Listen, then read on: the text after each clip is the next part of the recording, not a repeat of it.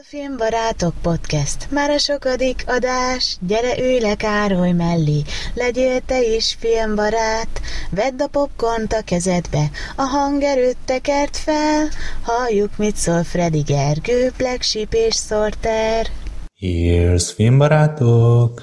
Küldte nekünk Gergő ezt a Shining utalást, és ezzel üdvözlünk benneteket, ez a Filmbarátok Podcast 270 egyedik adása. Egy olyan felállásban vagyunk, ami szerintem még sose volt talán a podcastben, mert egyrészt nincs a Gergő, ami, ami még nem tudom, hát szerintem egy kezel meg tudom számolni, hányszor volt egy számozott adásban, amióta itt van, hogy nincs itt, és nincs a Black Sheep sem. Viszont hoztunk aztán erősítést, itt van cserébe a Gábor. Sziasztok! És itt van a Sorter is. A baja? Na, hárman leszünk, és ez uh, Sorter tudod, mit jelent? Kisebbségben vagy. Úgyhogy Gábor, most hijackeljük az adást, és csak a szomszédokról beszélünk. Mit? Folytassuk. Ja, jó, Tehát. semmi gond. Itt nekem vannak még egyébként is dolgok, amiket el kell intéznem itthon, nyugodtan csináljátok. Írjatok egy SMS-t, ha végeztetek, és akkor jövök. Hát, mint a te szomszédaidról fogunk beszélni. Ja, hát az úgy talán érdekes, igen, igen. Ja. ja, így egy pillanatig most zavarba jöttem, mikor azt mondod, hogy kisebbségben vagyok, de, de akkor így, így oké, okay, igen, igen. Gábor, hát pont tegnap, Gábor, pont tegnap gondolkodtam, hogy vágtam megint ilyen szomszédok klippeket a uh-huh. teremre, és már nagyon-nagyon-nagyon a végén vagyok. Igen, már a végén. 330. részből vágtam részeket, és, és így elkapott a nosztalgia, hogy, hogy mi lehet velük. Mi lehet, mi lehet Takibával, meg ilyenek is. Vajon ők is így vannak a filmbarátokkal? Hát szerencsétlen már biztos nem, mert már lassan két évtizede halott. Igen, igen, igen, tudom, persze, de... nem, nem speciál rá gondoltam most. Nem, de valahogy, valahogy így rám jön. Aha, igen, ez elfordul, nem is. Ja. Igen, igen. Nosztalgia. Jó, hát Ezért veszem elő az... időnként, szóval. Igazából ez azért jó, ez a szomszédok kultúrmisszió, amit Freddy itt, már mióta is csinálod ezt, Freddy? Hát ezt a szomszéd tavaly, tavaly előtt. Tavaly előtt. Úristen, tehát hogy ez azért nagyon jó, mert az én legtöbb kapcsolódási pontom a szomszédokkal az pont emiatt van, tehát hogy ugye a Freddy által megosztott Twitter klippek azok azért mély benyomást tettek rám is. Annyira nem, hogy a sorozatba belekezdjek, de az kétségtelen, hogy van egy kultusza, és természetesen az, hogy mennyi fantasztikus színész láthatunk ebben a sorozatban, az mindenképpen egy, egy Neked egyébként dolog. Nekem, nekem én láttam részeket belőle, én láttam részeket belőle még kisebb koromban, de, de őszintén szólva nem igazán kötött le. Most ezt próbálom a nosztalgia szemüveget félretolni.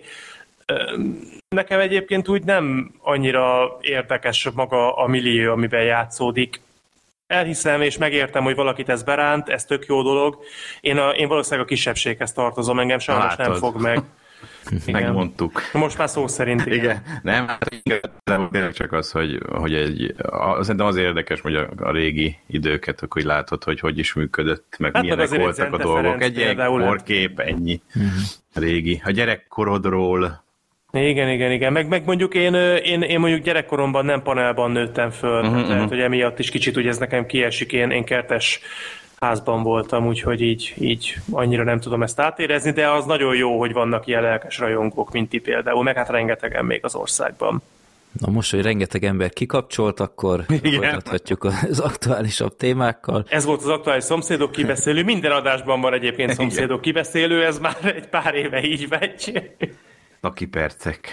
Um, az előző adás óta már itt korábban betízeltem, hogy lesz még val- tőlem egy ilyen sorozat ajánló, a, az amerikai gladiátorok tévéműsor kapott egy saját Netflixes mini dokumentumfilm sorozatot, a Muscles and Mayhem címmel, arról készítettem egy kb. 10 perces filmbarátok express úgyhogy ezt megtaláljátok a szokásos csatornáinkon. Nem tudom, néztétek amúgy valaha is az amerikai gladiátorokat? Csak így egy rövid kitérő. Hát én úgy tudom, hogy miről van szó, de nem néztem, maximum ilyen, ilyen részeket láttam, hogy kapcsolgattam annó a tévét. Uh-huh. Hát ö, akkor ez az a sport, amikor ilyen hatalmas fültisztító pálcikákkal ütik egymást? Igen. Igen akkor, akkor néztem, nem tudtam, hogy így hívják. Igen. De annak Aha. idején gyerekként ö, láttam ezekből, vagy hát nem annyira gyerekként, már kicsit idősebben, de láttam ilyen, ilyen felvételeket tévében, igen.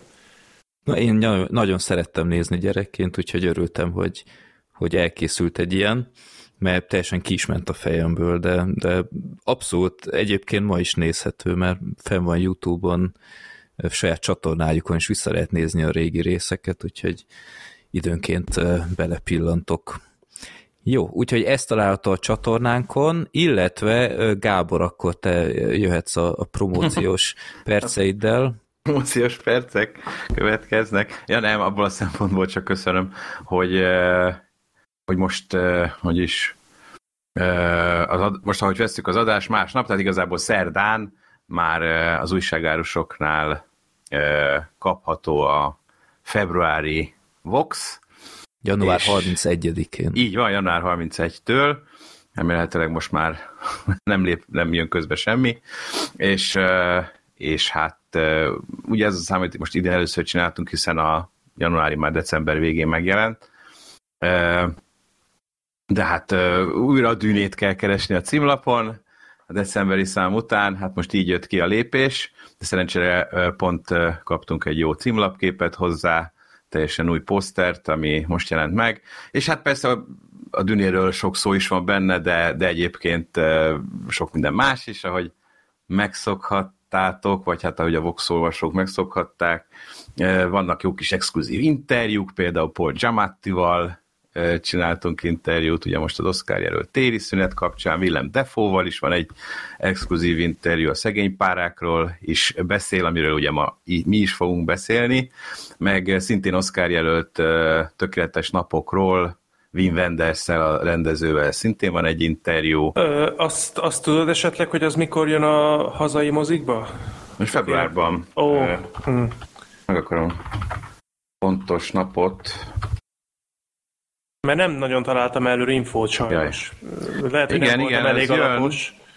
Az érkezik, méghozzá pontosan február 22-én, oh, tehát szuper. még az Oscar előtt meg lehet majd nézni, ugye ezt oh. a legjobb nemzetközi film kategóriába jelölték. Ez egy japán film, csak Wim Wenders Igen, igen, hát úgy hallottam, hogy a Petersonnak a testvérfilmje, tehát gyakorlatilag még nem igen, láttam. hasonló, én még nem is láttam, még. de már is imádom. Tehát én is láttam egy... még, de nagyon dicsérik. Egy kis elmélkedős, valóban, mint a Petterson is azt igen, hallottam igen, róla, hogy hasonló. Hát a, a tunáposoknak volt ugye a színefesztes beszámolóban igen, egy blokkuk erről igen, a filmről, és ment és amiket elmondtak, annak alapján egy végtelenül szimpatikus alkotásnak tűnik. Így van, így van, úgyhogy Ben Wenders is beszél róla egy, egy eh, kicsit, de, de például van egy jó kis cikk, amiben a, a, a Sós Tomi arról elmélkedik, hogy a Bond filmek, ugye most az Argyle, a Superkém jön Matthew Hontól a mozikba, és, és hogy a Bond filmeknek milyen hatása volt a filmtörténelemre az utóbbi 60 évben, tehát hogy mennyi mindenre hatott, és, és milyen szinten változtatta meg a filmkészítést, azt szerintem egy nagyon jól sikerült cikk. Argyle. Argyle. Így igen. hívták a Die Hard egyben a sofőrt. Így van, így van, pontosan. Ő a főszereplő. Ez jó. A limó sofőrből szuperkém lett. Azok is kicsit, ki, kicsit kifehéredett. Bocsánat, csak ez most megütötte a fülemet. Így van, egyébként az Argyle-ról nem viccel, nekem is az jut eszembe egyébként a Die Hardból a limósofőr, na mindegy. E, és ez is benne, Oscar benne vannak, persze meg összeszedtük 2024 legjobban várt sorozatait is, egy kis összeállításban, és hát persze a februári premierekről is sok-sok minden van, a Madame Web-től kezdve az Avatar utolsó léghajlítón át a Tokyo Vice, Priscilla, Lisa Frankenstein, Ted sorozat, Mr. és Mrs. Smith sorozat, szóval sok minden van benne, úgyhogy, ja meg hát a szokásos két poszter is, egy jó kis pókemberes retro, az első rész posztere van benne, meg az új Star Wars sorozat animációs, illetve nem új, csak az évad új, a Bad Batch, azt szavazták meg a legtöbben, úgyhogy most az is benne van, úgyhogy egy jó kis számlet szerintem, Úgyhogy ajánlom magunkat továbbra is. Jó, megtaláltok az új Voxot akkor az újságosoknál. És ajánljuk mi is Fredivel feltétlenül. Hát nekem mindig egy pár nap, mire találok olyan újságost, ahol, ahol van, de hát ez az én egyéni küzdelmem minden hónapban, de jó, nem tudom máshogy oldja meg. Nincs minden, tehát hogy ahol, tehát ahol veszed, ott nincs minden hónapban? Vagy? Hát nem, hát csak nagyon sok újságosnál nincs, tehát hogy ilyen osánba kéne elmennem, vagy uh-huh, uh-huh. egy elég messzi metróállomáshoz, tehát itt környéken, hát ezt, ezt minden hónapban ledobáljuk. Igen, igen, Mindig panaszkodom neked. Igen, a riléjekben pedig ott a, kéne lenni. A megint hatodik nem. helyen kapok csak, de Aha. mindegy, akkor ne hát vegyük el senkinek. Köszönjük a, a kitartó kutatás ebből a szempontból. Jó. Na, akkor menjünk tovább a borítóképekhez. Kaptunk három darabot két embertől, akkor kezdjük a legelsővel, amit György küldött, a Fantasztikus Méhész című filmhez, amiről lesz szó ebben az adásban. Úgyhogy ezt lát, láthatjátok most, ha a Youtube-on nézitek, illetve a, a Twitterre is már kiraktam, úgyhogy ott is szépen nagyban meg lehet tekinteni őket. Öm, hát én vagyok a méhész. Te vagy a méhész, a válladon egy fekete bárány. Igen, igen. Black Sheep egyáltalán nem szembetűnő igen, ezen a képen. Igen. Jó a mézbarátok elnevezés, barátok, és felhívnám a figyelmet háttérben az indokolatlan Drive bejátszásra, de mindig örülünk, hogyha Drive-ot látunk. Így van. És Jason Stathamnek meglepően jól áll egyébként ez a pohóc maszk. Hát neki sok minden jól állt ebben a filmben, de erre már kitérünk, úgyhogy igen, Györgynek köszönjük szépen. És akkor a Brian küldött két darabot, egyszer a népakaratás filmünkhöz, a rajongóhoz, a 96-os Robert De Niro. Egészen zavarba ejtő borítókép. Igen, hát én a, a Gergővel éppen baseball meccset nézünk. És, a kisfiad. És a... most tényleg elnézést, Freddy, de ezen a képen neked van egy kicsikét ilyen Tom Hanks feelinged. Igen, az egész arcottal. Igen, van benne valami. Kicsit, amikor ezt megláttam, egy picikét, picikét zavarba jöttem. Ez a kabát is jól áll, azt kell mondjam, illetve hát nem biztos, hogy mindenkinek feltűnt elsőre, a Gumbo Jack sapka van rajta. Feed me, igen. Feed me, igen, igen. A, az ikonikus YouTube csatorna profilképemből, ahol Gumbo Jack van, a Power Surge, azt hiszem az volt a Játék, az volt a játék, igen. Szóval nem ez a sapka van a Robert De Niro. Nem. a filmben csak mondjuk. Igen. Gergő Ger- pedig Gergőnek aranyos. is nagyon, nagyon jól el, úgyhogy adoptálom. Köszönjük szépen. Nem is tudja, Brian. hogy miről marad le. Illetve, hát ő is megkapta. Úgyhogy, illetve később küldött még, amikor publikáltam, hogy na mégis lesz szó a szegény párákról, akkor élt a szóviccel, és egy párás ablakra ráfirkált filmbarátok 271-et még elküldött. Emma Stone valószínűleg nem vállalta ezt a cameo de, de a lényegen nem változtat, úgyhogy ez is ötletes volt. Köszönjük szépen. Igen, Pont elő, előbeszélgetésben volt egy kis nyelvi kurzus, hogy a, a párák kifejezés annak mi a háttere, mert nem mondom meg, kinek nem mondott semmit a hármunk közül ez a kifejezés. Na jó, én... Ne, nem én. De, de a nem Gábor akkor, akkor, akkor felvilágosított Úgyhogy a Pösti Bunkó nem ismerte ezt a kifejezést, hogy párák. Ezt így a kombány mellé oda lehet gyakorlatilag. Olyan minden, minden jöhet. Idézőjelbe tenni. De egyébként ez is marha jó, és, és az ötlet mögötte kifejezetten kreatív. Tehát én, én úgy nagyon szeretem azokat a borítóképeket, amikor persze azok is nagyon jók, amikor látványos Photoshop disastereket kapunk, és, és elszabadul a téboly, de az ilyen visszafogottabb, ötletesebb képeket is én nagyon-nagyon tudom értékelni, úgyhogy tényleg köszönjük szépen mindenkinek. Adásra adásra bearanyozzátok a lelkünket, szerintem ezt mindenki nevében mondhatom. Igen. Úgyhogy köszönjük szépen, tényleg minden alkalommal. Akkor sorsolunk népakaratában, ha már múltkor majdnem elfelejtettem, és itt most akkor legyen, legyen a Gábornak a megtisztelő feladat, hogy mondjon egy számot, annak ö, apropójából, hogy nálam nem jön be a random ponttól. Na. Hogy megnéznétek, mert nálam csak így mm, tölt, Megnézem. Tölt, egy és... pillanat. Megnézem. azt mondja, hogy random pont. Csak ez a validálós... Bejött nekem. Jó, akkor... Mm, nekem nem. Vagy vár, de nekem is. Nekem is megvan. Jó, akkor, akkor Gábor, légy szíves, írd be, nem. hogy egy és Igen. 2574 között. 2574 és a generált szám pedig nem más, mint hú, nagyon az eleje, 84. Hát az az eleje felé Azt a kutya feljött. 84. 84. Jó rég beküldött film lesz. Hoppá, na, és akkor itt most egy újabb sorsolás lesz, mert... Mert volt? Erről szerintem be a plastik szerelem.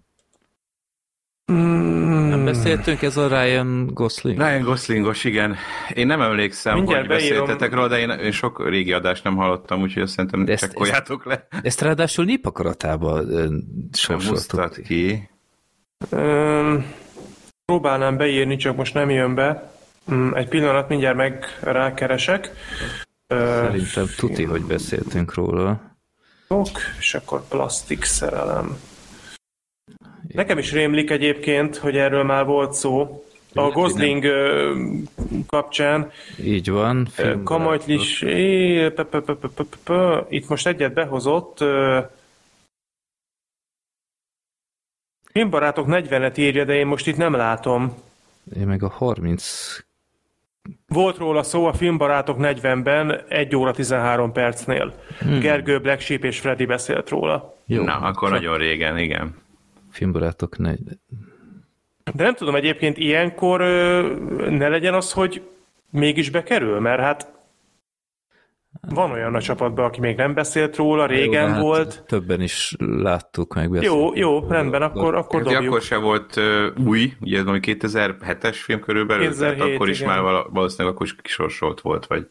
Uh-huh. Nem, mondjuk az adás nem a legvégén volt, úgyhogy akkor lehet, hogy rosszul emlékszem, de de beszéltünk már róla, uh-huh. úgyhogy akkor újra. Több, Jó, több mint újra. egy, egy okay. évtizeddel korábban, 2013. november 28-ai adásban beszéltünk már róla. Lars and the Girl. percig. Jó, akkor... Jó, akkor egy új sor, sorsolás következik. Hú, most milyen e-mailek fognak jönni, hogy akkor az összes korábbi sorsolás az téves volt, mert akkor egyel kevesebb kellett volna, hogy legyen. Jaj.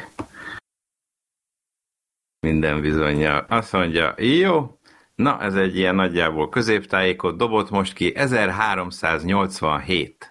1387. Kérlek szépen. A Zsolti által beküldött Halál a hídon. Ó, Brian De Palma? Brian De Palma, John Travolta. John Travoltával egy 70-es, vagy hát egy mikor 80-as. 80-as 80 thriller. Az egy jó film egyébként, de arról is mintha már lett volna szó. Már. Nem volt Jókat még? sorsol. Ne szívas. Kicsit úgy rémlik. Blowout, 81-es, igen, én, én is egyébként nemrég láttam egy, egy pár éve Erről, először. Erről a Black Sheepnek és nekem van egy elképesztő története ezzel a filmmel kapcsolatban.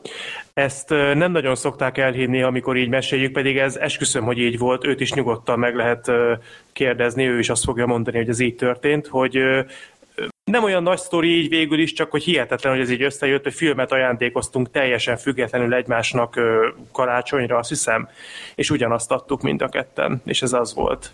Hm. Gyakorlatilag a világban létező egymillió film közül mind a ketten úgy gondoltuk, hogy ez lesz az, amit a másik örülne. Úgyhogy ennek köszönhető, hogy ez a film ez mindkettőnknek megvan. És azóta de, se néztétek meg. De, de, de, hát ne viccelj, hát együtt néztük meg, hát ezek után. Úgyhogy amikor, tudjátok így elmondva, ez egy, tudom, hogy nem akkora epikus történet, de amikor ezt így megéltük, hogy te atya úristen, hát ugyanazt adtuk egymásnak, hát hihetetlen érzés volt, úgyhogy egyébként egy jó film. mai napig igen, nem, nem semmi, egyébként igen. Hát annak nekem vannak benne ilyen idegesítő dolgok, például Nancy Ellen, a női főszereplő, hát, személyében, illetve karakterében, ő elég elviselhetetlen, de, de egyébként ilyen elég sötét. Egy, egy kicsit olyan a nagyítás egyébként, csak itt ugye nem fotón, hanem egy hangfelvételen. Meg ö, technikailag nagyon Hall jó, tehát a hangkeverés, hangvágás az nagyon erős ebbe a filmbe, azt tudom, hogy arról emlékszem. Jó, ez, ez, ez jó. Jó, akkor Gábor, jó csorsoltál. Na jó. Akkor Halál a hídon Blowout, ez lesz legközelebb a a kedvencünk Brian De Palmától. Köszönöm a sorsolást, Gábor. Ja, végre sorsolottam én is. Lassan már az összes De Palma filmet kibeszéljük adásba egyébként. Hát, és mégis mindig az utolsói jutnak eszembe. Domino. Domino.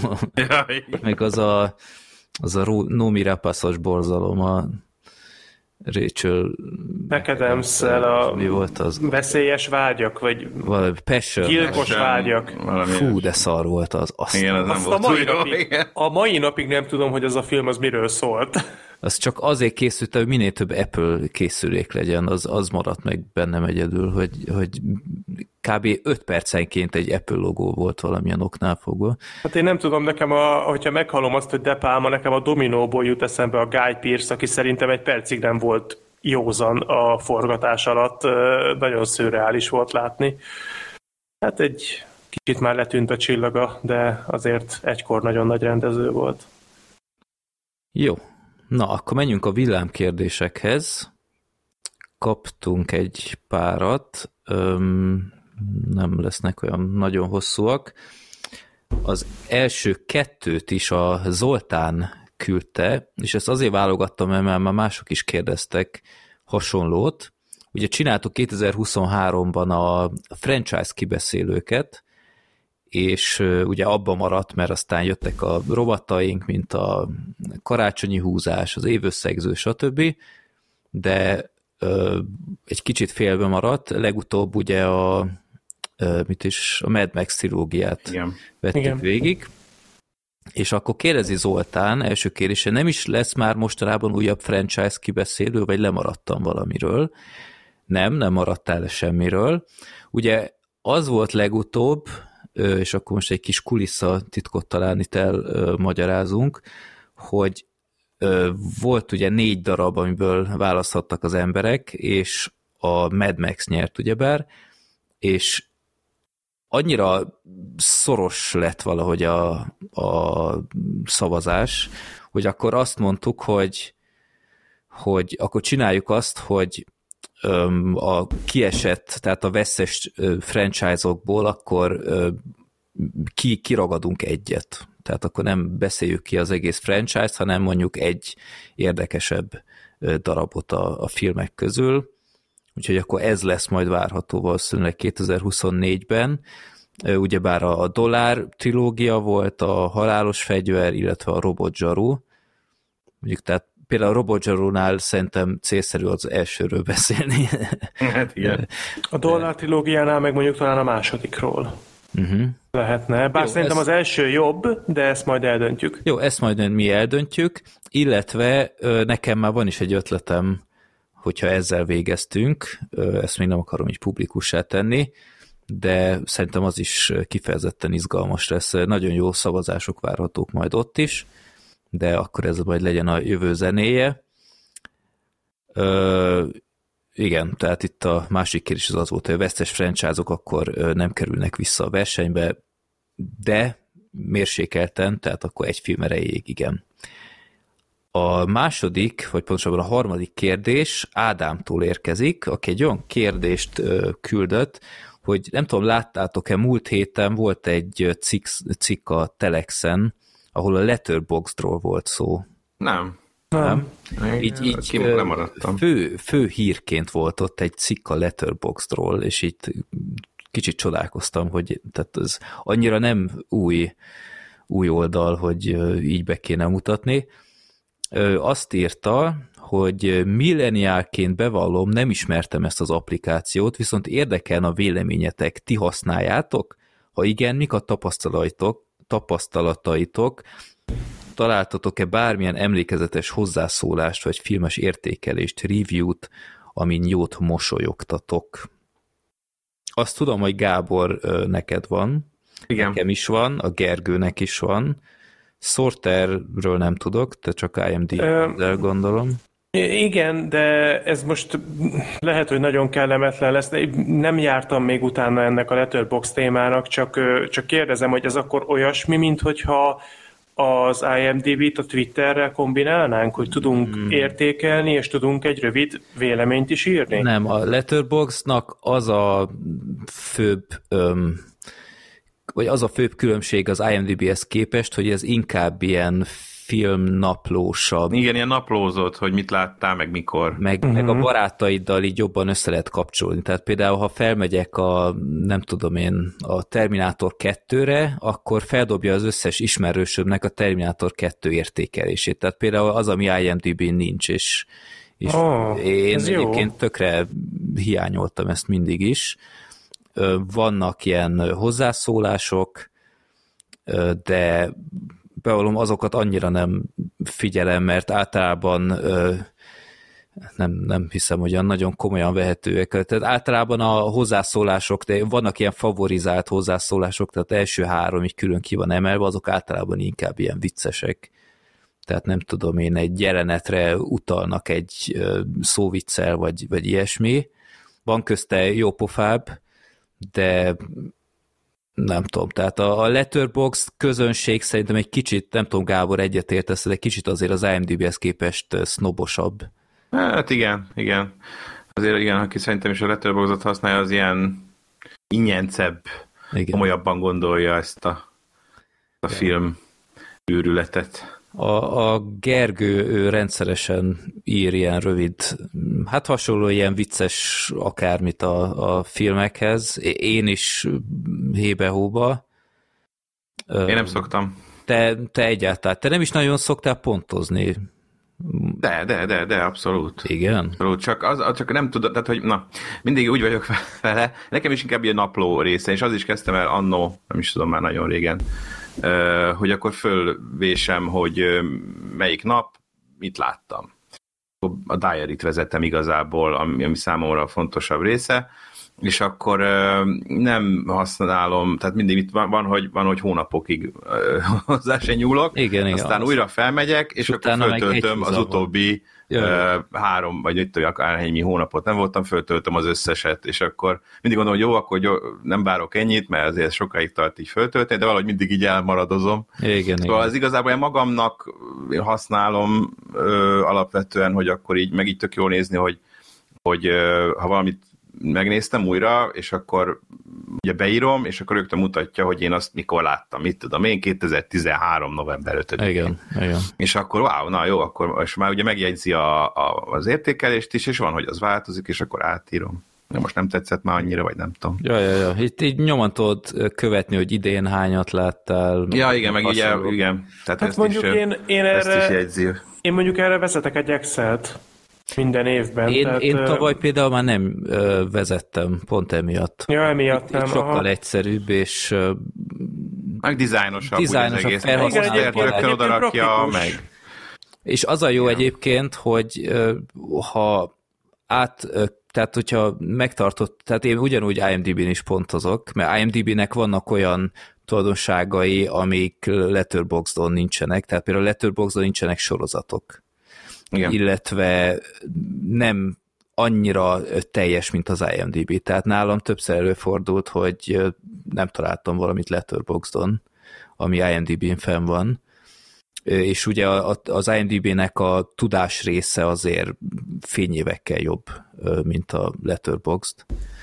Meg maga, hogyha a színésznek a filmográfiája keresek, az, az Letterboxdon szerintem nagyon kaotikus Hát jó, de IMDB régebb óta is van. Persze, szóval kiegészíti egymást, tehát a Letterbox nem fogja nálam soha pótolni az IMDB-t, viszont az a jó sorter, hogyha itt kedvet kapnál, hogy ö, át tudod importálni az IMDB dolgaidat. Tehát az összes voksod, sőt, még azt is megjegyzi, hogy mikor pontoztad, azt így át lehet, jó. át lehet importálni. Utána át kell nézni, mert néha csinál ilyen hülyeségeket, tehát én is, hogyha ilyen névrokon filmek vannak, akkor néha rosszat jelölte be, hogy láttam, és így, így végignéztem, és mondom, mi, mi ez az indiai film, soha nem néztem ilyet. Szállítmány, Igen. amiből van kapásból tíz, Például. aminek ez a címe. Úgyhogy nem, nem százszázalékos, de nagyon-nagyon-nagyon nagy arányban tök jól meg, meg nem is találtam meg mindent, volt olyan. Tehát mit ja, tudom, igen, kis, igen. kis magyar film, és rohadt. Ja, ja, de lehet, hogy erre még kell idő, hogy ezt igen. kiforjon. De például a saját filmet meg fönn volt, nem tudom, hogy honnan szedik, már Saj... csináltunk, a sajtóval vadászat, azt hiszem az, az fönn volt? Igen? nem tudom, honnan szedik, de Ö... volt. Lehet, hogy IMDB, nem tudom. Igazából, amiket így elmondhatok... Valami tök, movie database-t használ, de nem tudom, nem biztos, hogy az IMDB-t. Lehet, hogy nem az IMDB, aha. Mert azon fönn van a sajtóvadászat. Az ja, az, az, igen, igen, hát ahhoz, ahhoz azért van közöm. Aha, igen, igen, igen. igen. De például a port.hu az nincs, és ott is fönn van, szóval nem Aha. tudom ezeket így honnan. Annak alapján, amit Elmondhatok egy tök szimpatikus oldal, most azt nem ígérem, hogy holnap után én már föl leszek, de, de majd ránézek, hogy ja. mégis mit, mit tud. Igazából annak a, a, azt, amit én egy film megnézése után szeretnék mondjuk közölni, azt nálam az IMDB, illetve a, a Twitter ha esetleg van kedvem írni róla pár sort, akkor arra ott a Twitter fiókom, az, az nálam ezt pillanatnyilag tökéletesen lefedi, de lehet, hogy ez, hmm. egy, ez egy új alternatíva lehet. Jó, hogyha a Gergőt megtaláljátok Csábi ö, alulvonás Gergő alatt, engem ö, egyben írva Hrutkapál néven, a Gábor meg szokás szerint Este G Igen. Ö, néven, úgyhogy fenn vagyunk. Jó, akkor azt hiszem meg is vagyunk ezzel a résszel. Egyébként Telexel meg lehet találni ezt a cikket, egy egész érdekes olvasmány volt, bár nem tudom, nekem annyira sok mindent újat nem tartogatott. Na menjünk végig, hogy milyen filmek lesznek a mostani adásban. Nem lesz olyan egetverő hosszúságú, de szerintem egy kifejezetten érdekes Érdekes filmek van. Hát most igen. aztán merítettünk minden. Igen, mindenből. Na szóval lesz a Távol a világtól, vagy Leave the World Behind, ezt többen is kérdezték, hogy lesz-e, úgyhogy igen, lesz utána a Méhész, ez egy aktuális mozipremier. Én ezt várom a legjobban.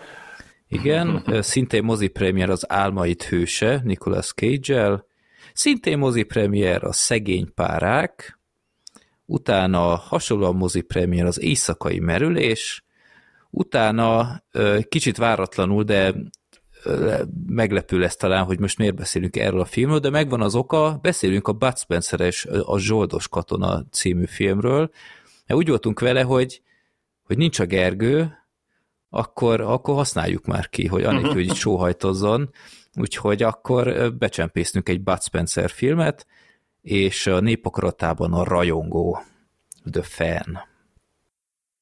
Jó, akkor kezdjük a legelső filmünkkel, a Távol a világtól Leave the World Behind, ami egy könyvnek a megfilmesítése. Ezt a Gábor látta meg, én láttam, a Sorter elkezdte, de félbehagyta, mert neki nem jött be, oknál fogva. Megosztónak érzékelem a filmet amúgy eléggé. Szerintem is hát nem, én nekem nem én vagyok az egyetlen. Ismerősi körben is többen mondták, hogy borzalmas, nem bírta, más meg fú, nagyon-nagyon bejött. Tehát, hogy itt tényleg ilyen végleteket hallok erről. Hát én, igazából én néztem belőle még egy ór, kb. egy órát, lehet, hogy egy kicsit kevesebbet, és félbe kellett hagynom személyes okok miatt, és emlékszem, hogy úgy álltam föl tőle, hogy jó, hát Istenem, hát van még belőle egy fél óra vagy 40 perc, hát még ezt kibírom, valahogy majd végignézem, és aztán láttam, hogy te ebből még majdnem másfél óra hmm. hátra van. Ebből, amit eddig néztem, és úgy voltam vele, hogy nem, nem, én ezt nem. Majd uh, Freddy elmondja, hogy miért annyira jó. Nem biztos, hogy én fogom elmondani, hogy miért Ez jó, lehet. de a, a filmnek nagyon érdekes alaptörténete van szerintem, még ha az elején nem is tűnik annyira annyira érdekesnek, hogy van egy négyfős család, Julia Roberts és Ethan Hawke a szülők, van egy nem tudom, ilyen 16-7 éves fiúk és egy kb. 12-13 éves lány, és az anyuka ilyen spontán ötlettől vezérelve azt mondta, hogy figyelj, ránk fér a, a nyaralás, akkor kibérelt spontán egy ilyen, hát ilyen luxusházat gyakorlatilag.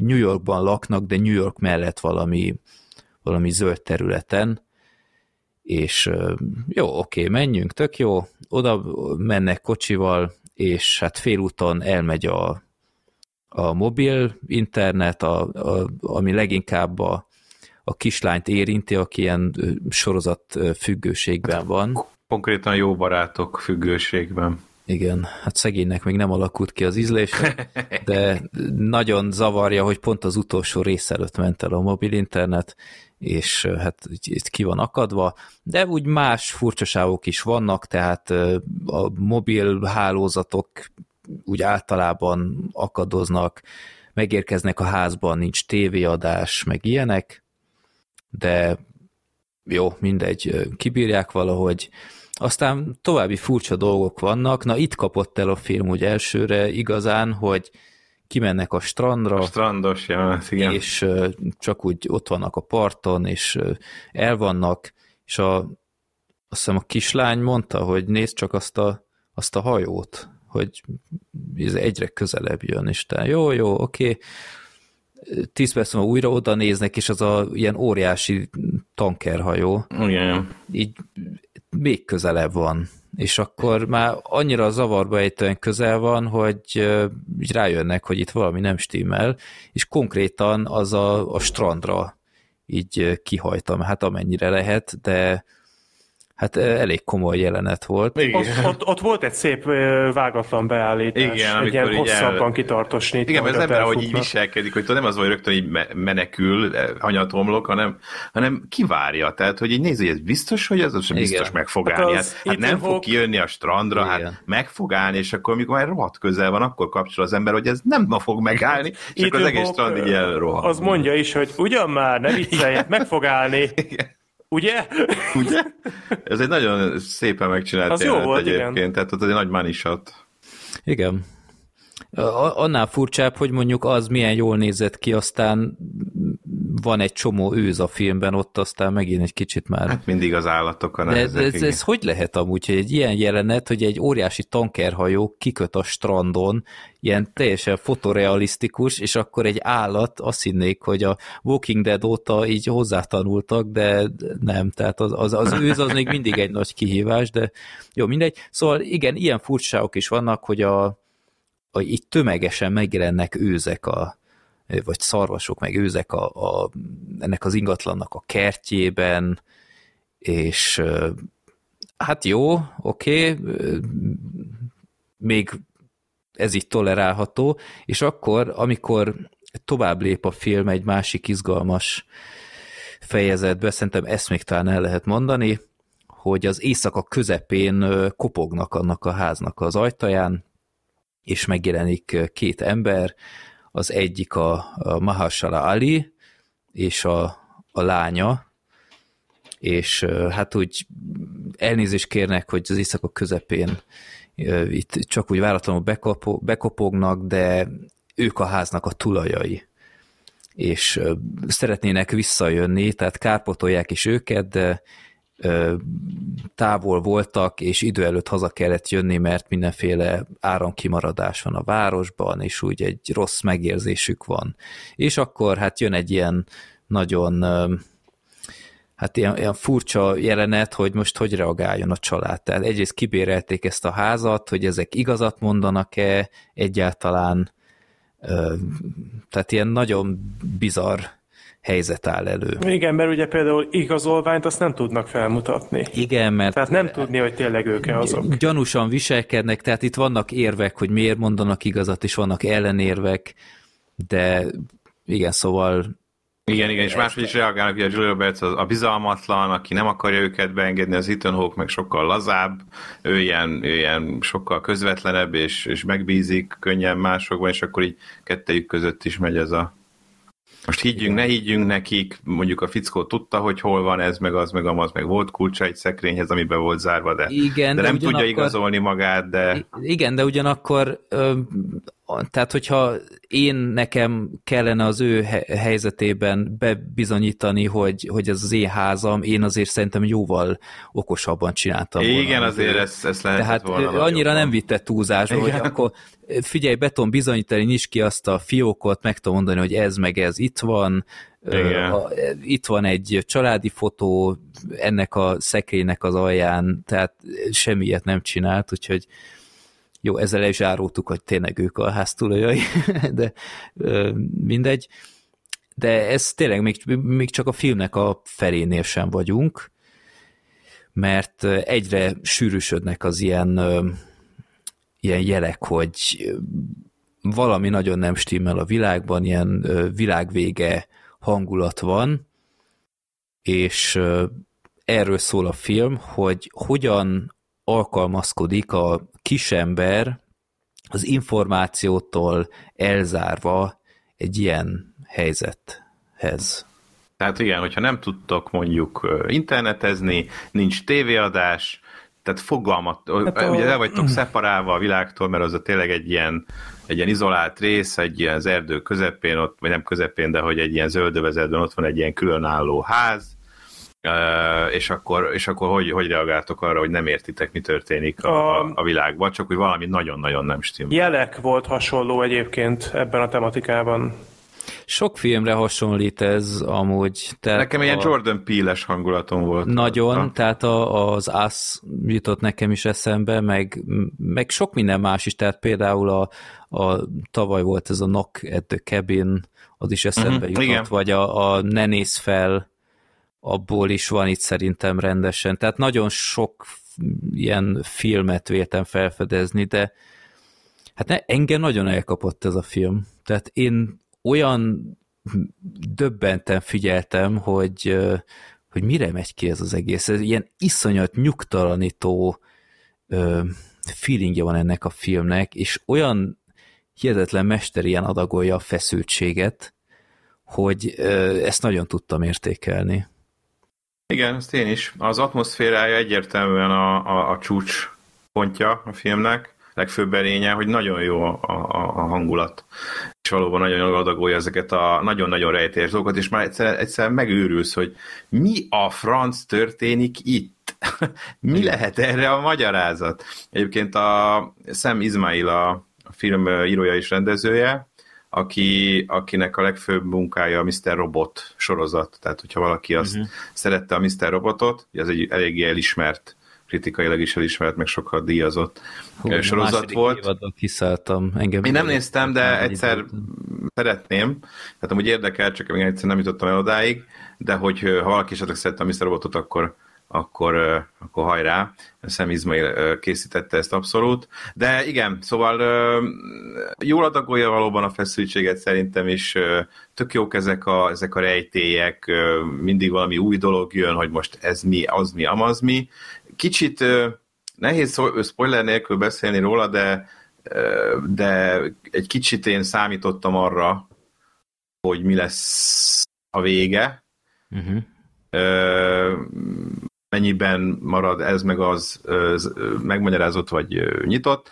Na mindegy, de érdekes volt, érdekes volt, és utólag, és ha esetleg még ha valakiben ilyen hiányérzetet hagy, mondjuk szerintem egyébként utólag belgondol, vagy esetleg a filmen gondolkodva, én például arra jutottam, hogy, hogy, hogy jó így, mármint hogy, Igen. hogy hogy jól csinálta, nem kell feltétlenül tényleg mindig minden Nem erről szól a rágni. film. Nem arról szól, igen. igen. A, arról szól, amit mondtunk is, hogy, hogy az emberek uh, hogy reagálnak uh, ilyen helyzetben, ami számukra is uh, megmagyarázhatatlan, esetleg egymás ellen fordulnak, vagy együtt próbálnak valamit ebben a szempontból összefognak-e, és itt ugye itt oké, hogy van egy családon belüli dinamika is, de hogy talán még fontosabb az, hogy az idegenekkel egy uh-huh. család, aki, aki természetesen a szülők féltik a gyerekeket, akkor ott is ugye a tini fiú rákattan a Mahershala lányára, tehát hogy ott is vannak ilyen mindenféle dinamikák.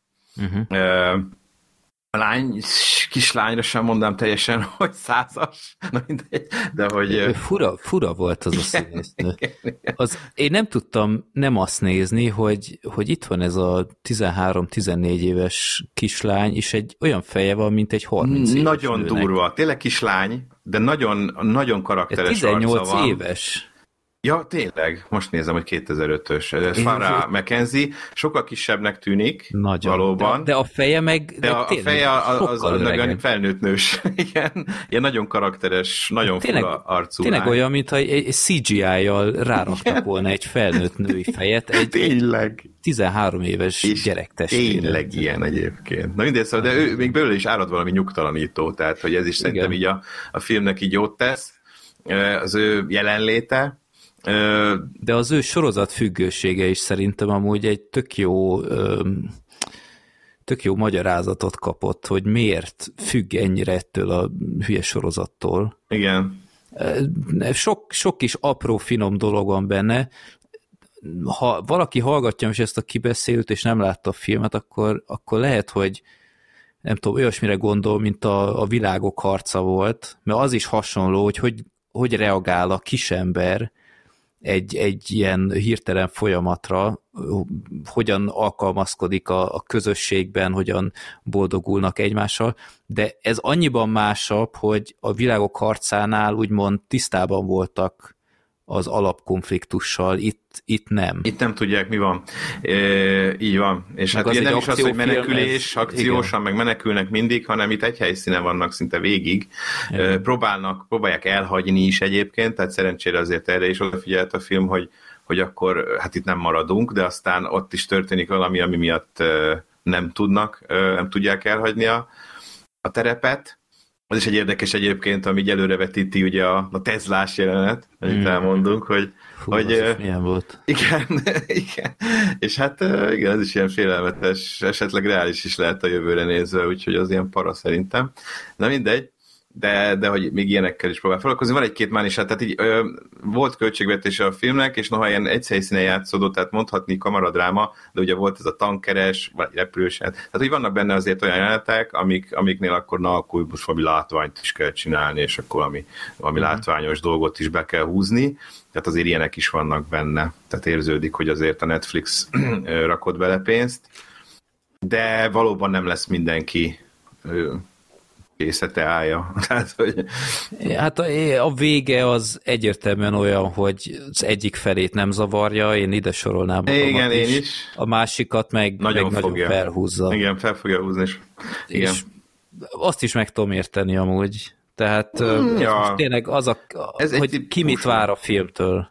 Igen, ki, meg vannak ezek ragad. a típusú filmek, tehát hogy igen, igen, igen. amik ilyen hasonló kifutásúak, és azt vagy szereti az ember, vagy vagy nagyon utálja, vagy gondolkodik rajta, vagy lemérdekli, vagy nem tudom. Ez is egy ilyen, majd nézzé, ha valaki esetleg, ha valakinek megosztok a kedvét, nézze meg, és akkor írjátok meg, hogy szerintetek mit tükröz a vége, uh-huh. vagy mire megy ki.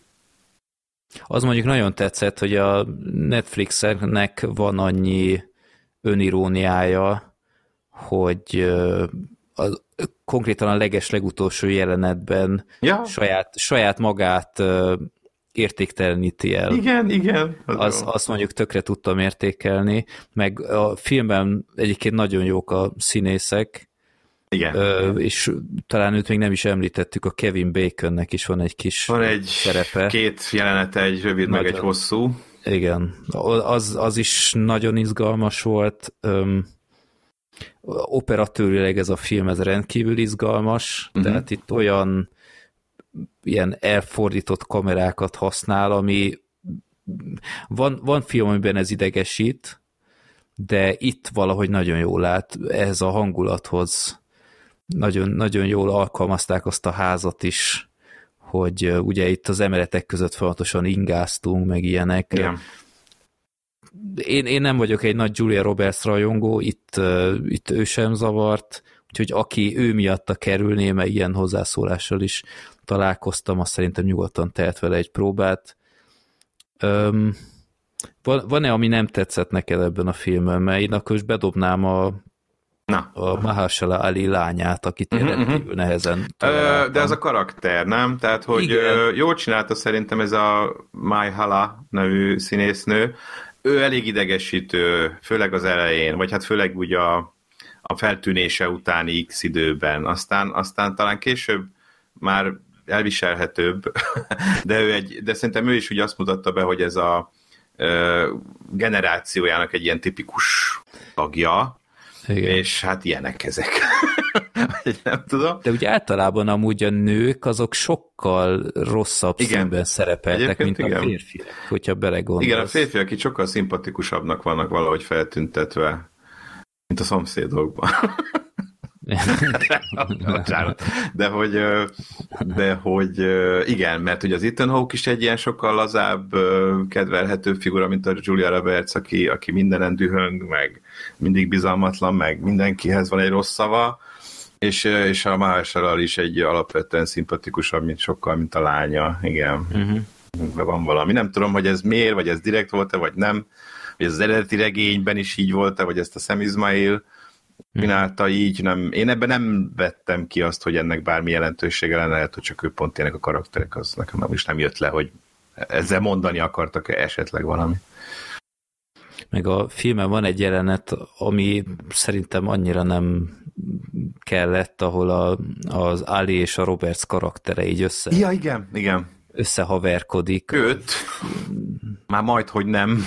Igen, uh, azt az, én sem... az így annyira semmiből Igen, jött, semmiből nem... jött, túl gyors volt, meg, meg úgy nem tett hozzá szerintem. Nem illet semmi. Ja, az, az egyetértek, hogy az, az szerintem nem volt szükség. Anélkül is eljutunk oda, ahova akarunk jutni, és, és arra nem volt szüksége. Jó, úgyhogy én nagyon élveztem ezt a filmet, ez nálam nagyon betalált, nem, kicsit sajnálom, hogy 2024-ben látom, mert még, még potenciálisan akár még a, akár a toplista aljára wow. is, mintha bekerülhetett volna, de hát ez most már sosem fog kiderülni. Uh-huh.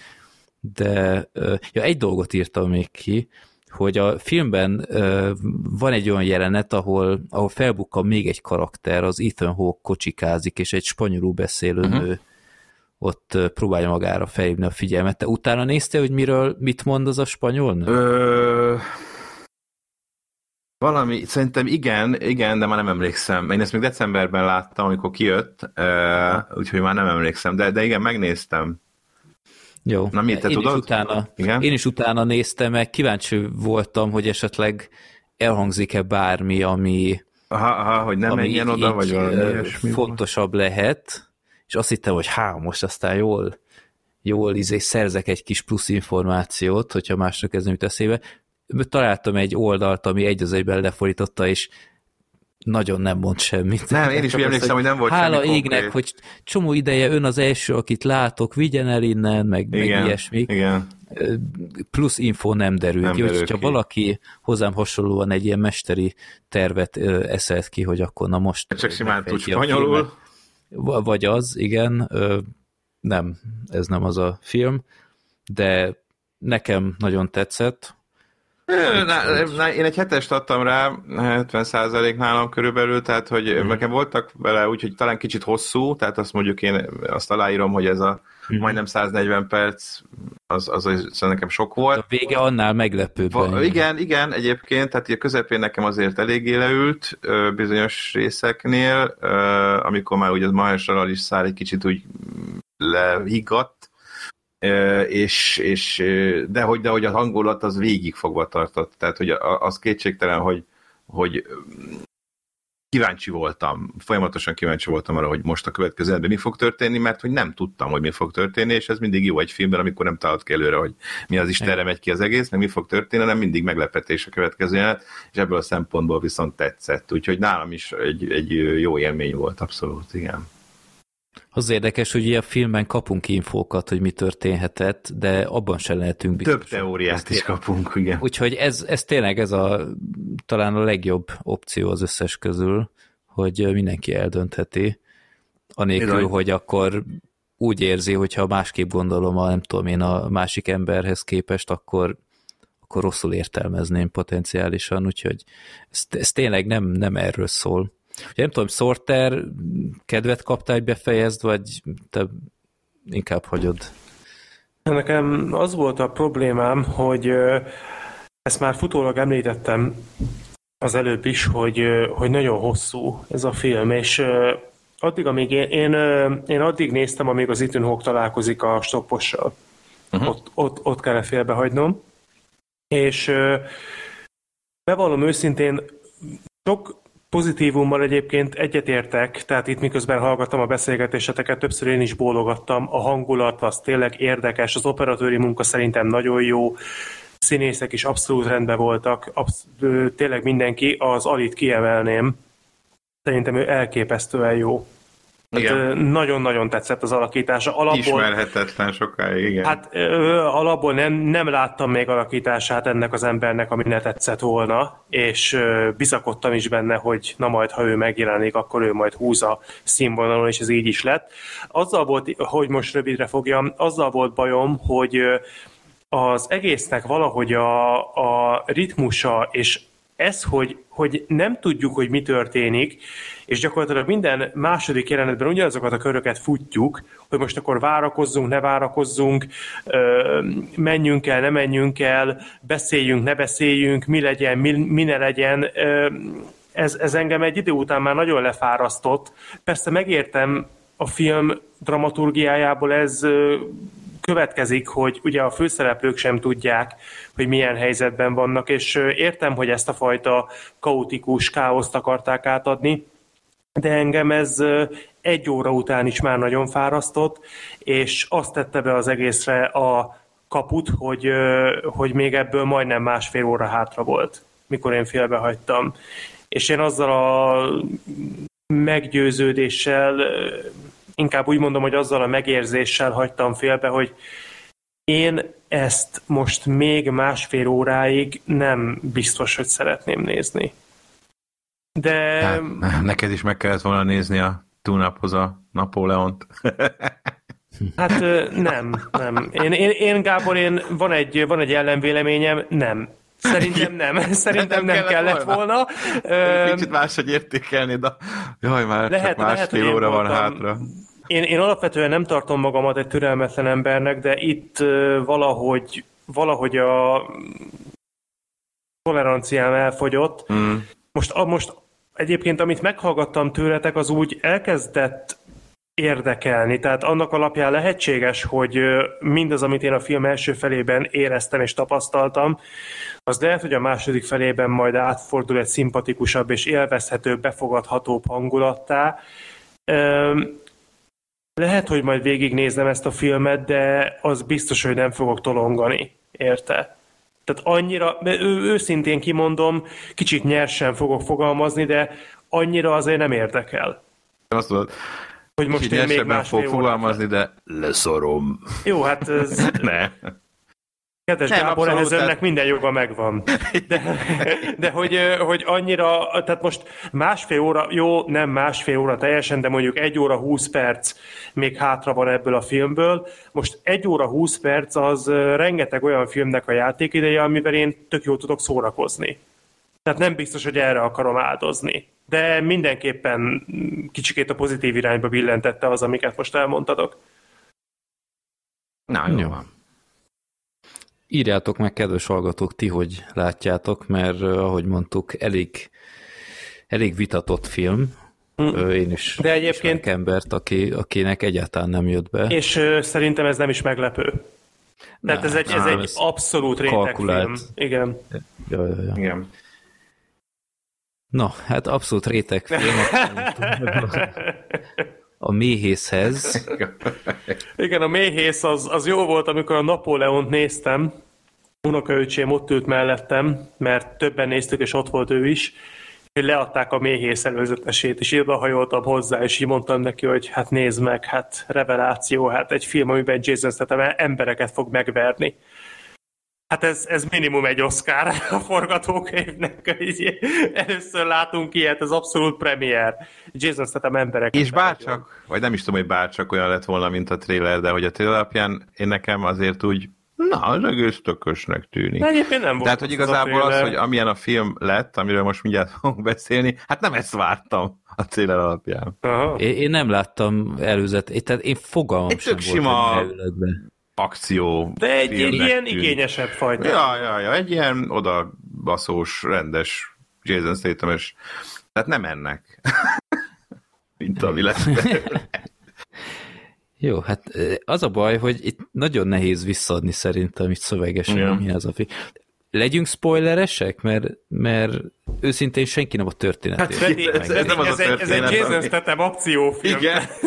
és, itt, és, itt, és itt vannak dolgok, amiket szeretnék köntől felolvasni. Jason Statham akciófilmben létező fogalom egyáltalán az, hogy spoiler. Há, azért volt neki. Biztos vannak ott csavarok. Volt az a Guy Ritchie is, mi az a, hogy hívták a... Igazán dühös ember? Az, Jó, az, de most az. látatlanban mondom, tedd már egymás mellé az igazán dühös ember, meg a méhészt.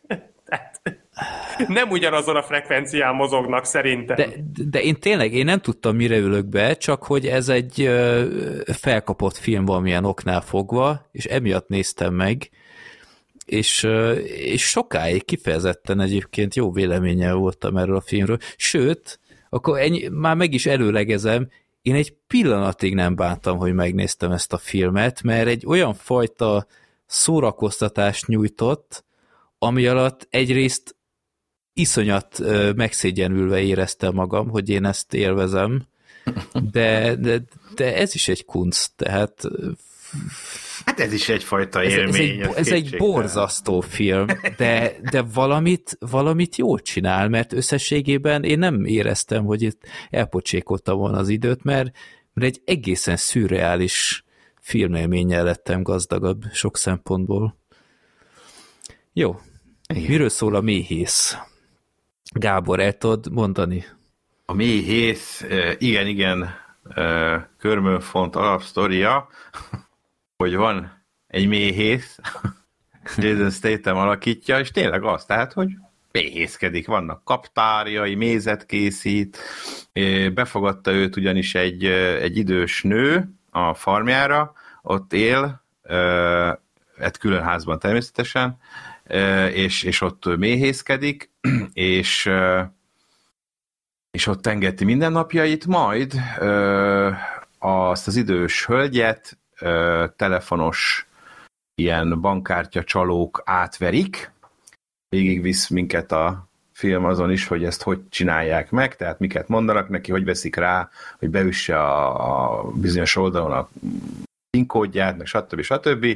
Az a lényeg, hogy lecsapolják a, az összes pénzét és megtakarítását, ráadásul egy alapítvány pénzét is ő kezeli, tehát itt ilyen milliós összegről van szó, és természetesen azt is lecsapolják, tehát az alapítvány teljes vagyonát,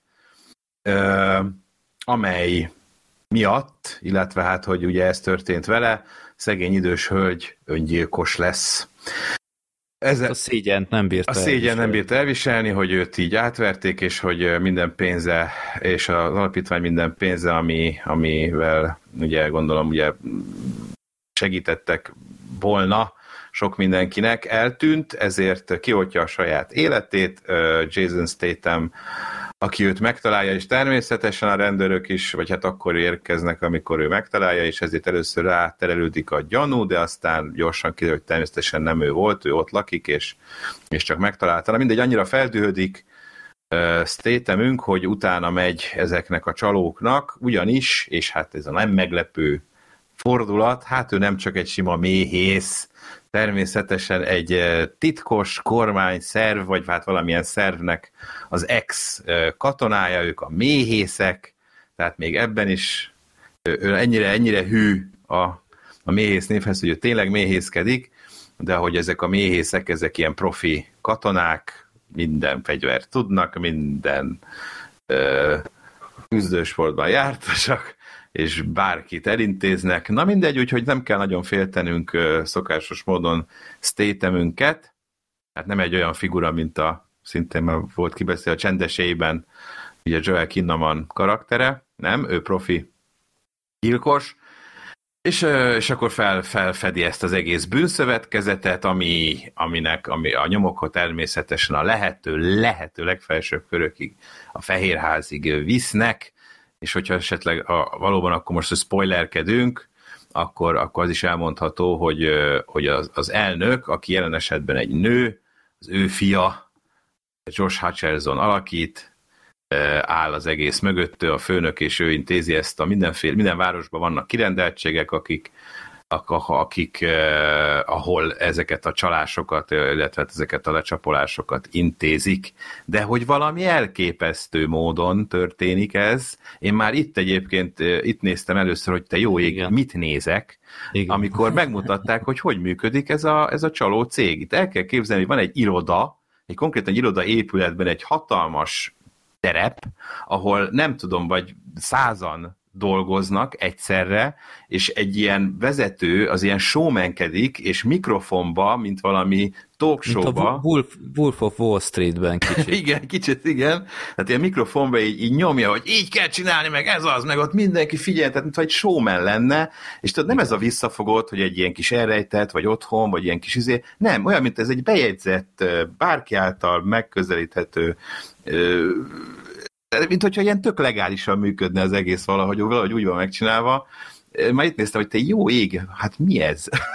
De az, az a durva egyébként, hogy rengeteg ilyen ö, csatorna van YouTube-on, akik ezeket a scam centereket üldözik. tehát van a Scammer Payback, meg a Jim milyen Jim? Na, most nem jutom, fel vagyok rá iratkozva. Tehát Indiában rengeteg ilyen, ilyen call center van, ami erre szakosodott, hogy ilyen kamu ügyfélszolgálatoknak adják ki magukat, rácsatlakoznak az emberek gépére, és, és aztán nem tudom, leblokkolják a képernyőjét, átutalják maguknak, iszonyat gusztustalan dolgokat csinálnak.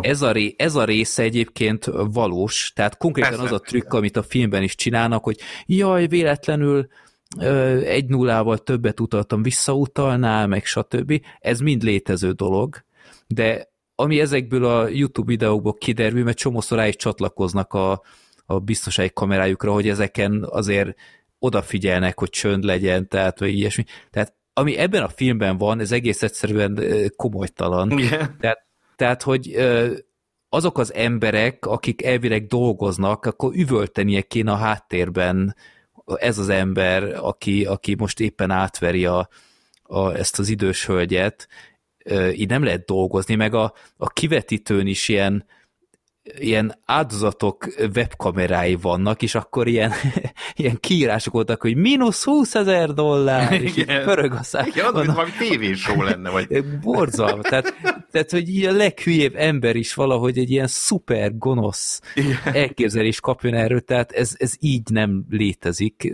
ez nem tudom, miért kellett ennyire túltolva bemutatni ezt a valós problémát amúgy. Igen, ilyen túl lett tolva, és itt gondoltam bele először, hogy most ez, ez ilyen paródia? Vagy igen. Egy kicsit itt, itt igen. kapcsoltam erre először, hogy ez most komolyan gondolták itt a méhész alkotói, egyébként a rendező David Ayer, a, Suicide, Ó, a, a Suicide Squad rendezője, teszem hozzá.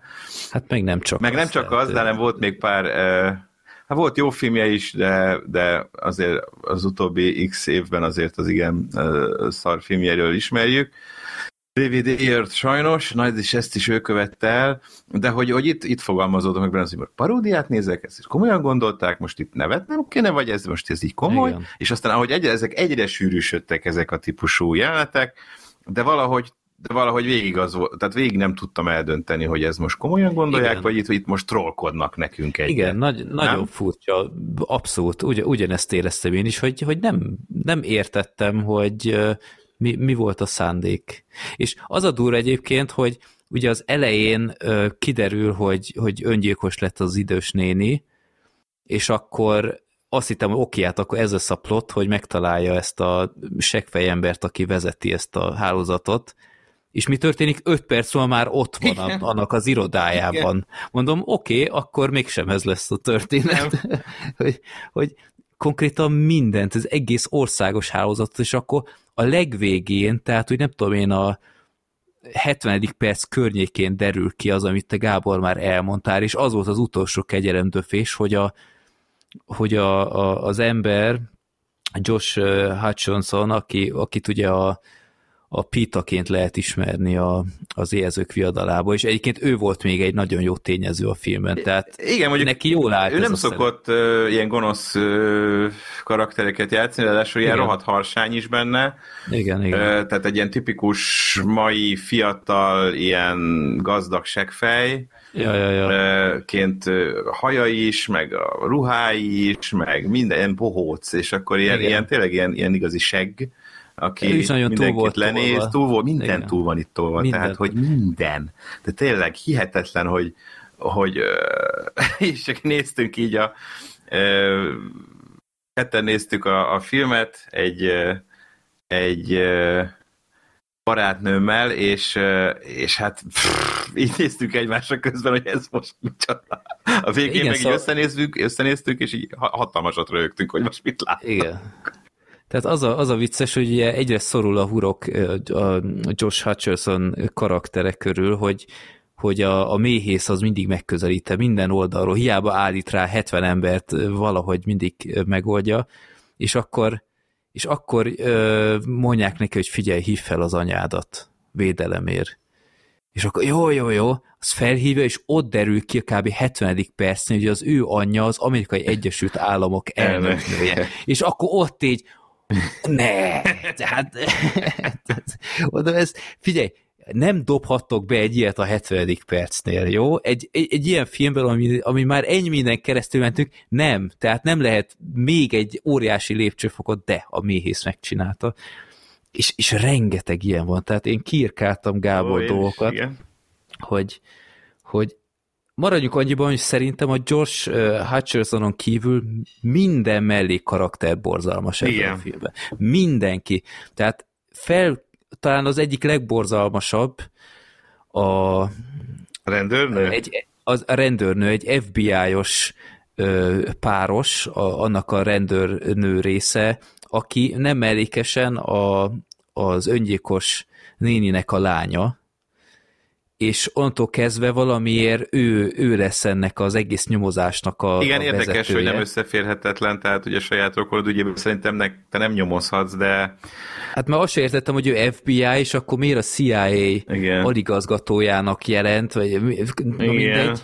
És, és bor, tehát ennek a, a nőnek semmi semmi ö, kisugárzás nem volt, tehát komolyan vehetetlen volt. Tehát őszintén, tehát a, a kocsik büntető cédulázását nem bíznám rá, nem, hogy egy, egy országos ö, ilyen szintű nyomozást, meg rajtaütéseket vezetett, meg ilyen, no, hagyjál Meg már. azt hittem, hogy tudod, hogy ráadásul neki elég erős az érzelmi motiváció, hogy elkapja ezeket a seggfejeket, mert miattuk öngyilkos Igen. lett az ő saját anyja, és ahelyett, hogy, hogy segítené ugye Jason Stathemet, vagy örülne legalább annak, hogy elvégzi a munkáját, hogy folyamatosan akadályozni akarja és elkapni, mert hogy, mert hogy nincs önbíráskodás, én annyira tisztességes vagyok, hogy nincs ilyen önbíráskodás, Igen. és mi van, akkor miért kellett, hogy a rokona legyen? Tehát, hogy akkor nem értettem a, a kapcsolatot. Ha már a rokona a, a, a néninek, akkor legyen benne e, ehhez kapcsolódó szár is. Nem, ő egy sima rendőrnő, aki akadályozni akarja a Jason Statham. Igen. Ennyi. Igen, ez borzalmas van. Nagy, nagyon gáz volt. És akkor beszélünk el szerintem Jeremy irons is. Jaj, mit keresi? Aki, aki hivatalosan szerintem elérte Eric Roberts szintjét. Tehát ebben a filmben én ilyen borzalmasnak őt még nem láttam. Nem segített a szinkron hangja sem, Revicki volt Revicki szerintem. volt, elég fura volt hozzá. Nagyon. Aki ugye parádés, tehát Revicki. Csak valahogy ide nem illett. Ide nagyon. Tehát ő egyébként beteg is szerintem, vagy ha jól Az, tudom. igen. És, és nagyon nem illik ehhez a egyébként is már szar karakterhez, amit a Jeremy Irons alakít, de az ő hangja az egy ilyen én nem is tudom, ilyen 102 éves emberre illet már, és ott még a Jeremy Irons sem tart. Egyébként a Jeremy Irons a, a főgenyának az apja volt? Nem.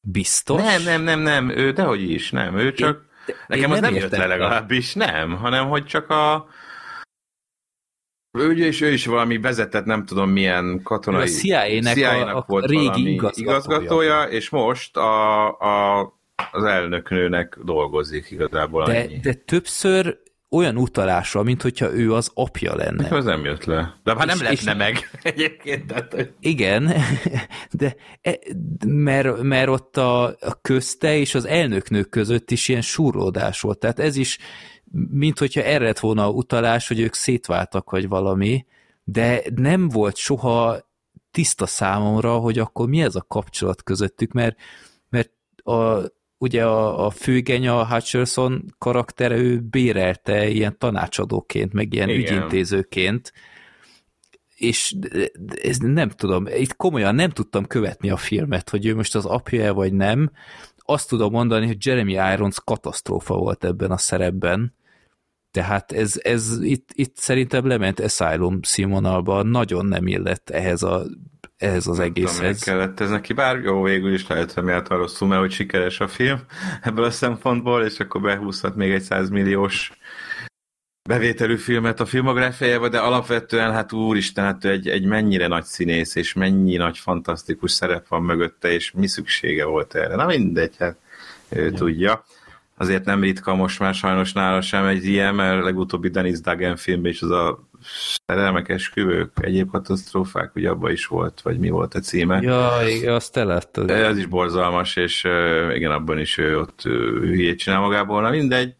De jaj, ja, nekem az én kedvenc karakterem egyébként az a fő gorillája volt a Josh Hutchersonnak. Az az ember. A film végén. A film végén jön elő, és ő a fő gorillája, meg a fő, a legnagyobb kihívás harcilag a Jason Statham számára. Hát az az ember, az, az, az nem tudom, abból nekem egy poszter ilyen... kéne.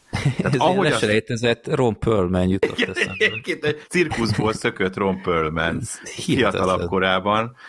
Hogy néz ki? A, a, a film, film végén bedobnak egy ilyen, ilyen fémlábú mexikói rozsomák Ron Perlman embert, és, és is szürreális Ilyen ember ott ücsörög az elnöknővel, az. Igen, ilyen...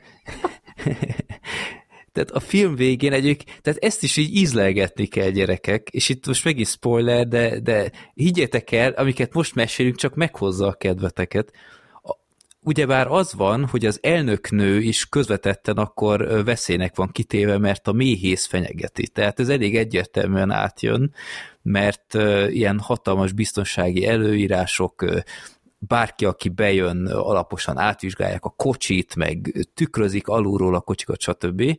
Oké, okay, méhész természetesen így is bejut, és mi, mi van akkor, szerinted Sorter, mi a legjobb dolog akkor, hogyha egy elzárt ingatlanon vagy, védelem alatt állsz, és milyenkor a legjobb, hogy, hogy megvéd magad? Sorter nincs, nincs itt. itt. Jó, akkor, akkor megválaszolom a kérdést. Hát természetesen csapsz egy kerti bulit.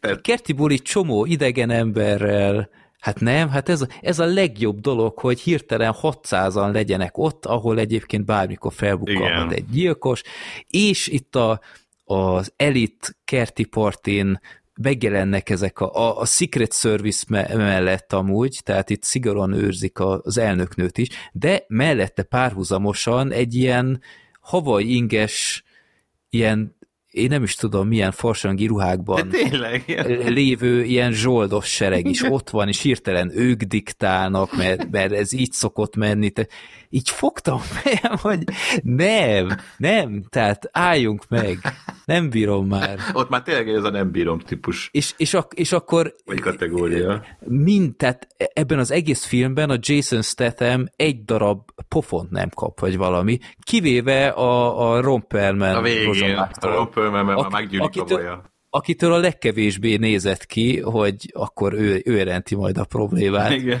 Mondjuk a, talán a legnagyobb pozitívum, hogy az egy jól sikerült verekedés vele. Tehát azért tényleg olyan durva, meg, Jó. meg olyan, olyan, na, ez az. Hogy... Mondjuk az akciójelenetekkel nem volt alapvetően mm, nem, nem, alapvetően nem volt. Inkább egy ilyen lövöldözős, bunyós film, tehát az látszódott szerintem, hogy olyan túl sok pénzük nem volt erre a filmre, tehát főleg ilyen belsőkben akcióznak, tehát nincsenek ilyen nagy külső akciójelenetek, autós üldözések, stb., hanem főleg ez a, ez a lövöldözés, meg bunyózás megy főleg ilyen belső terepeken, de hogy azokban úgy, úgy semmi emlékezetes szerintem, de, de nem is fájtak, vagy szó, hogy nem meg, meg lehetett őket nézni. De ugye jött ez a, ez a Roperman, de hogy már előtte volt egy hasonló, a másik kedvenc karakterem, a méhész utód. Úristen, az is mi volt? Mi volt? Én azt hittem, mert hogy az van, hogy akkor ráküldik természetesen, a, hogy ez a méhész, ugye ő kiszállt, a Jason Statham karakter, ez az Adam Clay, és, és akkor valaki betölti az ő posztját, tehát egy hasonlóan profi katona vagy ember, nem tudom, és, és, akkor, és akkor őt küldik rá, hogy akkor intézze el, és akkor még valamilyen üzenetet is küld, hogy, hogy Adam Crate, oh yeah, lol, fun. Tehát így benyíti vissza, hogy, hogy móka lesz őt kinyírni, majd megjelenik, egyébként pillanatokon belül egy benzinkútnál van éppen Jason Statham, megjelenik egy szintén cirkuszból, vagy a legkreténebb divat bemutatóról szökött, teljesen harsány, idióta, pszichopata nő, és, és a kocsiára felszerelt óriási golyószóróval a nyílt igen. utcán, vagy, nem, a benzinkúton. Vagy benzinkúton, tehát hogy, hogy nyílt terepen, igen, igen, elkezd golyószórózni, és így ordítva röhög, meg ilyenek. De egy közvetlen közelről. Ez tehát még csak nem is nem is volt praktikus. embere? Ez mi? Ez, ilyen, ez ilyen idióta valami showból szökött izé, figura, és na, ilyenekkel na, van tele, igen. Itt, itt ment át egyébként John Wick ilyen, ilyen paródiába, igen. vagy én nem tudom, mert, mert nyúl onnan rendesen a John Wickből, azért tegyük hozzá, nem csak ezzel, hogy itt van más ilyen, hát legyen, legyen ott bérgyilkos, itt méhész, de ezen kívül is elég pofátlanul nyúl a, a John Wick esztétikából, hogy vannak a van ez a méhész, nem tudom, call center, vagy mindenki ahol, ahol ugyanazt elsütötték, mint a John Wickben, hogy ilyen retro készülékeken, ilyen én nem is tudom, ilyen iskolás lány egyenruhában pötyögnek, háttérben Matrix nyomtatók, Matrix hangeffekt.wav szór folyamatosan, de, de tényleg folyamatosan, tehát nem tudom, mit nyomtatnak ott ennyit, de csak, hogy, hogy ilyen retro hangulata legyen, és iszonyat kellemetlen nézi, tehát itt de jaj, tehát hihetetlen ez a film. Hihetetlen. Hát tényleg hihetetlen, ami, ami itt pörög végig, tehát, hogy Isten. Meg, meg Gábor, hát a, ami, tehát a, a, a, ami még, na ez, ez viszont kinyírt, tehát amennyire szórakozató volt ez a film, egy idő után itt már, már ez már sok volt, hogy a, a, a méh szókincs, tehát, hogy, ja. hogy, hogy nem az van, hogy ő a méhész, és oké, azért méhész, mert ő amúgy méhészkedik, nem, ilyen komoly szimbolika van az egész mögött, hogy és ilyen mondatokat mondanak az FBI nyomozók így komolyan kimondva, hogy, hogy olvassák a méhész irodalmat, és ő csak a kaptárt véd. Igen, igen, és, igen. És, és akkor ko- komolyan ilyen méhész nyelvezetből következtetnek arra, hogy ahol a méhész van, ott a királynő is ott kell, hogy igen, legyen. Igen, és, igen. és mondom, jaj, ne! Ez a méhész ne. metafora, vagy még metafora de, pörög végig, igen. Ez, jaj, de jó. Ez, ez már kellemetlen volt. Igen, igen, abszolút. Ez, nem, felfoghatatlan hát, volt ez a, ez a film egész egyszerűen, de, de tényleg rohadjak meg élveztem, élveztem, és itt, itt rettem, borzongok, hogy ilyet mondok, mert ez a film, ez egy retek, de, de megnézném máskor is. Komolyan. Igen, egyébként. Hát van benne valami. Tehát, ez kétségtelen, hogy ezek a kreténségek, amiket most itt felsoroltunk, és még azt például nem is mondtam, amikor Statham annyira profi, hogy puszta ököllel bemegy tíz állik felfegyverzett komandos közé, és természetesen mindegyiket elintézi. Tehát, hogy... Ja, FBI-os, igen. Igen. Tehát, hogy csak így oda sétál közéjük, és akkor ő a Jani, aztán természetesen mindegyiket elintézi. Tehát, hogy jó, oké, okay, Jason Stathamről van szó. Hogy ez ennyire durva, ennyire profi az öreg. Na mindegy, őt szeretjük, ezért az kétségtelen. Pont azt beszéltük a film előtt, mielőtt beültünk rá, hogy a Jason Statham filmek olyanok, hogy akár mennyire szarok, valahogy nem tudunk rájuk haragudni. Hát, ugye elnézegetjük őket, elszórakozunk azon, hogy jó, volt kivétel nekem hát szállító, kettő, három, meg a... Én a megkettőt sokkal jobban élveztem egyébként, mint, mint az átlagember, vagy nem tudom, azok az vélemények, amik kijöttek róla, én azon teljesen jól el voltam azon a filmen, nem inkább a, a mestergyilkos feltámadásra célzok, vagy a szállító 2-3-ra, vagy tényleg ezekre, amik, amik tényleg ilyen penetráns borzadályok, e, de alapvetően nem tudok ráharagudni ezekre a filmekre, és akkor megnéztük ezt a filmet, és hogy ó, igen, meg, megint sikerült egy, egy ilyen darabból kijönni, ami hát retek, pontosan ahogy mondtad, és egy komolyan vehetetlen, totális ökörség, de, de valahogy tényleg úgy le, elnézi az ember, meg így jól szórakozik azon, hogy milyen hülyeséget néz most éppen. Tehát, hogy Ebből a szempontból lehet, hogy maradandó, mint, mint ezek az ilyen egy kaptafára készülő korábbi ilyen Jason Statham filmek, mint a Harcban élve, meg Joker, meg Parker, meg ilyen hasonlók. Annál talán emlékezetesebb pont azért, mert egy írtozatos hülyeség. Hát csak mi ütött a David Ayerbe? Tehát, nem, szóval, az megőrült az, az ember. Tehát azért csinált marha jó, a Fury-t csinált. Az utolsó a, műszak, az kifejezetten erős műszak, volt. Bright, Bright nekem az is nagyon hát, tetszett. nekem az már voltak gondjaim. De... de meg hát ő írta a kiképzést, ugye? Igen. Tehát ja, ez az ember a, nem tehetségtelen. Keanu Reeves-es filmjét is bírtam, a utca királyai, vagy mi volt a címe? Ja, Street igen, Kings. Igen. Ja, ja, ja. Na, voltak jó filmjei, egy, ez a jó kis nyerzsarú filmeket annó tudta csinálni, de most, most már teljesen átment ilyen, nem is tudom mi, bezálomba valóban, ahogy mondod. Nem, ez, ez döbbenetes élmény volt. Lebeszélni feltétlenül akarunk szerintem nem, a méhészre senkit, mert egy élmény, az kétségtelen. Nem, ez az a film egyébként, ahol ha beül egy társaság sörrel, és nem tud viselkedni a film alatt, én még meg is tudom érteni. tehát, tehát nem, ők csak felturbózzák ezt Igen. a filmet ezzel. Igen. De nagyon... Ilyen bulikra tényleg jó otthon, ha tényleg sörrel valami kreténséget akartok, ezen szét fogtok szakadni szerintem. Az... Ez ha van film, ahol, ahol száz százalékig alkalmas, hogy egy audio kommentár készüljön, az ez a film. Mert itt végig lehet reagálni minden percben lehet kommentálni Igen. valamit. Így van.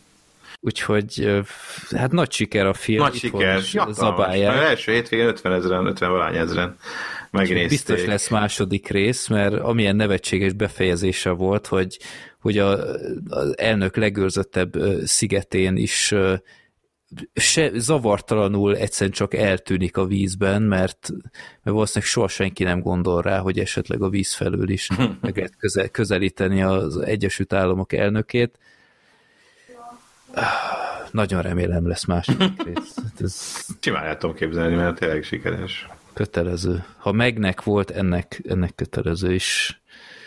Megnézzük. Úgyhogy nem tudom, Sorter visszatérte, de remélem kedvet kapott. Hát az az igazság, hogy nem. nem árt. Na, akkor, akkor újra kezdjük, Gábor. A méhész az egy... Nem igazából miközben hallgattam a kibeszélőtöket, én így nézegettem képeket a filmből, és láttam egy olyat, hogy a Jason Statham éppen egy hatalmas géppuskával a kezében, fölfelé halad egy lépcsőn, és ez egy ilyen egy ilyen filmforgatásról származó felvétel lehetett, vagy kép, mert látszott a kamera is, ami őt veszi, és a Jason Statham egyenesen a kamerába néz, és olyan arcot vág, mint akinek három napja szorulása van. Ez annyira nem hozta meg a lelkesedésemet, megmondom őszintén a filmmel kapcsolatosan, de de tudom hinni, hogy ez egy ilyen szórakoztatóbb, kevésbé önmagát kevésbé komolyan vevő könnyedebb történet, ezt. de, de egyébként én elképzelhetőnek tartom annak alapján, amit elmondhatok, hogy itt, itt tehát lehet, hogy tényleg volt egy, egy olyan mögöttes szándék a készítőkben, hogy itt most nem feltétlenül akarjuk, hogy a, a néző is komolyan gondolja azt, amit mi itt csinálunk. Tehát a, a Jason Statham-től azért ez nem idegen. Tehát tőle már láttunk ilyenre példát. Hát de ez nem olyan, a... mint a Crank. Tehát, uh, hogy, igen, tehát most ne, nekem is a Crank ugrott be, és uh, az a baj, hogy uh, azon túl nagyon sok ilyen címet, mondjuk talán még a én a Szállító 2-t mondjuk nem utáltam, és szerintem a Szállító 2 is olyan volt, hogy azért látszott, hogy nem kell ezt annyira komolyan venni. Tehát, hogy hát annyira nem jobban éreztem, hogy ez a direkt túltoljuk, hát a és, crank, akkor ez, hát a, hát a és akkor ez így egy, poén, mert hogy ezt nem kell komolyan venni. Ennél nem. Tehát, hogy itt egyszerűen csak nevetséges. Itt, azt, itt nem, ére, nem volt poén, tehát itt, itt nem csinál, nem próbáltak viccelődni, csak vicces lett. Az az eredmény, amit az a, azok a jelenetek, azok a... Tehát lehet, hogy ez volt a szándék, de akkor, akkor azt egyértelműbbé kellett volna tenni azzal, hogy, poént csinálunk belőle, Igen, de itt inkább kiröhög, nem beleröhögsz, hanem rajta röhögsz. Tehát... Igen, ha nem látjuk először az igyekezetet, akkor az nem jó. Tehát akkor, akkor a filmen nevetünk, nem Igen, pedig, tehát ha már ez nem egyértelműen jön le, szerintem az már baj. Igen, ez, jó, ez Sorter, neked is elmondom, akkor, ö, akkor ne nézd meg, és akkor egy audio kommentárban lásd először. Meg fogod hálálni. Vacsorázok közben, bocsánat. Jó, itt vagy. Jó, jó. De ehhez ragaszkodom, ebből nem engedek. Ha kell, egyedül csinálom a házi állattal, de én ezt ehhez a Jó. filmhez akarok egy audio Rendben, de akkor, akkor double feature, és akkor közvetlenül a Tom Hanks-es másnaposos film után Tom Hanks-es másnapos. Hát a másnaposos, mi volt az a, amit a legrosszabb Tom Hanks filmnek A legény búcsú? A legény búcsú után közvetlenül, tehát hogy nem tartunk szünetet, nem pózoljuk le, közvetlenül utána. És akkor azt mondom, hogy oké, okay. tehát legény búcsú és méhész, így azt De mondom, miért, hogy miért akarsz büntetni? ahhoz, hogy én megajándékozzalak egy óriási filmélménnyel. Mert vicces. Jó, rendben lehet külön is a méhész. Legyen külön Jó, a legyen külön. De te láttad a legény búcsút? Nem, hát abban maradtunk, hogy nem nézem meg, mert audio kommentárban fogjuk megnézni veletek. Micsoda? Én biztos nem. Legény búcsú? Én ezt meg nem nézem újra. Freddy, ö, hallgass vissza a kibeszélőt, ebben maradtunk. Mi a fasz? Ez, ez egy, én, én úgy emlékszem, hogy ez egy deal volt. Azt a szart én meg nem nézem még egyszer. Jó, Gábor esetleg egy legény búcsú. Okay. Máshoz nem tudok most fordulni. Ezt le fogom ellenőrizni. Ezt én úgy emlékszem, hogy ez így történt, de a hallgatók talán, talán jobban meg tudják írni. Ha így volt, akkor, akkor deepfake. Én úgy emlékszem, hogy ezt, ezt bevállaltam, de egyébként a méhészben is benne vagyok természetesen, viccet félretéve. Csak szóljatok és jövök. Ez kihagyhatatlan. Nem, hát a Jason statham én bármikor, akármikor nézem. Tehát ez, még ha szarfilmben játszik, akkor is elnézegetem. Ja, ja. Akkor ö, menjünk a következő filmhez. Ja, ja. Álmait hűse. Az új Nicolas Cage film. Ezt láttátok tiketten. Igen. Engem annyira nem hozott lázba, de akkor győzzetek meg, hogy esetleg hibáztam-e. A Sorter, elmeséled, miről szól? Elmesélem. Hát ugye Nicolas Cage új filmjéről van szó, és tulajdonképpen a történet az nem bonyolult. Nicolas Cage egy, hát, már erősen kopaszodó, idősödő, kicsikét kiégett, az életből úgy, az életben úgy megfáradt tanárt játszik, azt hiszem, hogy biológus talán, vagy... I- igen, valami ilyesfajta területen mozog, és hát nagyon nagy vágya, hogy szeretne a, a munkásságáról egy, egy könyvet írni, de hát ezt úgy tolgatja maga előtt, nem igazán tud belekezdeni, meg nem igazán van rá Hangyákról szerintem ez is igen, fontos, hogy a hangyákról és, akar könyvet írni. És hát úgy, úgy mm, nem igazán szállja rá magát, és úgy nagyjából olyan szürke hétköznapi életet él, van egy felesége, van két lánya, akik egyébként teljesen normálisak, udvariasak, jól neveltek, és ő ebben úgy, úgy kényelmesen tengeti a mindennapjait, aztán történik egy olyan fordulat a sztoriban, hogy egyre másra kapja a főszereplőnk, talán Paulnak hívták, hogy hát nagyon sokan álmodnak vele az álmaikban, teljesen, tehát tőle sokszor teljesen független emberek beszámolnak arról, hogy őt látják az álmaikban, és ugye ennek köszönhetően ebből egy hatalmas média szenzáció lesz, Ugye Paul nagyon sok felkérést kap, interjúk, szeretnének vele riportokat forgatni, különböző média platformok megkeresik őt, hogy szeretnének vele együtt dolgozni, és talán ennyit még el lehet árulni, hogy ez a kezdeti 15 perc hírnév, ez elég hamar átfordul, mert hogy megjelenik ennek az egész dolognak az árnyoldala is, és most nem szeretném ezt tovább részletezni. Gábor, szeretnéd te kezdeni, vagy, vagy mondjam én? Mondhatod nyugodtan, kíváncsi vagyok. Ezt. Jó. Én bevallom őszintén, én ezt a filmet már vártam egy ideje, mert Szerintem nagyon jó látni, hogy Nicolas Cage az elmúlt években milyen, milyen szépen és milyen elegánsan idézőjelben talpra állt. Ó, igen. Abszolút. Tehát ez, ez szerintem kisebb, nagyobb eltolódásokkal, de ez körülbelül ugye Mendinél kezdődött, talán, akkor uh-huh. látszott először ennek a jele, hogy... Hát egy évente, de tényleg sok évente jött egy-egy, ugye Joe, meg nem tudom Igen, de a Joe az még a Joe. előtt volt. Igen, és akkor itt a Mandy, és akkor de csinált Utána jött ugye a Colorado majd egy Space, jó. jött a Pig, ami egy, egy fantasztikusan jó Igen. film, és a Nicolas Cage elképesztően jól játszott Nagyon. benne.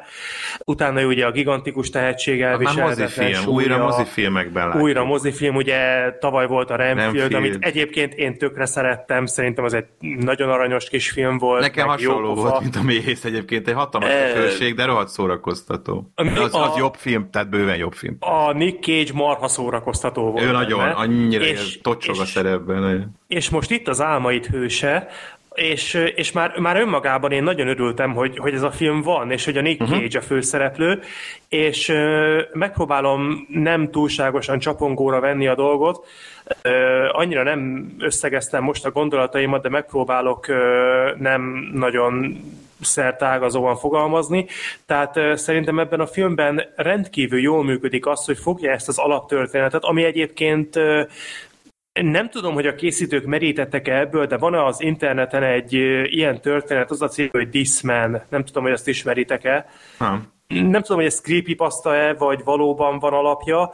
A This Man az egy, az egy internetes mm, figura, akivel nagyon sokan álmodtak már és nem tudni, hogy ő valóban egy létező személye, vagy, vagy csak egy kitalált fic karakter. Ha beírjátok Google-be, akkor rengeteg ilyen oldalt fogtok találni. Nem tudom, hogy ezt az alaptörténetet vették-e a készítők is motivációul, de sok az átfedés. A lényeg az, hogy engem az meglepett, hogy az álmait hősét én sok helyen láttam úgy reklámozva, hogy Hát igen, Nicolas Cage olyan jól teszi, hogy a Renfield után ismét bevállalt egy ilyen könnyedebb, szórakoztatóbb karaktert, és egy ilyen, hát humorosabb tematikájú filmet. Ez tényleg számos helyen előjött. Tagadhatatlan, hogy a filmnek van egy könnyedebb oldala, és, és sokat lehet rajta nevetni, de én megkockáztatom, hogy szerintem ez, ez nem volt egy, ez, ez, ne, ez nem egy végjáték. Erősebb a drámai éle, igen. Sokkal erősebb a dráma, főleg a film második felében. Igen. És a Nicolas Cage alakítása sokkal inkább drámai, mint komikus. Szerintem. Tehát uh-huh. Az, ahogy ezt, a, ezt az alapvető konfliktust a film boncolgatja, és ahova fokozatosan elviszi, az egyáltalán nem könnyed, az egyáltalán nem, nem vidám, nem szórakoztató, nem jó nézni. Ebben a filmben rengeteg olyan pillanat van, amikor feszengsz, amikor, amikor kényelmetlenül érzed magad. Egyetlen egy jelenetet szeretnék kiemelni, Gábor, te tudni fogod, hogy miről van szó. Annyit mondod csak, hogy Sprite.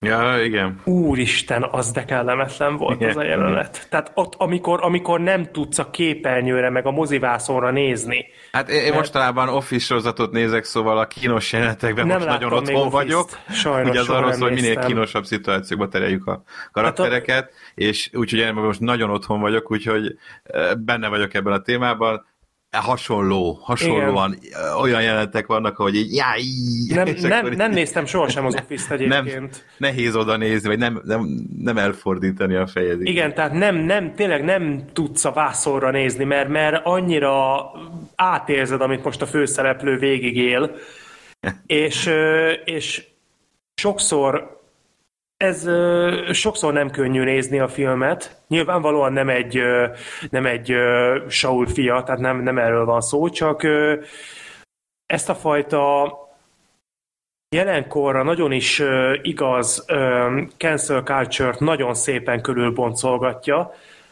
Erősen jelen van, és ö, húsba vágó, nem erőltetett, és rendkívül szimpatikus ebben a filmben, hogy másfél óra másfél órás, és nem húzza túl, Igen.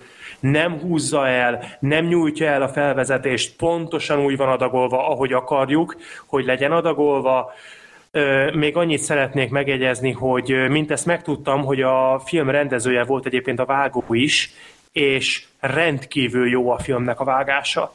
Fantasztikus. Igen. Tehát az, hogy zajlik, ezt most megpróbálom körülírni, előre is bocsánat minden hallgatótól, nem biztos, hogy ez sikerülni fog, hogy ezt átadjam, de az a lényeg, hogy zajlik egy jelenet, mondjuk a Nicolas Cage beszélget egy, vagy a Nicolas Cage figurája beszélget egy másik karakterrel a filmben, és zajlik egy párbeszéd, és ilyen egy másodpercekre be van vágva egy-egy pillanat, egy-egy villanás azokból a jelenetekből, amiket a másik karakter az álmaiban látott a cage Igen. És ez sokszor benne van a filmben, és kizökkentő, de nem úgy, hogy megakasztja a jelenetet, hanem nyugtalanít, feszülté tesz. Nem tudod, hogy hova fog kivezetni ez az egész, hogy, hogy mégis ennek a jelenetnek hogy lesz majd vége, mert érzed, hogy van egy feszültség. És érzed, hogy ez a feszültség ez előbb-utóbb robbanni fog. Mert a fizika törvénye azt követeli, hogy előbb-utóbb robbanjon, de nem tudod, hogy mikor és hogyan fog ez megtörténni, és ez, ez rendkívül nagyon-nagyon jól alá dolgozik a hangulatnak, de nem szeretnék csak én beszélni, úgyhogy Gábor, te is mondd el a véleményedet. Igen, én is nagyon örülök Nicolas Cage visszatérésének, illetve hát annak, hogy, hogy egy kicsit komolyabban gondolja újra ezt a filmkészítés, színészkedés dolgot, és, és megmutatja, hogy igazából ő nem kattant meg, egyszerűen csak ugye azt tudni, hogy ugye óriási tartozásokat halmozott fel, és, és ennek kifizetése miatt vállalt el mindent nagyjából, amit felajánlottak neki. Emellett természetesen, és azt többször is nyilatkozta, volt, volt egy olyan, vagy van egy olyan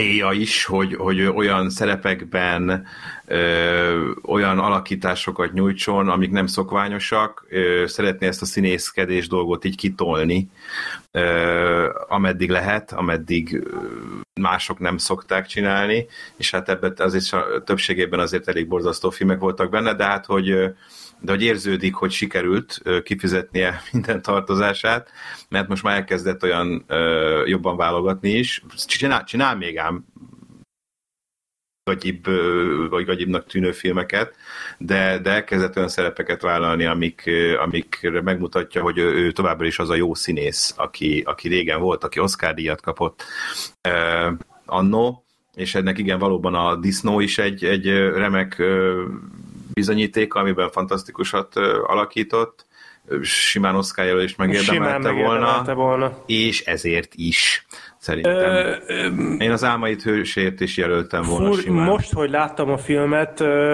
nem láttam még minden jelöltet, úgy emlékszem a jelenlegi férfi főszereplő kategóriában, de, de furcsa, hogy nincs ott a Nick Cage. Egyáltalán is került valahogy szóba, tehát hogy nem is volt az, hogy tehát Golden Globe volt. Uh, igen, igen, igen, csak az Oscar szempontjából ott ilyen nem sokadikként talán ott volt, de hogy, de hogy egy percig nem gondoltuk igen, uh, sajnos, hiszem, hogy azt hiszem, hogy lehet. egyszer, mikor személyesen beszélgettünk, akkor te mondtad nekem, hogy a Pigért volt komolyan esélyes. Igen, ott, ott, hogy... ott már komolyabb esélye voltak, hogy esetleg bekerül, de aztán nem. De, de igen, tehát, hogy itt, itt, itt Nicolas Cage tényleg parád, és egy uh, egyik legnagyobb lúzert játsza szerintem a, a történelemben. Tehát tényleg egy olyan ember, aki, akinek semmi nem jön össze az ég, ég a világon. És, és, és vannak vámai, vannak vágyai, de, de ő az abszolút, abszolút kisember, az abszolút loser. Uh, még a, az is durva, hogy ugye mindenkinek az álmában is egy loser. Ja, igen, igen. Igazából. Tehát, hogy ott van, és a legdurvább helyzetekben nem csinál semmit, csak ott így néz, teljesen nyugodt, de hogy senki nem segít, és akkor ezen teljesen ki van ő maga, hogy, hogy úgy, ugye azért, azért próbálok, tehát hogy ott, ott teljesen inaktív vagyok, és igen, igen, nem csinál semmit, és teljesen ki van emiatt, mert hogy ő szeretne valaki lenni, abszolút, csak hát senki. Ő neki ez a sorsa, ő senki, és, úgy, és nem úgy, is lehet valaki, és így úgy, végre lett valaki azáltal, hogy az álmokban senki volt. Igen, és valahogy úgy kicsikét sajnálod is. Abszolút, tehát tök, tök tudod sajnálni, meg tökre tudsz vele menni, meg igazából szimpatikus is, és produkkolsz neki, de, de hogy tényleg annyira töketlen, meg annyira hülyességeket csinál, tehát ugye amikor a, a, a lány is hazaviszi, Komolyan, tehát ott, ott már tényleg úgy, úgy jaj, ne. Jaj, jaj ne. Miért? Hogy lehetsz ennyire loser? Az mindegy, szóval azért De tök jó, azért tök jó jelenet. rajta, hanem, hanem, hanem inkább Csaj, ez tényleg inkább szánalom szánod, van benne. Igen, szánod inkább, de rohadt jól hozza ezt a, ezt a figurát. Tényleg azért ez sokrétű, sok szempontból sokrétű az ő alakítása. És hát Bocsánat, csak ez pont ide tartozik, azért Igen. vágok most közbe. Nyugodtan. Én azért kiemelném azt a nem, nem volt hosszú jelenet, de bitangerős, talán színészileg a legerősebb pontja a filmnek, amikor azt a videóüzenetet A videóüzenetet, így van. Az valami elképesztően erős. Igen. Az az egy perc. Igen, pedig az is szánalmas. Igen, de, Ugye? pont, de, de, hogy azt nagyon de erős. pont azért erős, mert szánalmas, és talán pont azért szánalmas, mert ennyire igen, erős. Igen, igen. Az a, természetesen az a a célját, de, de, de ott nagyon az a fő. Igen, az a Oscar bait, vagy nem, hogy, hogy, hogy, hogy az a, Hát, hogyha jelölve ha jelölték volna, volna ezt volna, volna be a, a gálán, igen. igen. Valószínűleg. A film rendezője egyébként, írója rendezője egy norvég fickó, ez a Christopher Borgli, aki két éve, vagy hát 22-ben, igen, akkor már két éve ö, szintén a mozikban volt itthon a Rosszul vagyok magamtól című film. Én azt nem láttam, de jókat hallottam róla, abban az influencereket PC-zte ki magának, hogy mennyire eldurvult már ez az influencer őrület, és ott egy lány ö, azzal ö, csinál ö, ö, vagy azzal bővíti a, azzal lesz híres, hogy, hogy mindenféle csúnya dolgokat csinál magával. és az is egy erősebb film. Amikor már láttam, hogy ő rendez egy Nicolas Cage akkor gondoltam, hogy akkor valószínűleg ez nem az a szokásos egy kaptafa hülyeség lesz tőle, hanem ez valami komolyabb dolog. Ez egy tehetséges pali abszolút az álmait hős alapján legalábbis. Ez, ez, sem egy, ez sem egy mindenkinek való film, tehát ezt is el tudom képzelni, hogy itt ez bizonyos embereket kivet magából, mert nem egy ilyen tipikus egyáltalán. Tehát nem, ez valóban benne vígjáték, egyébként vicces, mert az IMDB szerint vígjáték horror. na, na, Tényleg mindegy. vannak benne vígjáték elemek. Az van, az inkább, tehát vannak benne vicces dolgok, dolgok, meg, meg tudsz nevetni azon, de, hogy mennyire de, kretén. De sosincs direkt poén, hanem mindig a helyzet A helyzetből, nevetsz. így van, tehát ő nem poénkodik a főszereplő sem, hanem igen, a helyzet abszolútesen pontosan, és hát horror, hát vannak benne talán egy kicsit ilyen horrorisztikusabb, hát fogalmazzunk az. úgy, hogy az álom jelenetekben vannak ilyen horrorisztikusabb kicsit sötétebb, hát, fogalmazunk így, hogy kicsit sötétebb dolgok, de nem az. Tehát nem, nem egyébként, egy... és az a baj, hogy nekem ez az egy kis kritikám van a filmmel kapcsolatban, de ez nem a film hibája, hanem mikor én megnéztem, akkor, akkor bennem az a gondolat volt, én mondom, sok kritikát, sok véleményt elolvastam a filmmel kapcsolatban, meg meg is hallgattam, és nem egy olyan volt, ami kiemelte, hogy úristen, a második felében milyen horrorisztikus lesz az egész, és milyen hátborzongató. Nyilván emiatt ezek az elvárások bennem voltak, és mondom, ezt nem a film üzente, hanem a filmről megfogalmazott vélemények, de hát nem, nem igazán, nem igazán ijesztő. Ja nem, nem, de nem is megy arra ki, nem, tehát nem, nem ez nem, a célja, nem. csak ugye van egy, vesz egy ilyen sötétebb fordulatot a történet, és akkor ott az álomjelenetekben, ahogy ezt mutatják be, maximum az, az alapján mondjuk, lehet. Mondjuk a számszeríjas jelenet, az para. Igen, igen, az mondjuk, mondjuk az igen. volt.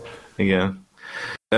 Az álomjelenetek is tetszettek egyébként, tehát hogy az álmok nekem mindig egy ilyen nagyon kedvelt toposz volt. Én nagyon sokat álmodom, gyerekkorom óta engem az álmok nagyon-nagyon foglalkoztattak, és mindig nagyon szerettem azon a filmeket, amelyek az álmokban játszódnak, vagy álmokról szólnak, vagy azzal kapcsolatosak. Ugye készítettünk is egy amatőr filmet az álom tematikáról, és, és hát ezért is vártam nagyon egyébként ezt a filmet. Nagyon tetszett az alapötlet, hogy, hogy miért van. Ja, miérteket nem kapunk itt se, úgyhogy nem, nem kell nem azt feltétlenül, baj. nem is baj, nem egyáltalán nem erről szól, nem ez a lényeg az egésznek, hanem az, hogy a világ hogy reagál rá, erre a karakterre, erre az emberre, hogy, hogy gondolhatja esetleg lesz valaki ez, ennek kapcsán, aztán, hogy milyen fordulatot vesz az dolog, és akkor aztán ez a cancel culture valóban rész, ami szerintem egyébként alapvetően nézve hülyesség, mert hogy most az ember miért dühös arra valakire, aki az álmában ezt meg azt csinálta. Szóval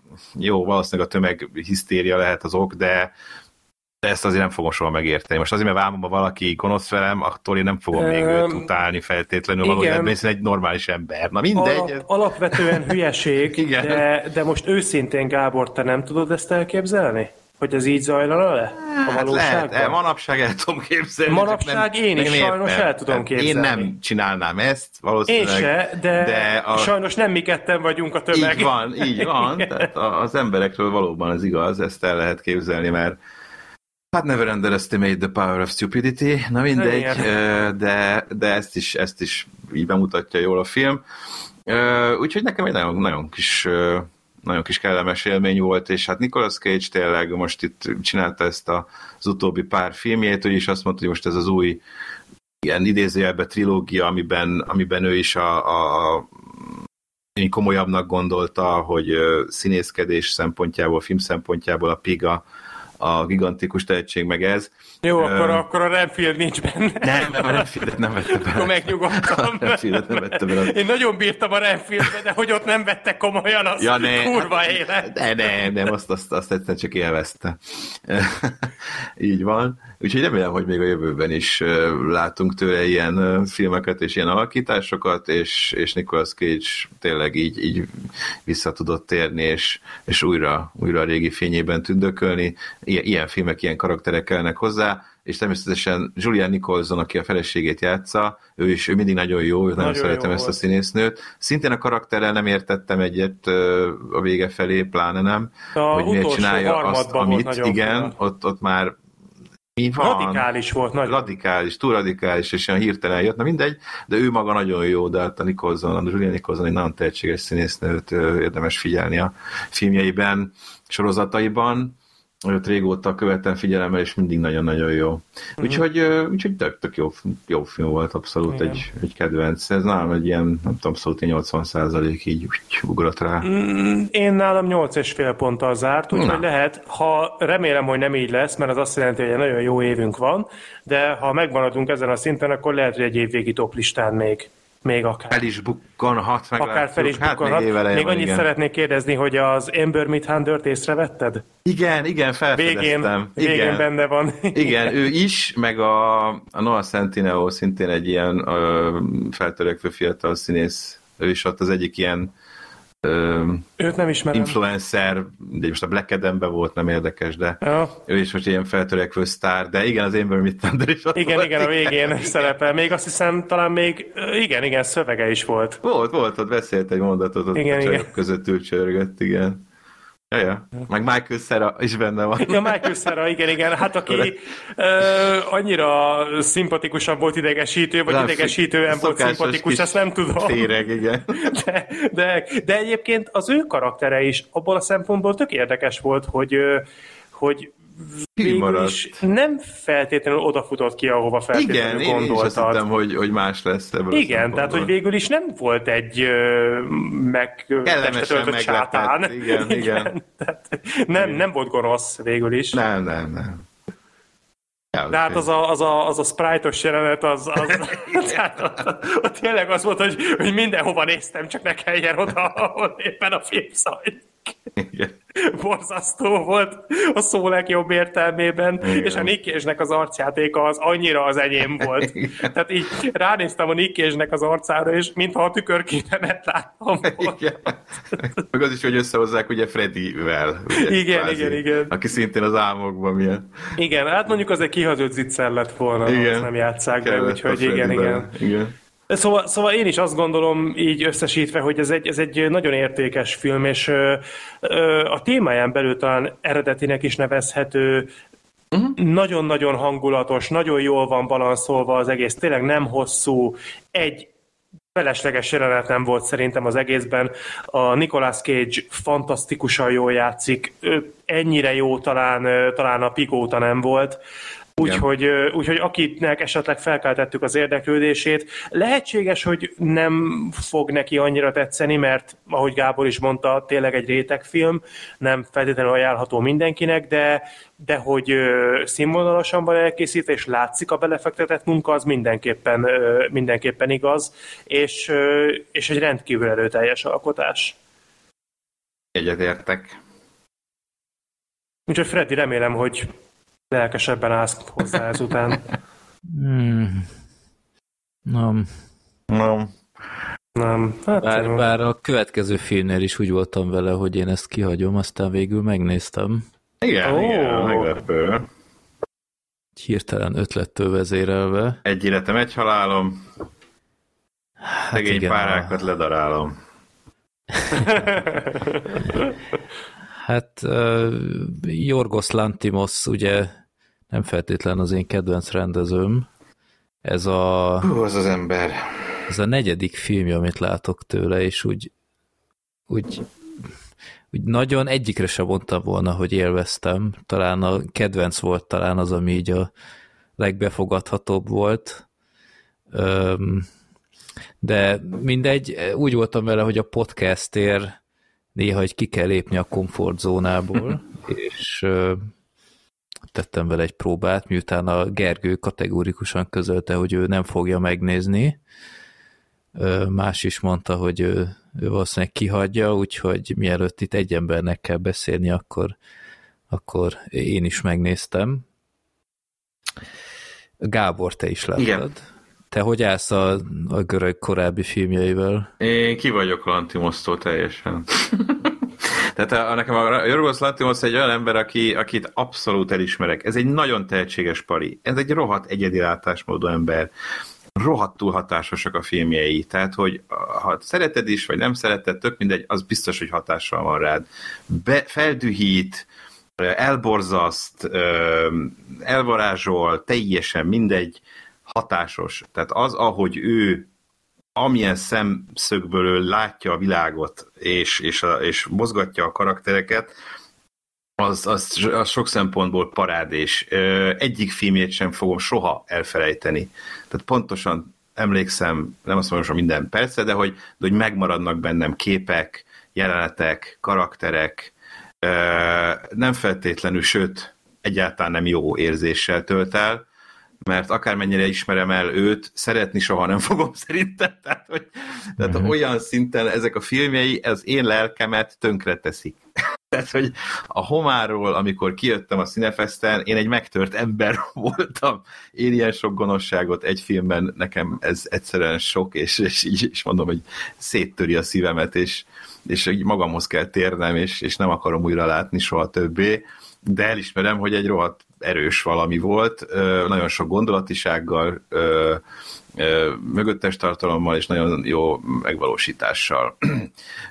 A kedvenc valóban egy populárisabb film volt Lantimoshoz képest, azért abban is voltak meredek dolgok, de, de igen, a korábbi filmekhez képest Homár kutyafog, egy szentszarvas meggyilkolása jóval... Fú, az volt a legjobb. jóval befogadható. Szarvasos.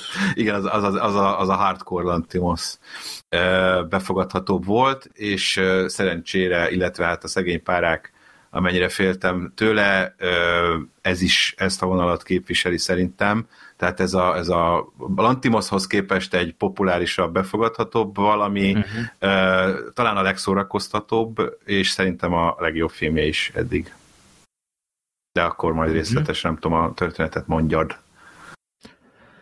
Hát a történet arról szól, hogy mikor, mikor játszódhat ez? Hát ez így nincs kimondva egy ilyen klasszikus múltban, de valahogy mégis jövő, tehát ez egy ilyen, ez egy ilyen valami fura elem, a valóságtól elemelt világ, ami, ami kosztümös, tehát hogy az alapján régenben játszódik, 1800-es években nem tudom, de, de amúgy meg ilyen jövőbeli dolgok is vannak benne. tehát áram van. Áram, meg ilyen kábelvillamos fut, steampunk. meg steampunk egy kicsit, igen. Igen. Ja, úgy tényleg a 20. század eleje körülbelül, de nem, nem realisztikus sok szempontból. Hát arról szól a film... És már ez kész. Hogy, hogy mi a... hogy? És már ez teljesen kész. Az alapsztori. Ja, hát arról, arról szól a film, ez így nem is egyértelmű sok ideig, hogy van egy ilyen iszonyat szétkaszabolt fejű Willem Dafoe, aki egy ilyen őrült sebészt alakít, nevezhetjük Frankensteinnek is, úgymond. Az ő házában él az Emma Stone által alakított Bella Baxter, azt hiszem így Igen, hívták, Bella. Aki ilyen nagyon furcsán viselkedik, tehát ilyen nehézkesen mozog, csak így egy-egy szavo, szavakat tud kimondani, és hát olyan, olyan hát ilyen, mint egy kicsit a szellemi fogyatékos. Hát, gyenge elmélyű lenne, igen. Igen, ö, és aztán kiderül később, hogy ő igazából egy, és ezzel is nyit a film, csak így ez nem teljesen egyértelmű sok ideig, hogy a két dolog összefügg, hogy egy, egy nő leugrik egy hídról, és úgymond öngyilkos lesz, és ezt a, ezt a holttestet ö, szedik ki a, a Willem Defoe, és észreveszi, hogy ez a nő ez terhes volt. És akkor a magzatot kiveszi, és a Emma Stone ö, fejéből kiszedi az agyat, és a, a kisbabának az agyát helyezi a felnőtt testbe, és hát úgymond ilyen frankensteini módszerekkel, árammal ö, életre kelti. És akkor úgymond az történik, hogy egy kisbaba van egy 20 akárhány éves nőnek a testében, és akkor úgy fejlődik agyilag. Tehát a film során folyamatosan... Gyors, gyorsabban ö, fejlődik, mint egy gyerek. Hát valószínűleg erre megy ki, tehát itt, itt vannak mindenféle ilyen megjegyzések, hogy a, a haja is ilyen sokkal gyorsabban Igen. nő, meg minden nap 15 szót tanul, vagy ilyesmi. Az, hogy ez most miért van, ez így annyira azt nem, nem igen, ezt nem ezt, ezt csak így el kell, el kell fogadni, és akkor hát látjuk, hogy ő, őt így elzárva tartja a Willem Dafoe karaktere. Hát mert félti. Félti, igen, szeretné, hogy, hogy azért fejlődjön egy bizonyos szintre, de aztán annyira kíváncsi és kezeltetlen lesz ez a Bella, hogy időnként azért ki is nézhet, és aztán elmegy világot látni, úgymond egy mielőtt még hozzáadná egy sebész tanoncához, elmegy világot látni, kalandot, a kalandokat kielvezni egy ügyvéddel, akit a Mark Ruffalo alakít, és gyakorlatilag... Tőle igen szokatlan szerepben. Ő, és egyébként szerintem messze ő volt a leg, legjobb a filmben. Tehát Nagyon jó ő, ő annyira tehát mi, mindenki az Emma Stone-ról hát beszél. mondjuk életalakítása szerintem azért Emma Stone-nak, tehát hogy Emma Stone is jól alakít, de ez most lehet, hogy nagyon furán fog hangzani, de Emma Stone-nak a, a játéka az annyiban ö, nagyon merész alakítás, uh, tehát itt hozzá kell tenni, hogy, hogy az Emma Stone szerintem a filmnek a negyedében ruhátlan van, majd, hogy nem. Tehát el, elég, elég meredek dolgokat bevállalt, de ez a szerep önmagában szerintem egy, egy rendkívül hálás szerep, tehát Igen, ez bárki ez eljátszhatta hát volna. Hát bárki azért nem. Mert, mert figyelj, csak Azért, mert van furán... egy hálás szerep, azt még nem biztos, hogy valaki jól is tudja játszani. De nem kell semmihez, semmilyen színészi normához alkalmazkodnia sok ideig, mert csak ilyen akárhogy viselkedhet, az illet volna ahhoz a karakterhez. Nyilván kigondolták, hogy hogy legyen, de ez, ez nem egy nehezen eljátszható szerep szerintem, azon kívül, hogy hát, nagyon, nagyon kockázatos, meg bevállalós, tehát ezt, ezt nyilván ezt el kell ismerni. Na, jó játsza, de én ezért mondom, hogy nekem a Mark Ruffalo karaktere szerintem sokkal jobban tetszett, mert, mert egyrészt őtőle ilyet még nem láttam, segfejt, segfejt alakítson, de nem a színészekkel van a ja, hát nem, a filmben. Nem. Egyértelműen. És, és akkor egy kis coming out, amúgy én ezt a filmet jobban szerettem, mint amilyennek én elképzeltem. Uh-huh, uh-huh. Tehát én azt hittem, hogy ez egy, ez egy két és fél órás szenvedés történet lesz részemről.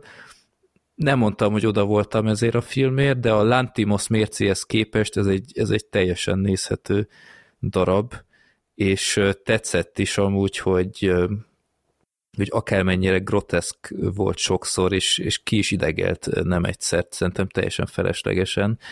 Azért a, el lett magyarázva a film, tehát Igen. abszolút követhető, mindenre választ kapunk gyakorlatilag, és ezt úgy kell elképzelni ezt a filmet amúgy, mint a, mint a Barbie-nak az ilyen nagyon elcseszett testvérfilmjét. Igen. Mert a, a mondani való egyébként majd, Hasonló, hogy nem ugyanaz. vagy majdnem ugyanaz. Ez egy feminista Frankenstein történet. Igen, hát a, a emancipációról szól, öm, sokféle megközelítésből, különböző életszakaszokban a, a nőt hogyan, hogy is mondjam, hogy hogyan használják ki, hogyan próbálják birtokolni, tehát itt különféle karakterek, hogyan, hogyan fordítja meg a kockát, például a Mark Ruffalo-nál az a része mondjuk tökre tetszett, mm-hmm, hogy, mm-hmm. hogy az ilyen seggfej fickónál, amint, amint rájön, hogy vele is csak játszottak, hogy mennyire sebezhető, semmire kellő fickó lett hirtelen, és vannak ilyenek a filmben, és ezek amúgy abszolút tetszettek, ahogy a, a díszleteket abszolút uh, kell emelni. A, a boxban egy nagyon jó hatoldalas cikk Igen. van amúgy a, a díszletek. Igen, a Csaba ott volt a forgatáson annó. És nagyon érdekes, hogy, hogy miközben néztem a, a filmet, így pár dolog feltűnt, amit ő kiemelt. Például volt a, abban a nagyon furcsa lakáson volt egy ilyen, a lépcsők felett egy ilyen kis terasz, ilyen belső terasz, uh-huh. ahonnan nem is lehetett eljutni. Tehát semmi értelme nem volt, mert nem tudod megközelíteni. De az ott feltűnt, de például, hogy ilyen, ilyen pénisz üvegek voltak a bordéházban, meg ilyenek, az nekem a film során abszolút fel se tűnt. Aha, aha.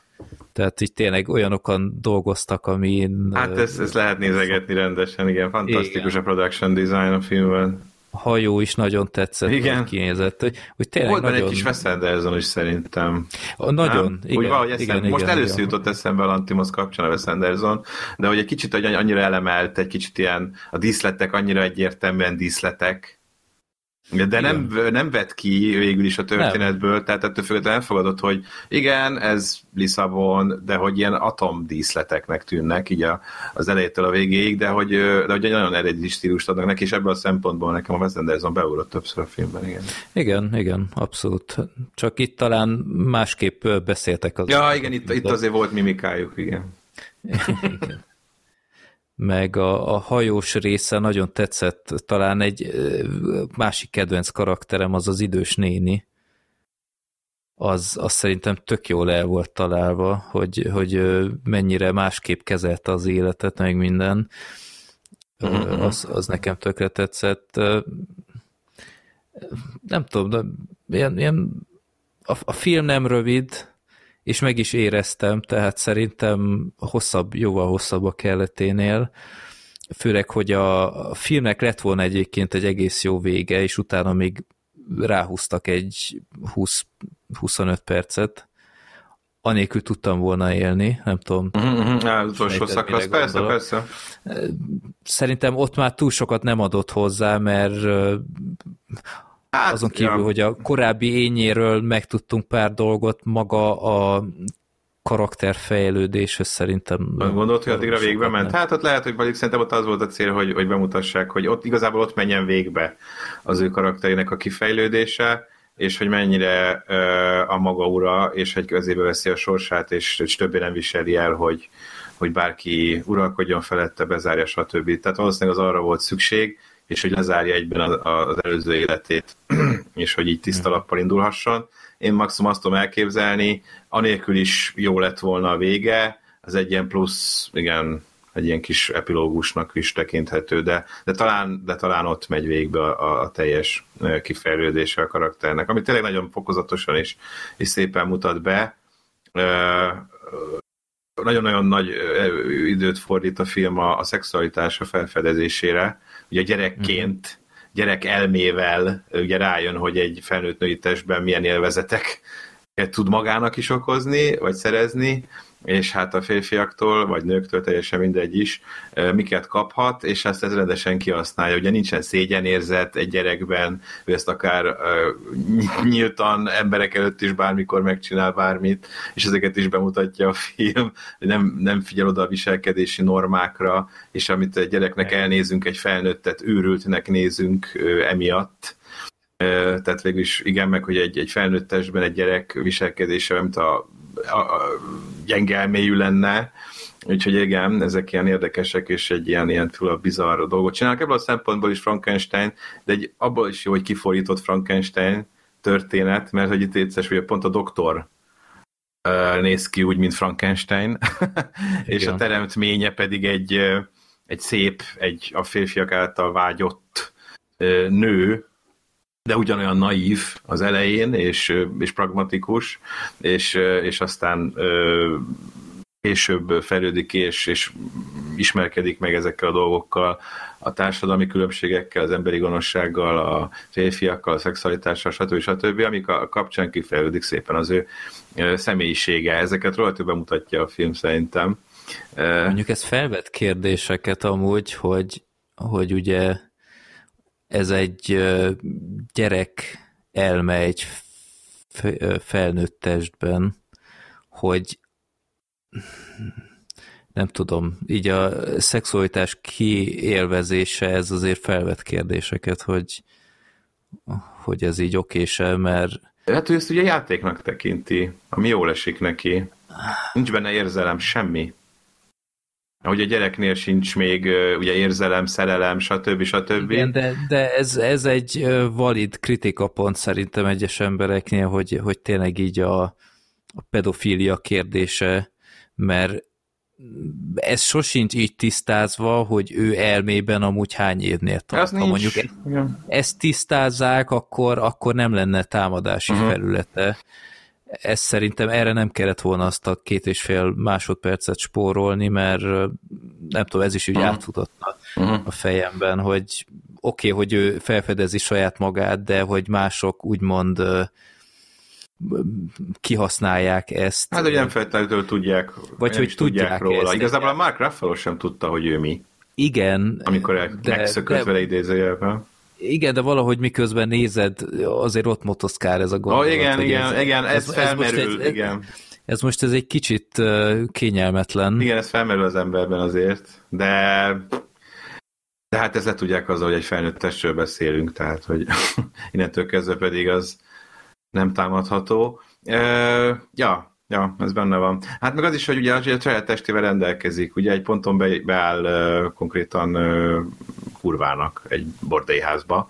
Uh, pénzkereseti lehetőség, teljesen jó, de az is, az is hozzájárul ahhoz, hogy aztán, aztán más szemmel nézzen erre a, a szex dologra is később, hogy esetleg mondjuk a nő válasszon.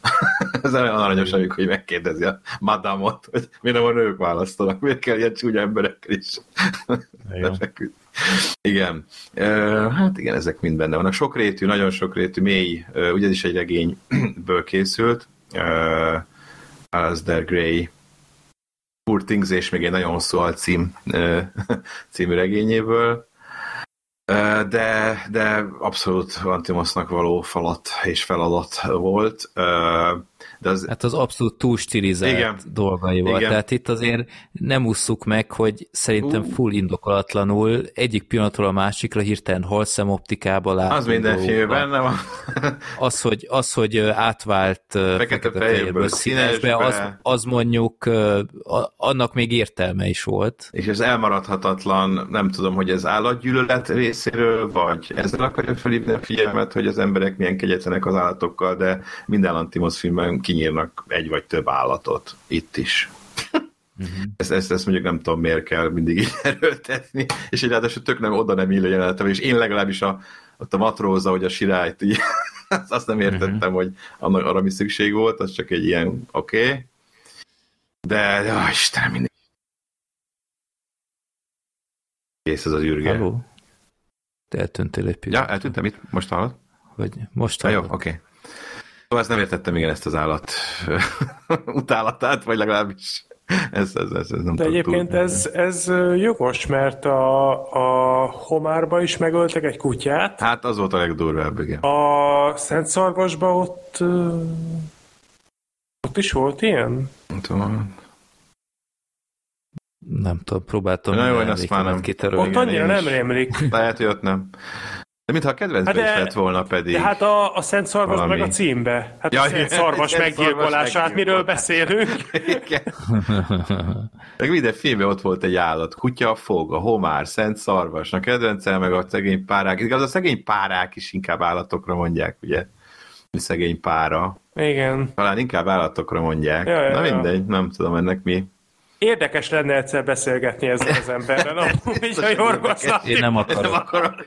Nem, hát nem. van egy elméje, az kétségtelen. Leülnék vele beszélgetni, hát lehet más emberként jönnék ki. Aztán lehet, hogy egy tök aranyos, izé, tök közvetlen. Lehet egyébként. Teljesen normális ember. Csak hát ezeket a dolgait a filmjeiben kiéli. Hát a Jorgos Lantimos ö, ö, egyszer már beszélgettünk szerintem erről, és akkor is talán mondtam, hogy ö, nem az a kemény vonalas ö, tipikus rendező, ő inkább művész. Igen. Sokkal inkább művész. Tehát szerintem, hogyha kifejezőbben tudna, vagyis hogyha a saját szintjéhez igazítva kifejezőbben tudna festeni, akkor ő festő lenne. Tehát, hogy ő, ő sokkal inkább próbál egy, egy érzésvilágot átadni a, a produktumaival, nem pedig egy történetet. Szerintem. Mm-hmm. Hát, igen. Mm-hmm.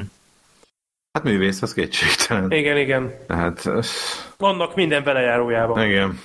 Meg a film legvégén nem értettem, ez most lehet egy icipici spoiler terület, hogy ugye történik egy elmecsere, uh-huh. hogy ott miért, miért azt az elmét cserélték, és mondjuk nem a nem az Istenét, hogyha érted, amire gondolok, az szerintem sokkal, ja, aha. sokkal észszerűbb lett volna azt, hogy nem, én azt hittem, hogy arra fog kimenni. Ja, az, az eszembe se jutott igazából. De, hát nem, de az már nem ő lett volna, gondolom, vagy nem tudom. Hát mindegy, csak úgy beleillett volna. Ez csak szerintem egy szopatás volt. Hát az is lehet, de Dicstelen sors annak az állat. Csak így átfutott, ja, hát igen. átfutott a fejemen, de igen. Ja, szóval Érdekes élmény, érdekes élmény, aki vállalkozik erre a filmre, valószínűleg lesznek, akiket teljesen kiakaszt, de akár tetszeni fog, akár nem, valószínűleg úgy megmarad.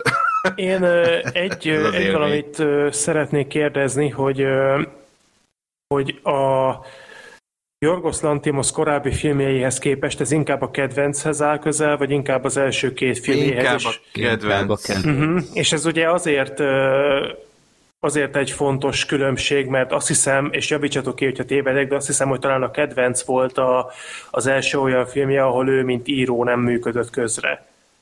Tehát, hogy az nem az ő, ő víziója, csak ő vitte filmre azt a víziót. És ezt nem tudom. A kedvenc szerintem egyébként bármilyen furán is hangzik Így van, ez. jól mondod. Igen.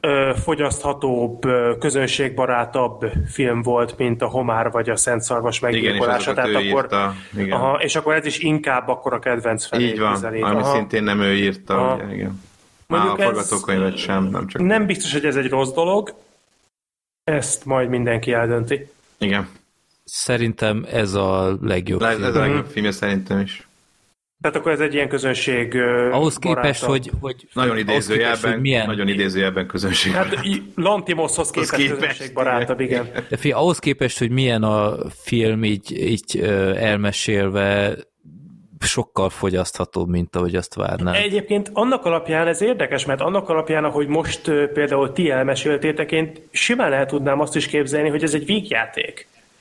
Tehát, hogy, Na hogy... ez viszont, én vígjáték, ilyen fekete vígjátékként is olvastam, hogy annak titulálják, de én bevallom őszintén, én egyszer nem Én igen, szerintem nagyon jó a humora. De volt, volt egy pár ilyen ö, ugye ennek a Bellának... Hát a Bella viselkedéséből fakadóan. Frankenstein mennyasszonya karakternél, hogy ö, ott neki vannak ilyen fura kifejezései, tehát én ezt elképzelem, hogy ez egy humorforrás akart lenni, tehát például a, a szexre nem szexet mondtak, hanem ilyen ágyas vadulás, vagy ilyen, igen, valami ilyesmi. Ugrálás, vagy...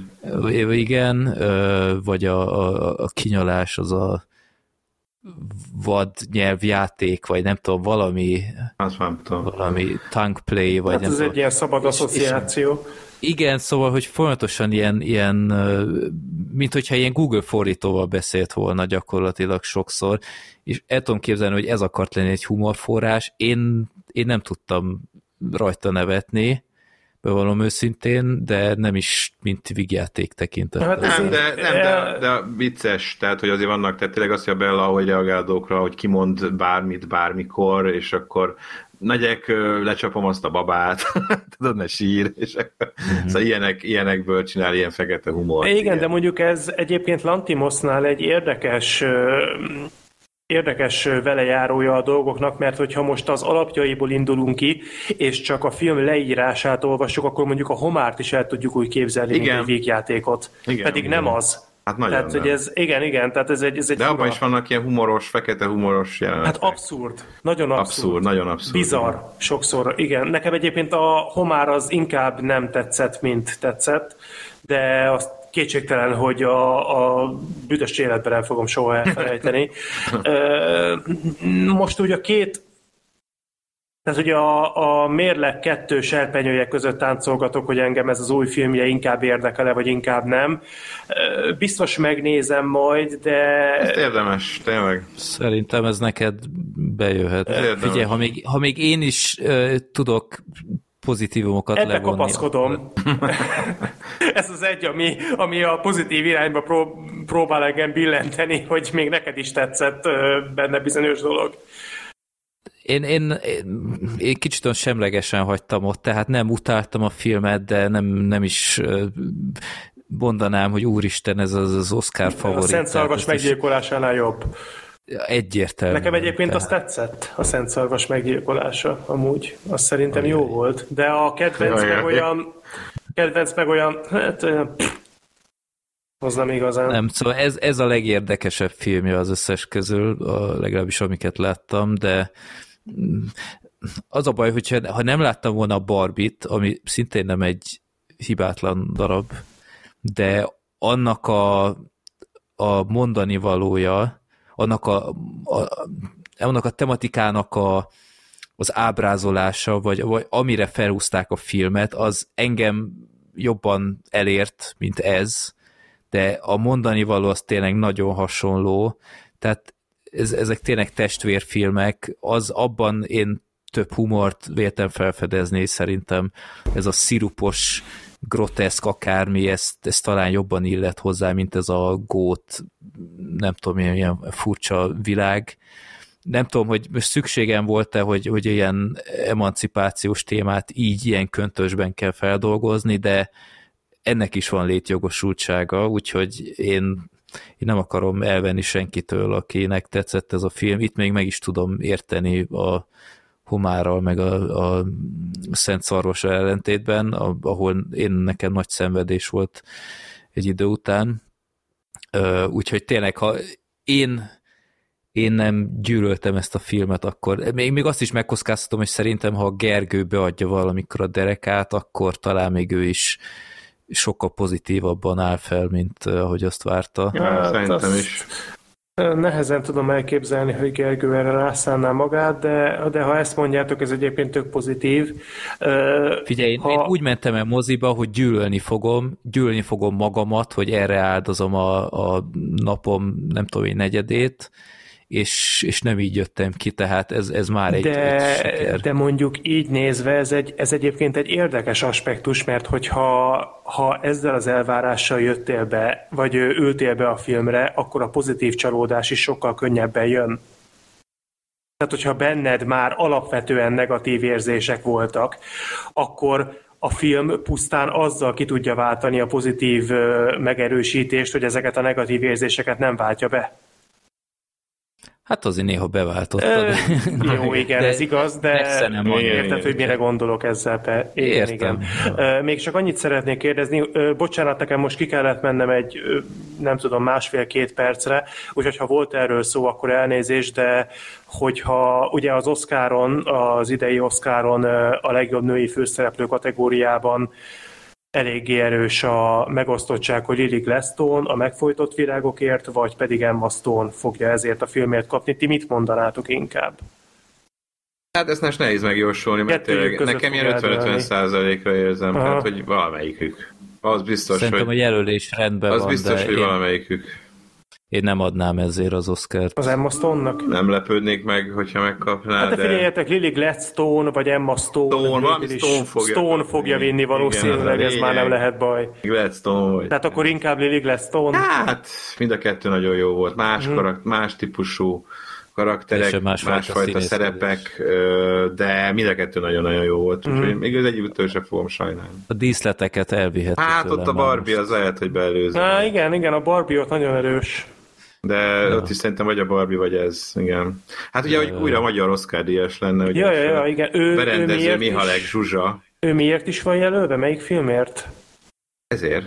Ezért? Szegény párákért. Igen, ezt itt forgatták az Origo Filmstúdióban Aha. Budapesten. Hát az sanszos, hogy az be lesz húzva. Szóval ott akkor újra lenne tavaly, vagy két éve ugye a Düne kapcsán is volt, aki nyert. Volt Magyar Oscar díjas, és most Mihály Zsuzsa, mint a berendező, díszletes, a szegény párákért jelölt.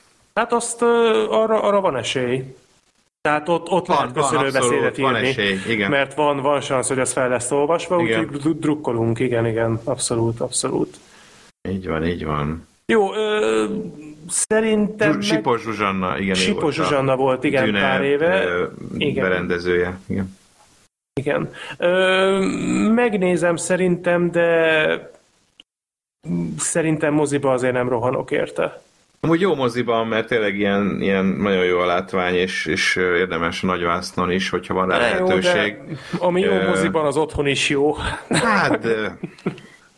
Nálad sok néző de jobb. Volt, Sok, igen, egész sokan voltak. Igen. Nálam velem együtt három ja, volt. Nem, én a momban hát néztem, és vasárnapi napon, és egész sokan voltak. Ha még ajánljátok egy 10 percig, akkor beadom ki. a derek, amúgy moziba menjek. És senki de... nem ment ki róla. uh-huh, uh-huh. Na, lehet. Lehet, hogy akkor beáldozom magam, mert egyébként tényleg érdekes az alapsztori, meg, meg most nem tudom, tényleg nem, hát tudom nem elképzelni, tipikus, nem tudom elképzelni, hogy ez a történet, ez a Lantimos rendezésében hogy nézhet ki, de hogyha ezt egy Tim Burton csinálna, akkor rögtön magam előtt lenne az egész, de így, na mindegy, ez még a jövő zenéje. De érdekel, érdekel. Eh, merülj el benne, akár egy éjszakai, jaj, úristen, éjszakai, éjszakai vetítésen. Merülés, jó Isten. Na, éjszakai merülés, ez a ti területetek, ja, Istenem, én nem Gábor, láttam. ezt, ezt légy szíves, te foglald össze, én, én, én annyit tudok erről a filmről elmondani, hogy láttam, de, de annyira régen történt már ez, hogy semmire nem emlékszem. Hát azért nem egy olyan történet, amit úgy nehéz felidézni, nem? Tehát, hogy... Hogy, hogy, hogy a, a Gergő fanatikusok nem maradjak nélkül, még egyszer az ő rövid véleményezése erről a filmről az előző adásból. A Nights filmet néztem, Nights ezt az éjszakai merülést, meg aztán a... Egy mondatos a... véleményezés. Szar! Jó, ennyi Jó, hát volt. hát ezzel igazából olyan nagyon nem tudok vitatkozni. Nem nagyon vannak ellenérveim. Hát nehéz, igen, de... Miről szól be, és semmit nem Miről szól? Gábor, hát miről szól ez a... Volt az a áltréler, ugye jöttek ezek a hülye cápás filmek, minden, minden cápa, minden sárk, volt egy ilyen áltréler a Shark Pool. Nem tudom, megvan-e. Az csak annyi, hogy van egy cápa az úszómedencében. Ez nem, nem megy bele, volt, és akkor belemegy, megeszi, és akkor igazából egy, tehát ugye nem tud hova menni, ott van a medencében a Shark Pool, és még így is mindig belemennek az emberek, hogy ott van benne egy rohadt nagy cápa. Ez ilyen poénra vett ilyen áltréler volt annak idején, a Shark Pool. Azt lehet, hogy azóta meg... Ugye, ne, ugye nem azt akarom mondani, hogy ebből áll ez a film. E, hát alapvetően de, Ugyanis van egy, meden, van egy gonosz medence. Nem, nem, cápa nincsen. Erre azért hagynék időt, tehát gonosz Klóros medence. vízben azért Nincs cápa, nincs cápa. Tehát ezt, ezt így, tehát van egy medence, ami gonosz. Van egy gonosz medencénk. Így van, van egy gonosz úszó medencénk, amelyben... Mi van? Amely becsalogatja a, a, a gyanútlan embereket mindenféle dolgokkal, és ott... Hogyan, és a, hogyan tud egy medence becsalogatni? neked például úgy, hogy kiköp magából egy ilyen kis hajócskát, ami ott így úszik a vizén, egy ilyen műanyag, vagy ilyen kis, kis hajó, játékhajó, ahogy úszik a vizén, és a gyerek ezt meglátja, akkor oda megy és ki akarja szedni, és akkor természetesen beleesik, és akkor a, a benne lévő gonosz az lehúzza, tehát hogy gyakorlatilag elsüti ugyanazt, mint a Pennywise. A ah, ja, ja, ja, ja, behúzza, igen, igen.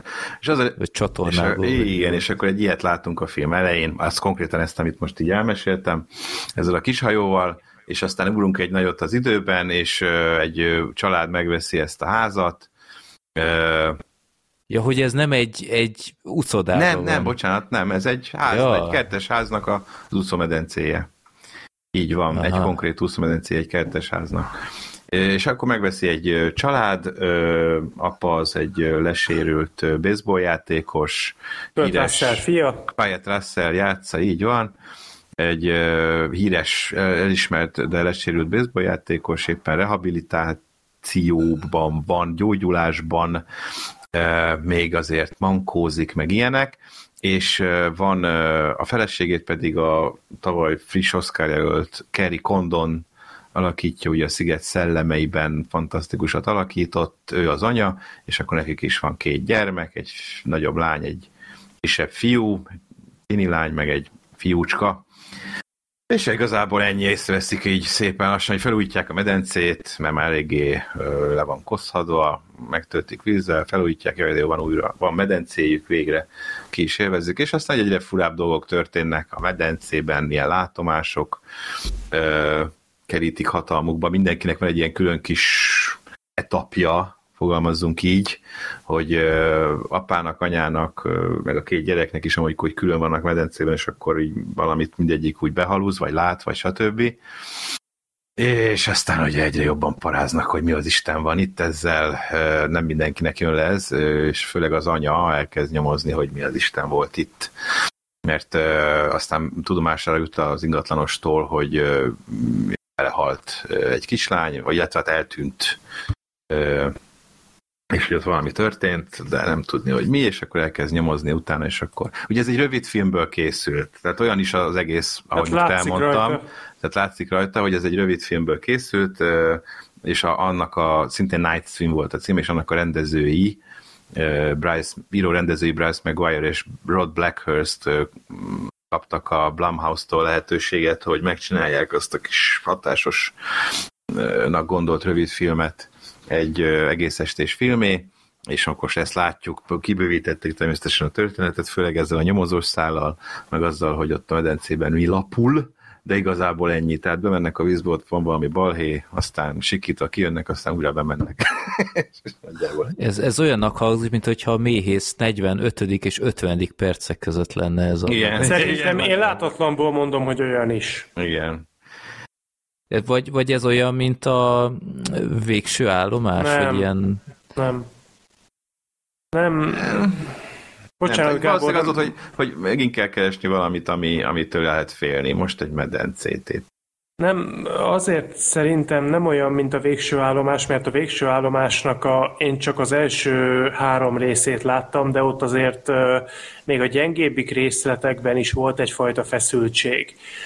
De csak úgy értem, hogy, De... hogy bemennek a medencébe, aztán hirtelen nem, görcsöt mert kap. nem mindig ugyanaz történik. Tehát itt a medence is variálja, hogy most éppen milyen kedve van, milyen lábbal kelt föl, most éppen hát, páros nap van, vagy páratlan. De hogy tud egy medence variálni? Nem is nem, értem ezt mert nincs is kitalálva. Tehát az a baj, hogy amit itt a Gábor mondott az előbb, hogy ez az egész egy rövid filmből készült, ez nagyon érződik rajta, mert itt a, a legelső jumpscare, nem tudom Gábor, hogy ezzel egyetértesz de szerintem az, amikor először játszott el a film azt, hogy a medencében lévő ember az valakit lát. A medence Igen. szélén, és azt hiszi, hogy ő ott van, és kiúszik, és megkönnyebbül, aztán kiderül, spoiler, hogy az az illető hoppá, nincs is ott, és aztán történik valami horrorisztikus, ezt a film, amikor először eljátsza, ez működőképes, de aztán... Igen, hát én is ezt, megijedtem. De aztán ezt eljátsza még vagy ötször, Igen. és nem működik, és ebből látszik az, hogy igen, ez a film, ez egy rövid film hosszra van, vagy ez a történet egy rövid film hosszra van szabva, mert ott ezeket a húzásokat egyszer kell eljátszani, amikor működnek. De másfél órában ez nem működik, mert ezt a, most tényleg akkor maradjunk ennél a példánál, ez, hogy lent vagyok a víz alján, hoppá, kinézek a vízből, ó, valaki ott áll a medence szélén, hát felúszok, hát szia anya, de jó, hogy itt vagy, ja, anya nincs itt. De közben csak a gyilkos medence van itt, aki mindjárt lehúz engem a mélybe. Ezt, nem, ezt hányszor játsza el a filmet? Igen, háromszor, igen, háromszor igen, minimum? Igen. Hát a medencében, ezt úgy kell kezdeni, medencében lévő ilyen démoni alak, alakok. Hát Hát nem, nem lett sokkal jobb a... Hát jó, nem, csak hogy nem arra kell gondolni, hogy itt a víztől nem, kell félni, nem, hanem nem, a medencében eltűnnek a vízben ilyen, De ilyen ijesztő figurák, igen. De inger szegény. Démon, ez, ez, démon ez, vagy mi az Isten. De egyáltalán mi volt az, ami a... Én nem tudom. De egyáltalán az, az, az kiderül, hogy az micsoda, ami a medencébe van? Vagy, vagy, vagy tehát, hogy, hogy az a baj tényleg, amit én itt az előbeszélgetésben is mondtam, Igen, hogy... hogy ezt elfelejti az ember. El, tehát nem annyira régen láttam, de semmire nem Igen. emlékszem. Tehát annyi maradt meg az egészből, hogy, hogy a, a ezzel akkor átröhögtem, hogy a, már csak nem tudom, 20 perc van hátra a filmből, vagy most lehet, hogy sokat mondtam, nem tudom, vagy keveset, de hogy már az egész család be van parázva, mert mindenki menekülne a házból, és a Wyatt Russell meg bejön, hogy na, akkor csobbanunk a habokban. ő az, aki az utolsó percig magasról szarik arra, hogy mi történik. Igen. Mert ugye őt a bűv körébe vonja a medence. Igen, aztán egy ez... ilyen dolgot is behoznak. Persze, tehát a medence, az, a medence az... A medence Freddy, megszállja az ember. Freddy, ezt neked dedikálom ezt a mondatot, tehát a medence az így meditálja az embereket, hogy, hogy menjenek be, a vízbe, és a Wyatt Russell az így az áldozata lesz, és ő, ő nem veszi észre, hogy, hogy minden elszaródik a medence körül, és ő, ő az egész film alatt folyamatosan csak medencézni akar. Hát húz egy kicsit ilyen Amityville-es, ragyogásos Igen, de azért az Amityville az egy pár emelettel elegánsabban csinálta Ja, persze, ezt. az nem kétséges, csak hogy egy kicsit erre is rámegy, igen. igen. Szóval ez egy ilyen... Most már, most már csöppet se bánom, hogy nem láttam ezt a filmet. Az egyetlen egy nem dolog... sokból maradt, maradt le. Az egyetlen egy dolog, ami tetszett egyébként ebben a filmben, ami, sőt, ami meglepően tetszett. Most spoilert nem fogok mondani, úgyhogy Gábor, te tudni fogod, hogy mire gondolok, az a befejezés, hogy nem úgy van vége, mint ahogy feltétlenül várnád. Uh-huh. Tehát, hogy nem történik meg az a fajta az a baj, hogy spoiler miatt nem merem ezt jobban kifejteni, tehát, hogy zajlik a történet, látod, hogy a családon belül mik történnek, és gondolsz arra, hogy mi lesz majd a végén. Ja, igen, igen, igen. És nem, nem úgy ér véget a film. Igen. Ez, ez mondjuk meglepet, ez lehet, hogy azért van, mert egy esetleges folytatásnak szeretnének megágyazni, nem tudom, az, hogy gyilkos medence van, én amikor, a, amikor még annak idején százezer évvel ezelőtt Bad Movies alapanyagokat kerestem, én egyszer megnéztem egy filmet, aminek most nem fogom tudni megmondani a címét, mert nem jut eszembe, de ott konkrétan egy gyilkos tévé volt. Uh-huh. Tehát engem annyira nem döbbentett ez már meg, de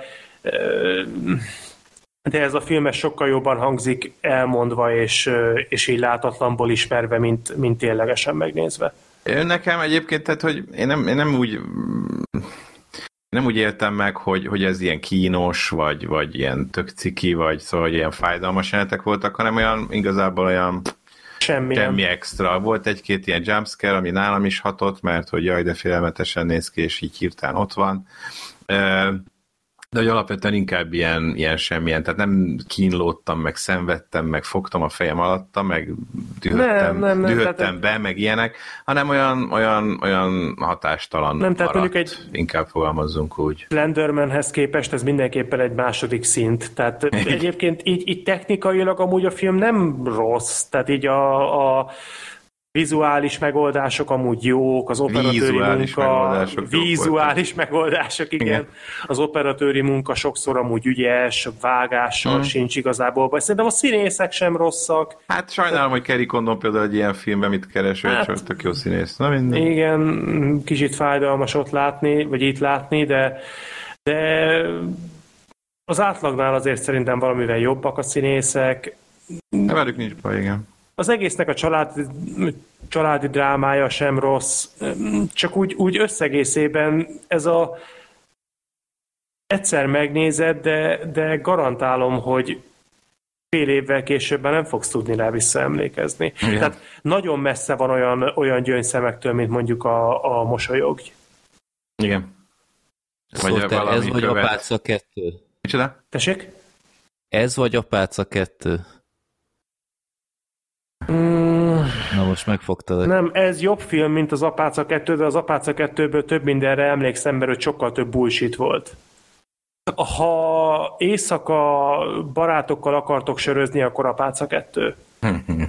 De egyébként ez jobb film. De attól még nem jó. Nem, nem, hát nem, ilyen nem közép, jó. közép semmi. Hát Igen, közép semmi. Ja, ja, ja.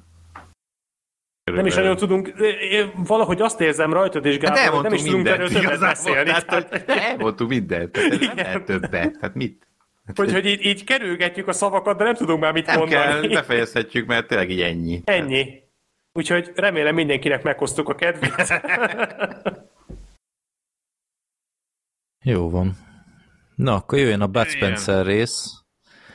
Ugye, Zsoldos ahogy mondtam az adás elején, be akartunk csempészni egy Bud Spencer filmet, ha már nincs a Gergő, és megszavaztattunk a Twitter követőinkkel, hogy melyik legyen. Én jelöltem, tehát az volt a terv, hogy egy nem feltétlenül ilyen super mainstream filmek, mert most őszintén kincs, ami nincsről nem tudom mennyi értem van beszélni, de én jelöltem a 77-es Menni vagy meghalni filmet, amiben a Terence Hill egy idegen légióst alakít, és benne van Gene Hackman és Max von Sydow is. Az egy rejtőjenő adaptáció, jól tudom. Biztos. Nem biztos.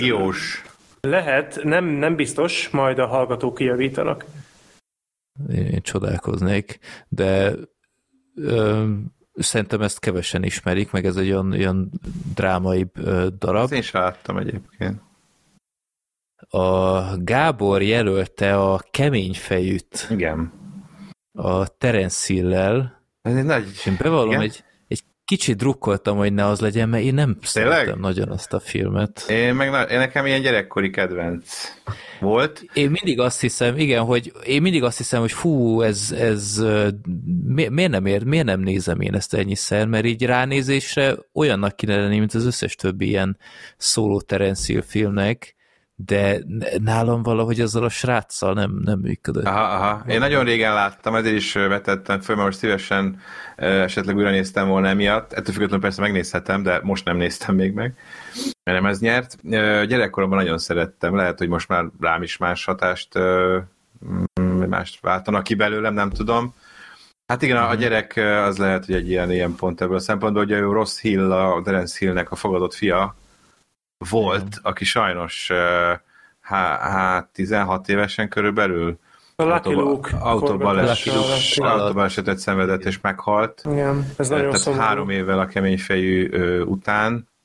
Nagyon szomorú a Terence Hill-nek, és egy óriási törés volt az életében. És akkor ő a fogadott fiával együtt a főszerepelt a keményfejében, és, és, és viszont az meg máig a hangulata, azt, azt imádtam mindig, meg a Leonard Skinner-től a Simple Man számot, mm-hmm. ami többször felhangzik, a, felcsendül a filmben, imádom. Tehát, egy, akárcsak meghalloztad a dalat, mindig a kemény fejű ugrik be belőle. Mindegy, majd újra nézem, kíváncsi leszek, de, de örültem ettől függetlenül, hogy a, hogy a zsoldos katona nyert, amit Sorter jelölt. 42 százalék. Így van, úgyhogy szoros volt a kemény fejével is a küzdelem, de, de örültem, mert szintén egy nagy régi gyerekkori kedvenc, amit nagyon-nagyon-nagyon-nagyon régen láttam, úgyhogy szívesen néztem újra, hogy most milyen. Én pedig ezt a filmet még nem láttam. Wow. Korábban, ami meglepő. Nekem egyébként édesanyám mesélt sokat nekem erről a filmről. Többször volt, hogy beszélgettünk, és így följött, és mondta, hogy ja, igen, igen, hát ez a Bud Spencernek egy ilyen egészen másfajta szerepe, mert ugye itt nem a western környezetben van, nem is a modern környezetben, hanem itt ugye a középkorban, igen. és hogy mindig kiemelte, hogy itt a Bud Spencer még ugye nagyon, hát még fiatalabb, mint, mint ahogy mondjuk én láthattam őt, és, és hát, hogy még a fizikuma is teljesen rendben volt, úgyhogy, és hát mondta, hogy ez egy milyen szuper film. És őszintén szóval zavart, hogy még nem láttam, úgyhogy ez a, ez a szavazás nekem most nagyon kapóra jött, és köszönöm szépen, hogy végül is ezt a filmet választották meg a kedves szavazók. Igen, ez egy másfajta filmje, tehát valószínűleg ez a legnagyobb csábító ereje is. Én már szerintem most látom, hogy negyedjére, de mindig megállapítom azt, amit majd elmondok erről a filmről hogy valahogy megvan az oka, hogy ezt miért nézi az ember ritkábban. Uh-huh. Én nem, nem került elém most tényleg nagyon régóta. Emlékszem, még a gyerekkorunkban videón láttam, és akkor nagyon-nagyon szerettem. Imádtam ezt, a, hogy a csapatot kell gyűjteni, és akkor el kell intézni, és az egész film erre megy ki, ez valahogy nekem gyerekként nagyon tetszett. Ugye a végén akkor egy nagy párba, és ahhoz össze kell gyűjteni egy csapatot, mindig nagyon szerettem az ilyen csapatos filmeket ebből a szempontból, és emlékszem is voltunk egyszer családdal nyáron egy kempingben, 80-as évek végén, és volt egy kertmozi, és ez ment.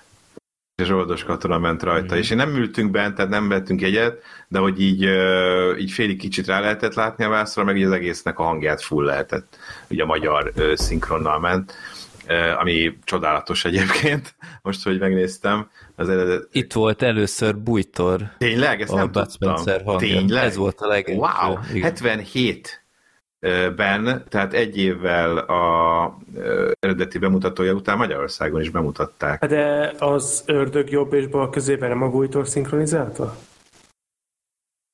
Én, én nem, Ezek szerint nem is nem. tudom. Én, én, én ezt az infót Nekem a bújtól rémlik. Hát de... később szinkronizálták? Mindegy, lehet, hogy tévedek, tehát ez nem biztos, Aha. hogy tény, amit mondok, de nekem az ördög jobb és bal kezéből a bújtól rémlik.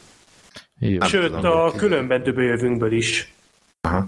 Hát az ISD-ben meg lehet nézni mindegy. egyébként, mert benne... Magyarországon a, a különben, vagy bocsánat, az ördög jobb és bal keze 88 Jó, 88 akkor, akkor bocsánat, akkor, akkor igazatok van. Igen, az igen. 77-ben már itt volt. Jó, akkor, akkor így, így, így, így már értem. Akkor lehet. Ez milyen durva? 18 igen, évek. Ez nagyon durva. durva. Igen.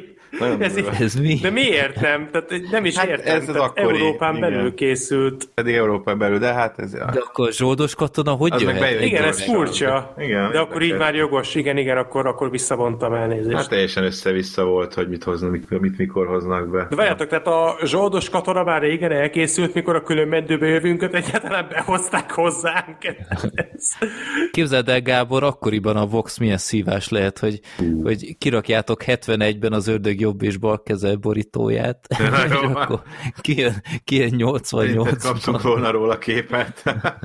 Meg tudtuk volna, hogy egyáltalán Magyarországon kívül mi történik bárhol a világban? Nem. Jó, hát csak Igen, tudom, csak hogy ez akkor még azt tudtuk, amiből abból lehetett főzni, amit, amit kaptunk, Igen. vagy kaptak tehát akkor... akkor, tehát a magyar igen. behozatalokat. Na mindegy, úgyhogy a szinkronja csodálatos. Nagyon jó. Fantasztikus, ez igazi régi nagy hangok tömkelege, mindenkinek egy nagyon híres színész a, a hangja, akár a kisebbeknek is. Még Zente Ferenc is szinkronizál benne, Taki bácsi, annak a sok gyerekes kis fickónak ő a hangja uh-huh. például. Na mindegy, és akkor a kertmoziban, és emlékszem, ez ilyen nagyon régi gyerekkori emlék, ami megmaradt, hogy Zsoldos katona megy, és a, a zenéjét pedig, ezt a fő dallamát, az O Ettórét, azt máig. Tehát, hogy az, az olyan szinten bennem maradt, hogy noha a filmet nem láttam tényleg nagyon-nagyon régóta, lehet, hogy pff, 30 éve, zenét bármikor felidézem, és így el tudom így dúdolni. Nagyon fülbemászó. Igen, nagyon fülbemászó, és ilyen két részből áll, de mind a kettő egy nagyon fülbemászó. De az a durva, hogy az egész film során újra újra, újra felbukkan. Kicsit, kicsit ö, másképp előadva, de a dallam az ugyanaz, és, és nem idegesítő igen, igen. Tehát nem az van, mint a, a, a mi az taxisofőrben például, hogy ott kicsinált a film végére ugyanazt a dallamot nyomták újra meg újra. Itt, itt valahogy nagyon, ha, tehát ja. hogyha beírjátok a YouTube-ra, hogy ó, ettore, ettore akkor nagy, és, és meg is kockáztatom, hogy talán a, a Bud Spencer énekel az elején. Olyan a hangja. Olyan hangja. Ez, ez a dolbetét, illetve ez a zene, ez a zene, ez több verzióban van fönt YouTube-on, mint maga a film. és, és már a film is háromszor van. Igen, igen. Teljes egészében magyarul a, a Zsoldas katona háromszor fenn a YouTube-on, ami nyolc. Igen. igen. Hát Jó, de, de, sok Bud Spencer, illetve Terence Hill film fönn van egyébként. Igen, egyébként. Hát csak vicces, hogy, hogy ezt nem ellenőrzik, de a, a török Star Wars meg leveszik egy óra után. Ez, úgy, Benne ez, ez egy ilyen örök tüske. Hát rohadjanak meg, hát őszintén, tehát nem mindegy.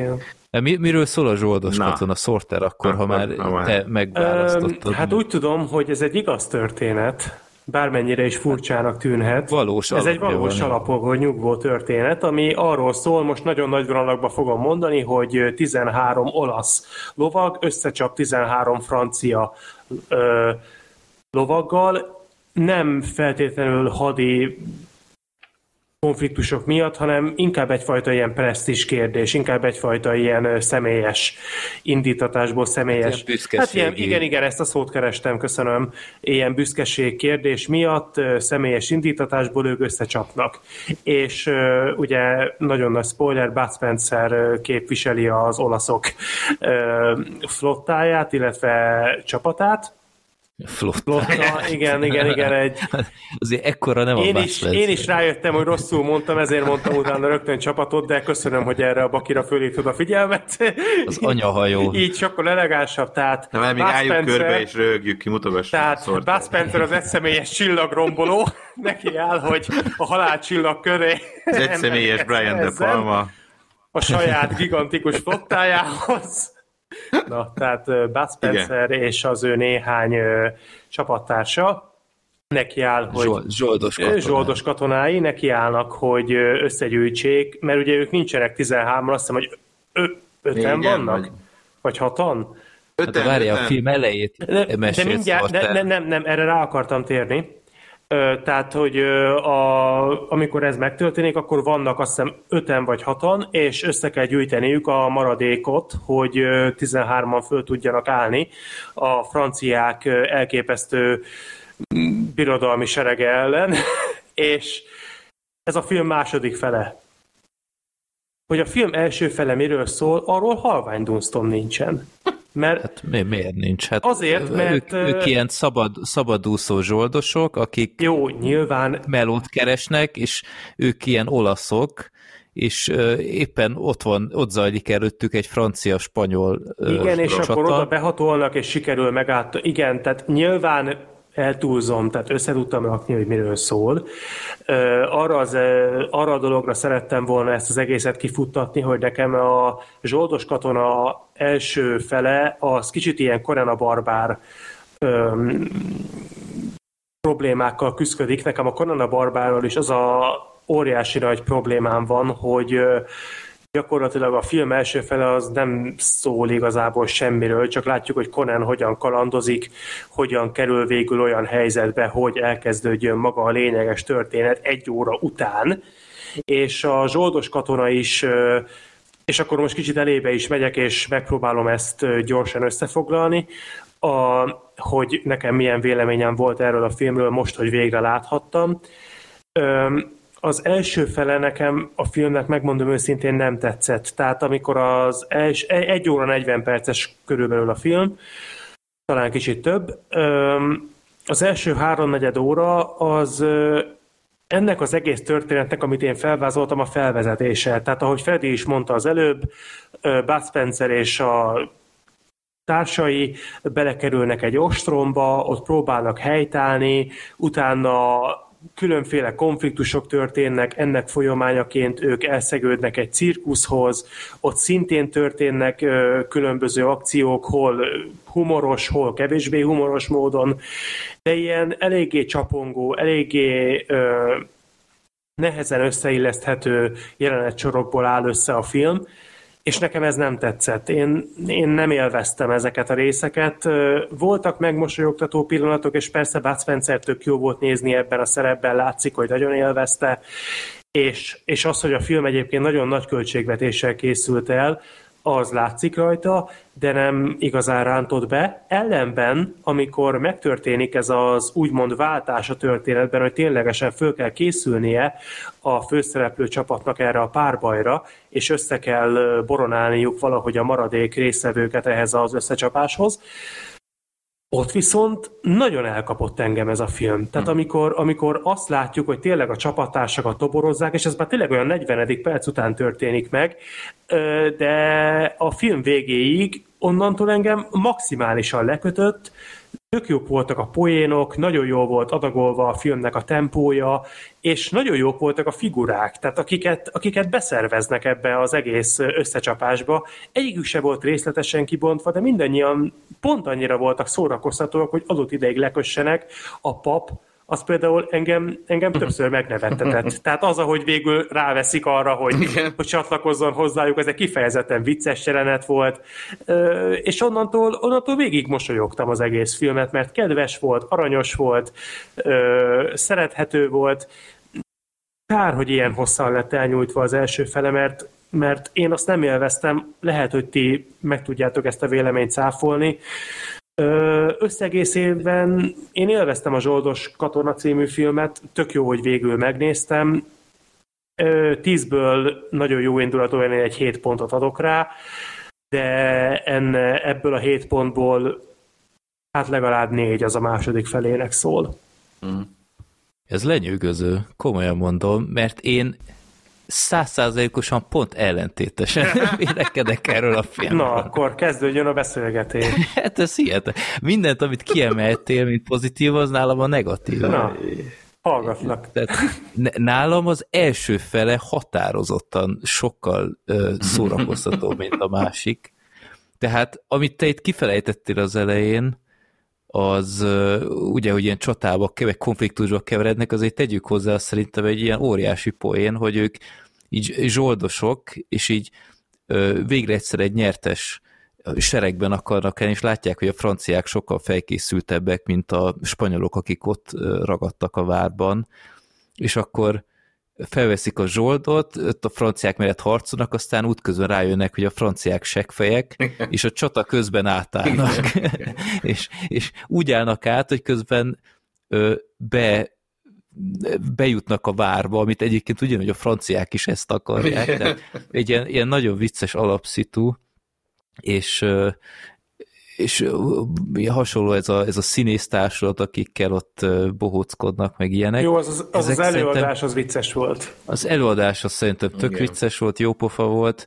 Ö, onnantól kezdve, hogy elindul ez a 13v13, ez a kihívás, onnantól kezdve ez a film szerintem tele van üres járattal, tehát pontosan az van, hogy amit már rengeteg ilyen filmmel láttunk, hogy keresik, hát akár csak a nem tudom, hét szamuráj, meg, meg ezek, hogy keresik a, az embereket, ilyen olaszokat, akik kiállnak a franciák ellen ebben a tiszteletbeli ügyben, és nem tudom, túl kevés idő jutott mindegyikre, abszolút kicserélhetők voltak szerintem, nem ráadásul oké, okay, be, betoborozták őket, és, és így ennyi. Tehát ezek közül sokan nem is használtak soha kardot, nem volt egy, egy közös, nem tudom én, fegyverképzés, vagy akár egyetlen.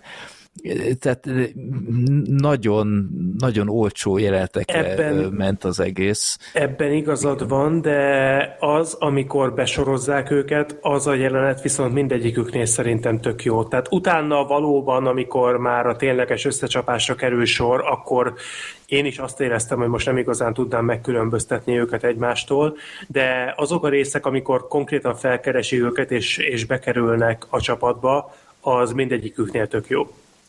Hát voltak vicces részek, tehát például az a, az a álhulla az az ilyen muris félőrült fazon volt, Igen. de, de az a, az a Da vinci fazon se szórakoztatott, se az a muzulmán krapek, nem tudom, valahogy olyan iszonyat kicseréltő lett, és a, és a vége azzal a strandi csatával szerintem így a, a bunyó karácsonyig szellemi színvonalát hozta. Tehát... Hát de az jó volt. A bugyókanyásonyig az jó?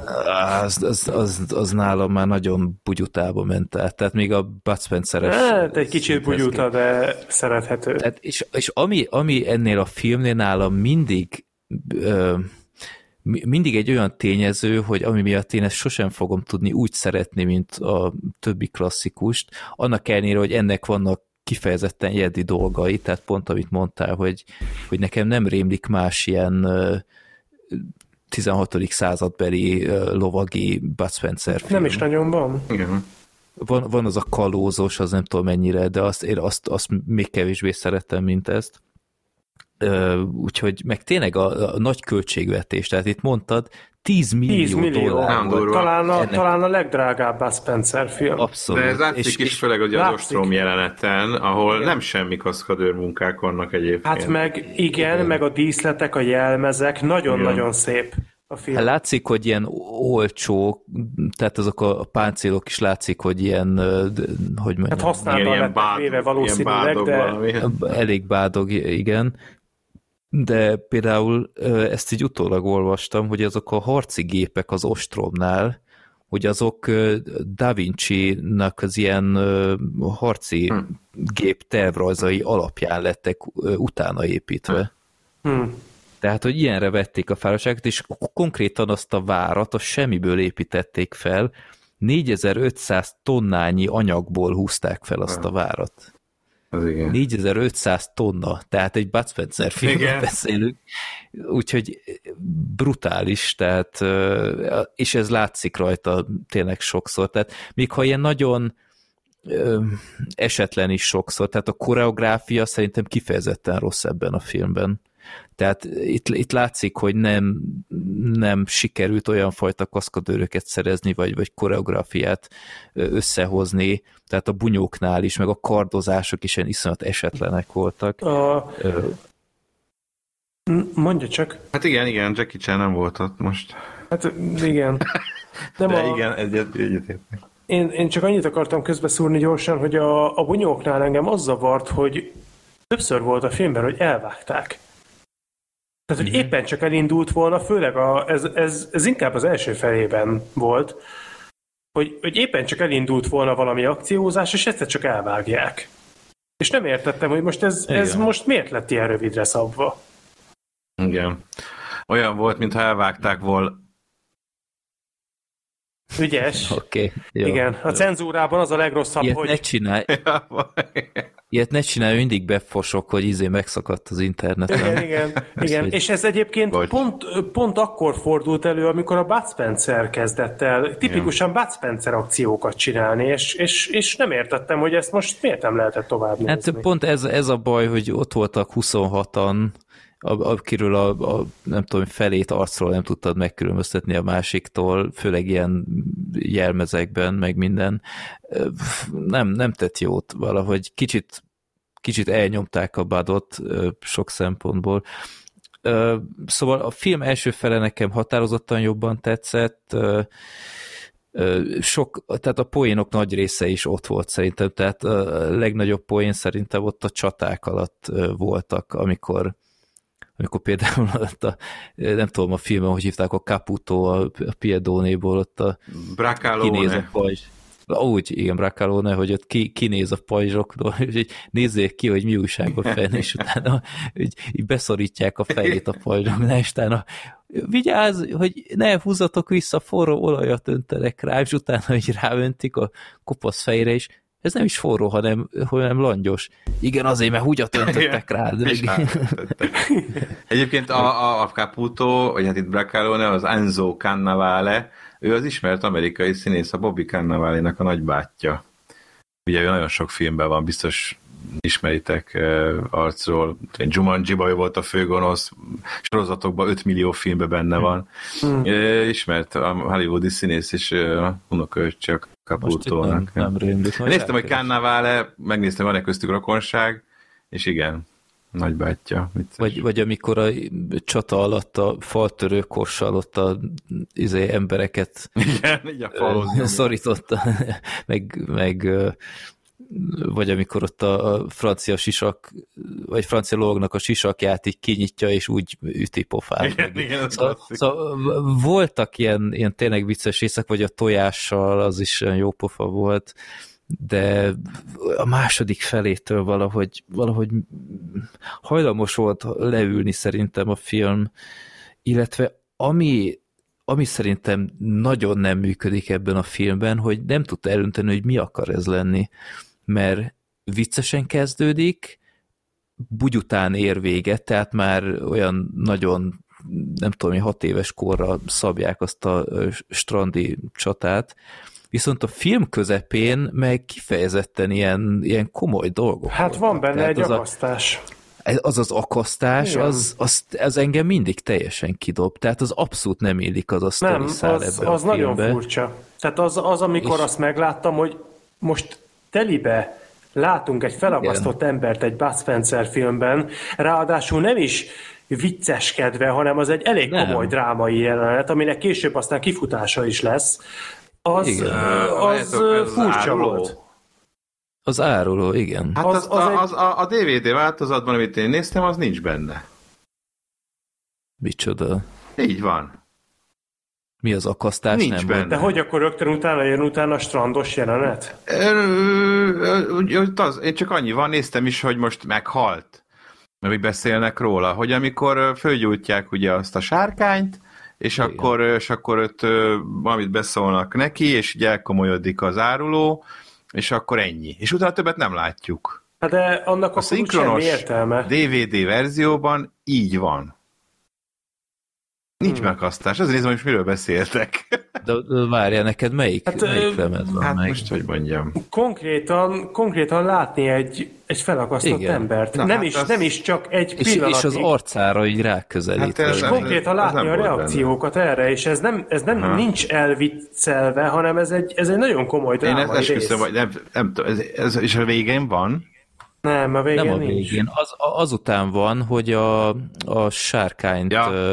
Nincs, nincs. És nekem is úgy tűnt, hogy hogy lenne egy ilyen fura vágás, hogy most így ennyi, és akkor mi van? Vagy nem volt egyértelmű, az, akkor ne, ott ki nekem, van vágva belőle. Igen. Nekem egy olyan van, hogy ilyen fehér, tehát ez a tipikus fehér-kék, amit próbáltak egységesíteni, és ott van azzal a dárdával, vagy mi a fenével, uh-huh, uh-huh. a mhm. mosolyog a Budspet. Mert tudom, hogy ebből van egy másfajta, milyen színesebb, ahol a, ahol a lovagi páncélzatban van. Az van meg neked?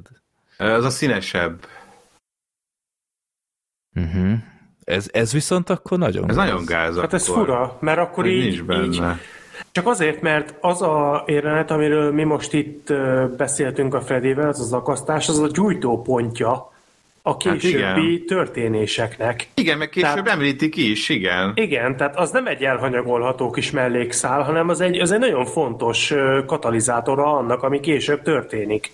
Akkor neked az van meg, ahol színesbe van a lovon ülve. A... Igen. Aha, nekem, a, nekem az újabb kiadás van meg. Ez viszont nagyon, nagyon fos. Hát fura. Mondjuk így, így viszont egységesebb nálad a film, csak éppen nincs értelme. Ja, most nézem közben, bocsánat, csak ö, közben nézem a Youtube-on, és tényleg.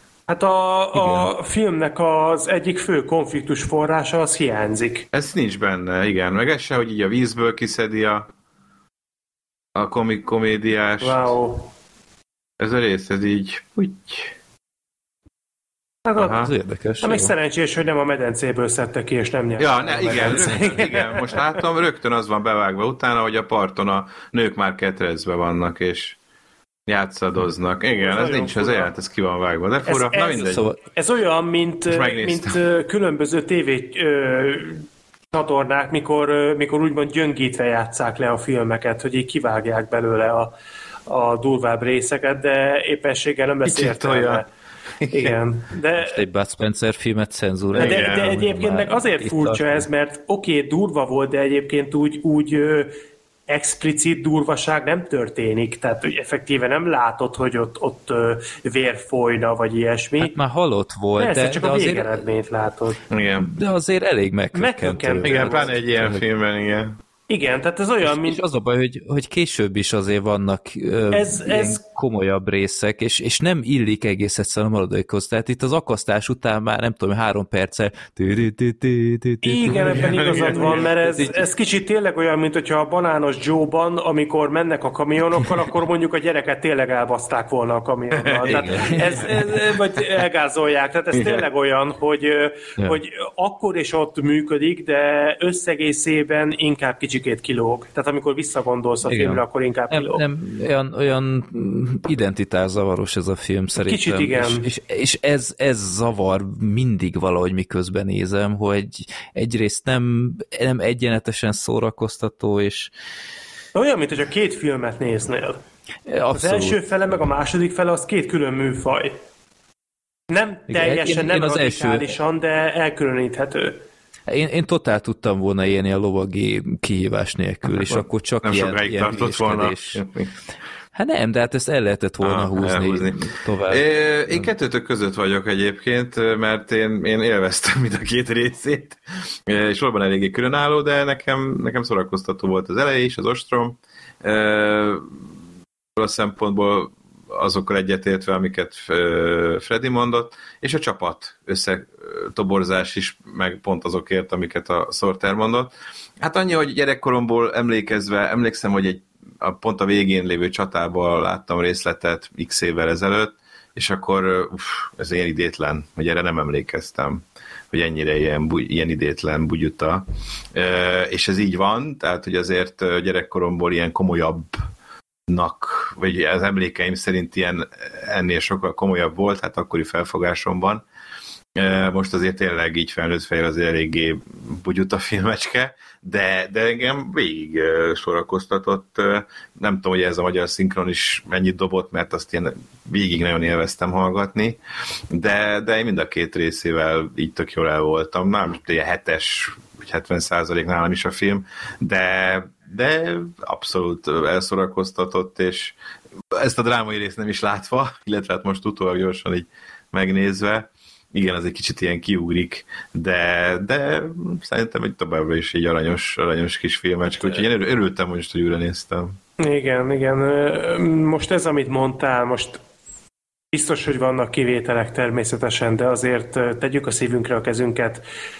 Melyik Bud Spencer Terence Hill film nem volt bugyuta? Igen, igen, igen. Most komolyan, igen. melyik nem volt Hát az? igen, de hogy ez talán még inkább. Mm, figyelj, azért én tennék különbséget, mert a, a, a kincs, ami nincs, most akkor nevezzük itt a klasszikusokat, Jó. szerintem soha nem alacsonyodott le annyira bugyutába, mint ami ennek a végén van szerintem a, a parton.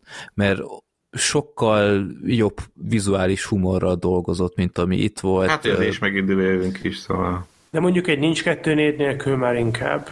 Mondom ezt úgy, hogy a nincs hát, kettő négy nélkül imádom. Ja, nagyon de... is. Nem, én, én, én azt messze... Nekem ez egy kategóriák. Jó, akkor vegyük a szólófilmeket, mondjuk egy banános Joe, Aladdin. Vagy egy ala... Jó, hát... Jó, az Aladinnál már ez a Aladin, szerint én nem feltétlenül emelném ide, azt küldjük a medencébe.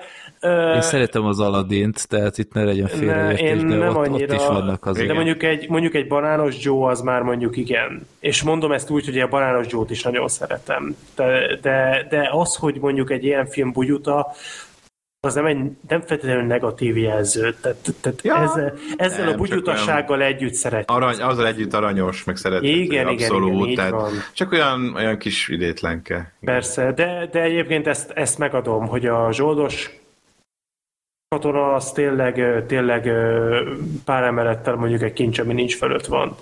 Ebben a kérdésben ez, ez kétségtelen.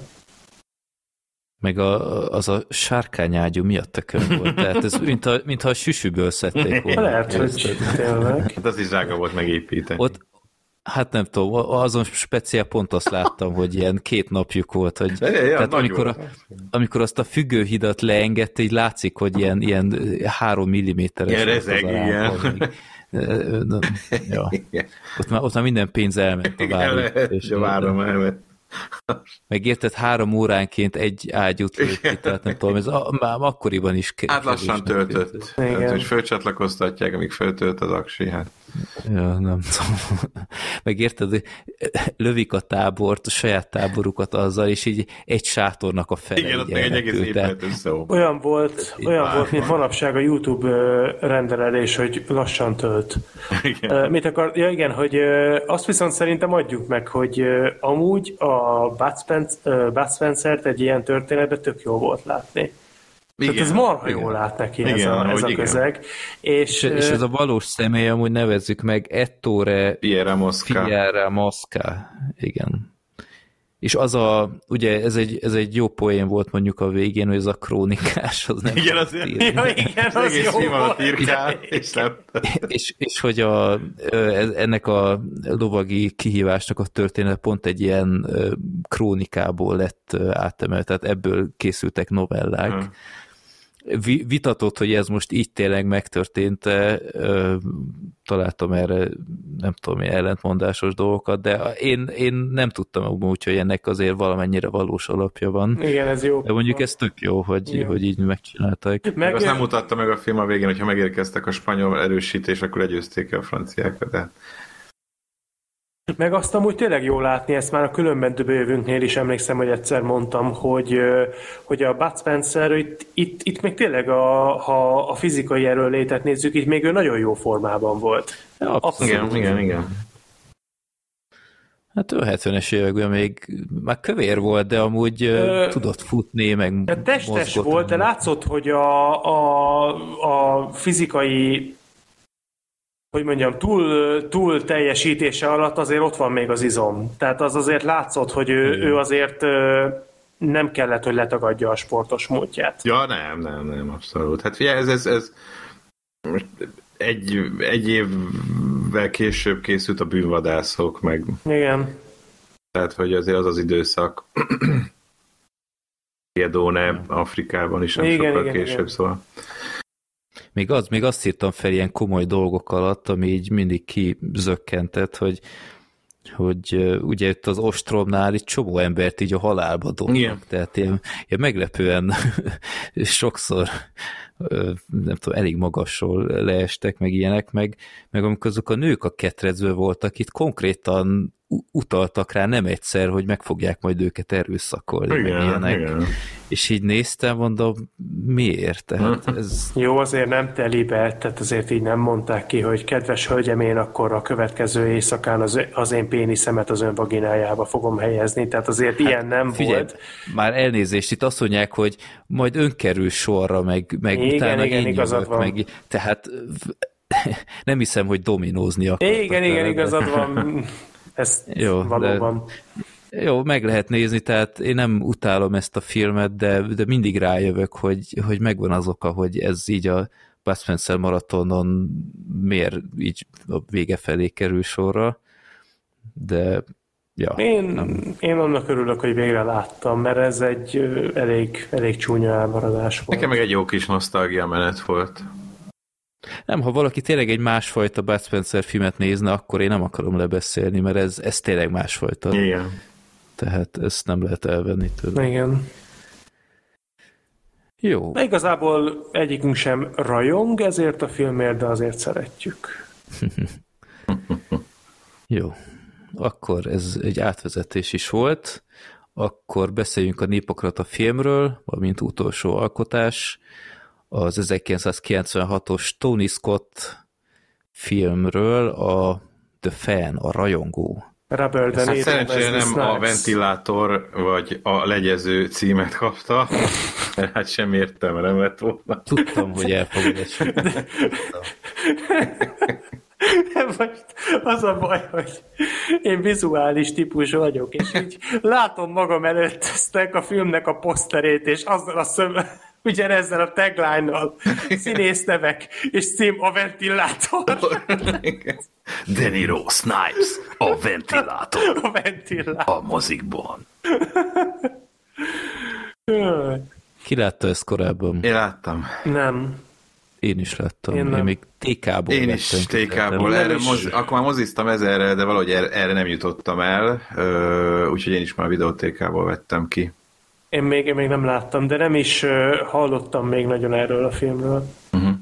Egyszer láttam. Arra is szerint. emlékszem, hogy az volt a tagline hogy elborít a rettegés. Igen. És ezt onnan tudom, hogy kikölcsönöztem TK-ból, és anyám egyből tette megint a megjegyzést, elborít a rettegés, megint milyen Megint milyen izét, igen, valami... És nem akkor, neked Miért nem Babys meg... és Buttheadet nézem? és akkor ő is megnézte velem, és akkor mondta, hogy na igen, hát ez ilyen borzasztó rettegős. Igen, volt, igen. Ugye? Ja, hogy ez így megmaradt bennem. az biztos. Na, Gábor, miről szól a rajongó? rajongó. Most nézem, hogy 90, ja, csak 97 májusában jött be Magyarországra. Ja, ja, hát a rajongó az arról szól, hogy van egy Bobby Rayburn nevű baseball sztár, játékos, Wesley Snipes alakítja, aki éppen most kerül, illetve most vette meg 40 millió dollárért. Uh, mi a csapat? Giants.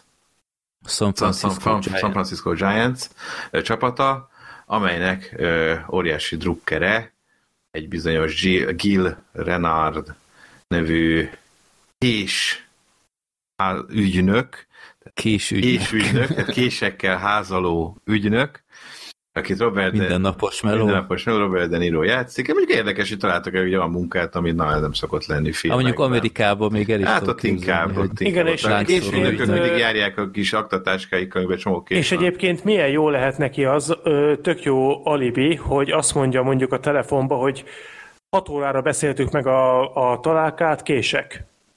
Igen. és eladja Wesley Snipes. Ráadásul úgy, hogy Wesley Snipes játszotta később pengét. Na jó. Azt a oh. minden, tényleg. Véletlen? Milyen jó lett volna a filmbe elrejteni egy ilyet, nem, hogy így rácsóz egy konyhakést, hogy később még hát pedig csak két éve később volt, szóval ráadásul nem Hidd el nekem, még jól fog jönni. Tehát lehet, hogy akkor már tudta, hogy lesz a Blade. Na mindegy. Szóval, és hogy... És megpróbálja eladni a T-ezresnek, és és utána kezével csinál egy kardot, this is a knife. Itt van a kardod.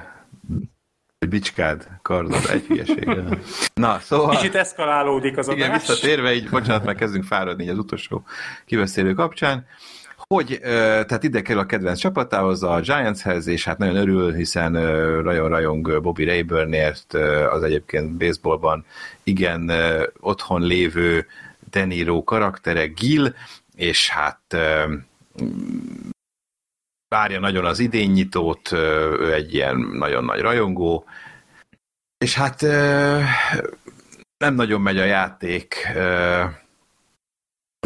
Bobby Rayburnnek, mert hogy nem a kabala számát, mez számát kapta meg, azt a másik, a csapat másik sztárjátékosa, a, egyébként Benicio del Toro által játszott Juan Primo viseli, nem is emlékeztem rá, hogy Benicio del Toro van ebben a akkor filmben, még nem akkor még nem volt ismert, így van. Hát a, a közönséges bűnözők már előző évben volt, hát a mellékszerep volt, de hát ott még nem volt sztár.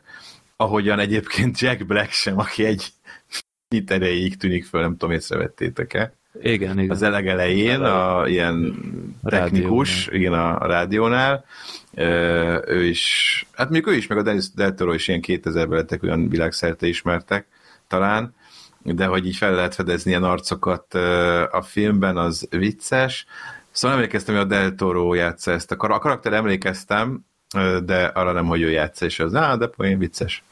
Na mindegy, úgyhogy nem megy neki a játék, és hát a, a, a Deniro közben a saját életével is próbál boldogulni, de ott sem mennek a dolgok, mert a rajongása és egyébként is egy elég nagy seggfej, mind a családi élete, mind pedig a munkája kárára megy, és mind a kettőt elveszíti, így marad neki az egyetlen azaz Bobby Rayburn iránti rajongása, és azt, hogy megpróbál segíteni neki abban, hogy jól menjen a játék, és hát egyre sötétebb eszközökhöz folyamodik, és egyre közelebb férkőzik imádottjához egy ilyen tipikus ilyen pararajongós film, amikor a rajongás már túlmegy minden határon, és, és már konkrétan életeket veszélyeztet, adott esetben olt ki. Szóval Danny Rónak ez egy ilyen biztos egy ilyen jó kis hálás szerep ajánlat volt Tony Scotték részéről, ilyen figurát azért gondolom mindig jó eljátszani. És hát jó is, az kétségtelen, Uh, hát a film az már annyira nem szerintem legalábbis. Én is jobbra uh, Én egy körülbelül erre egy emlékeztem, hogy ez Tony Scottnak hát nem a legszomorúsabb filmje igazából, talán ekkor kezdődött az ő, ő visszaesése, tehát a rajongóig tök jó filmjei voltak összességében, és jó mondjuk a rajongó után megcsinálta a közelenséget, az nem volt rossz, meg talán még a tűzben edzett férfi is egész jó volt, de egyébként a rajongó után már nem csinált túl emlékezetes, meg jó filmeket ez egy ilyen választó pont volt sajnos lefelé az ő karrierjében, de én emlékeztem, hogy körülbelül egy ilyesmi lehetett. Egy ilyen tipikus 90-es évekbeli, és a korszak minden hát előnye és hátránya benne van azért ebben a filmben, mármint stílusában. Vannak ilyen eléggé ide, fura idétlen dolgok is, de, de alapvetően egy, inkább ez egy ilyen színészi jutalomjáték lehetett talán a, a Deniro számára, mert az elején még szerintem talán tudunk is valamennyire szimpatizálni vele, abban, hogy helytálljon, de aztán, aztán egyre jobban elidegenít magától minket, vagy hát engem legalábbis feltétlenül, hiszen azt, hogy tényleg egyre parább lesz, meg egyre nagyobb segfejségeket csinál, és aztán már, aztán már olyan dolgokat művel, ami, amiből nincs visszaút.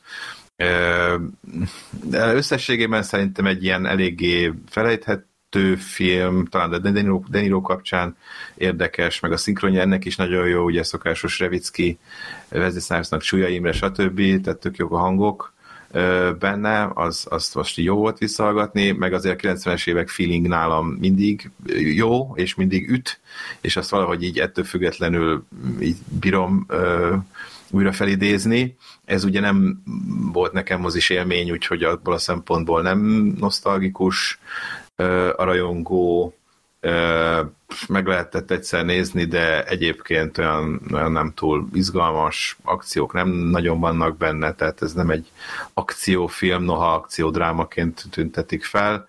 Tony Scott azért ennél sokkal-sokkal jobbakat csinált. Előtte is, később is azért csinált jobb filmeket, úgyhogy nálam ez egy ilyen, ilyen közepeske Hát pörögni pörög, azt nem lehet Unalmasnak nem de, unalmas. Ja. De néha túl, túl is pörög, tehát teljesen indokolatlan szerintem, hogy ennyire gyors vágású legyen. Tony tehát Scott. most ezek a... Ennyi. Igen, ez, ez most a rosszabbik fajta, tehát egy kicsit benyomják a féket helyenként, és mondjuk a karakterépítésre mennek rá, az, az kifejezetten jót tett volna. Tehát, hogy ezeket a rádiós műsorvezetős hülyeségeket miért kellett betolni, ez nem tudom, annyira annyira erőltetett hát, volt Főleg, szerintem. hogy a film úgy csinál egészen a végéig, hogy a két műsorvezetőnek majd lesz valamilyen fontosabb szerepe. Nem, csak a végén csak annyi volt, hogy hüledezett. Hát semmi. Tehát ez, egy, ez egy nulla, ahova kifuttatták. Igen. Igen, meg én, én most vettem észre, hogy ez a film mennyire hasonlít ö, egy kicsi, hát hasonlít az összeomlásra uh-huh. szerintem. Tehát itt egyértelmű párhuzamok vannak, csak mondjuk az egy sokkal-sokkal-sokkal jobb hát film igen. ennél. Ö, ami nekem beugrott, az talán egy kevésbé koncentráltabb film, az a Richard Nixon merénylet a uh-huh. Sean Pennel. Az, ott, ott talán egy kicsikét jobban van fölvezetve a, a leépülésnek a folyamata. Igen, ezek a meg nem értett kisemberek, igen, akik igen, aztán igen, felhördülnek a, csak, az őket kivető társadalom. Itt, itt szerintem ellen. az volt a baj a, a rajongóra levetítve, hogy Oké, okay, látjuk ezt a folyamatot, ennek a megbomlásnak a folyamatát, csak hogy a, a De Niro részéről szerintem ez sokkal inkább kiütközött az ő szakmai életében. Tehát az, hogy ő hogy neki konkrétan a Wesley snipes milyen konfliktusa volt, az, az úgy, úgy nem igazán lett kibontva azon a szinten, ami, ami okozta volna azt, vagy ami, ami indukálta volna azt a mélységet, ahova ő karakter szinten levetlik. Tehát a film vé... majdnem spoilereztem valamit. Jó, mondjuk ez egy ezt nem akartam, nem, nem, nem mondom ki inkább, mert ez spoiler lenne. 28 éves az, hogy... film, de ja, ja. Igen, igen, csak hogy a, a De Niro-nak az a, az a lezüllés, ami az ő karakterében végbe megy, az nem éreztétek azt, hogy sokkal inkább, tehát azt a fajta lezüllöttséget sokkal inkább indukálja az ő családjában, illetve karrierjében történő törés, semmint az, amit a Wesley snipes ő megél. Hát igen, mert, mert most az nem egy nagy dolog. Tehát, hát most hogy, a Wesley snipes neki egyáltalán volt bármilyen Az, hogy nem volt hálás neki, azt de, nem köszönte meg. De a Wesley Snipes azt se tudta, hogy nem mit tudta, kellett volna persze, megköszönnie. Hát, tehát, tehát, tehát, hát nem tudta. Tehát a Robert De Niro-nak konkrétan nem, nem volt. Itt nem ismerte be. Igen. Ugye ott, amikor faggatja, hogy na ismert be, hogy azért jobb, hogy nincs igen, tehát hogy, hogy a, a Robert De Niro karaktere, ő egyébként egy tök érdekes és egy tök jól kidolgozott figura volt, de egyáltalán nem volt kapcsolatban azzal, amit a Wesley Snipes figurája hozott ebben a filmben. Tehát a filmben van egy, egy kulcsmondat, ami mint sportszurkoló szíven üti az embert, az amikor azt mondta a Snipes, hogy, hogy onnantól ment neki, hogy nem, nem érdekelte. érdekelte Na ez az, amit, amit egy drukker sem szeret hallani. Hogy ez csak egy játék. Mert én is benne vagyok ebben a közegben, itt most nem kell egy Deniro figurára gondolni, tehát én is kiárok lassan két évtizede az újpesti hoki meccsekre, szurkolói podcastem van róla, úgyhogy azt hiszem el lehet mondani, hogy én azért kemény vonalas vagyok sok szempontból, de mondjuk a higgadt fajtából, de ezt, ezt a részét meg tudtam érteni, mert ez a legrosszabb, amikor látod a, a csapatodban, hogy mondjuk zsoldosok vannak ott, és leszarják. Mert te tudod, hogy ő felveszi a fizetést, és jövőre másút játszik, de a te csapatod marad, és te szívsz ezáltal. Úgyhogy ez a része mondjuk tetszett, hogy ezt a vonatot becsempészték, amit viszont egyáltalán nem értettem ebben a karakterben, és itt egy kicsit abszurdá vált nekem ez az egész, hogy a Deniro, mint hogyha nem is szurkolt volna a csapatnak. Mert ő tehát... konkrétan neki, tehát a Snipesnak igen, Igen de ez micsoda? Ő Giants de, fan volt, de, tehát hogy tele volt Giants cuccokkal, és aztán amikor a Bobby Rainbow került, akkor már csak vele foglalkozott. Igen, tehát nem de leszarta a csapatot, a mert a csapatnak, Igen. a csapatnak ment amúgy, Igen. és nem volt boldog. Meg a Primo is ugye jól ment, mert, és mert akkor ő, ő, őt miért nem bírta? Ő nem a csapatnak drukkolt, ő célzottan a Snipesnak drukkolt. Igen.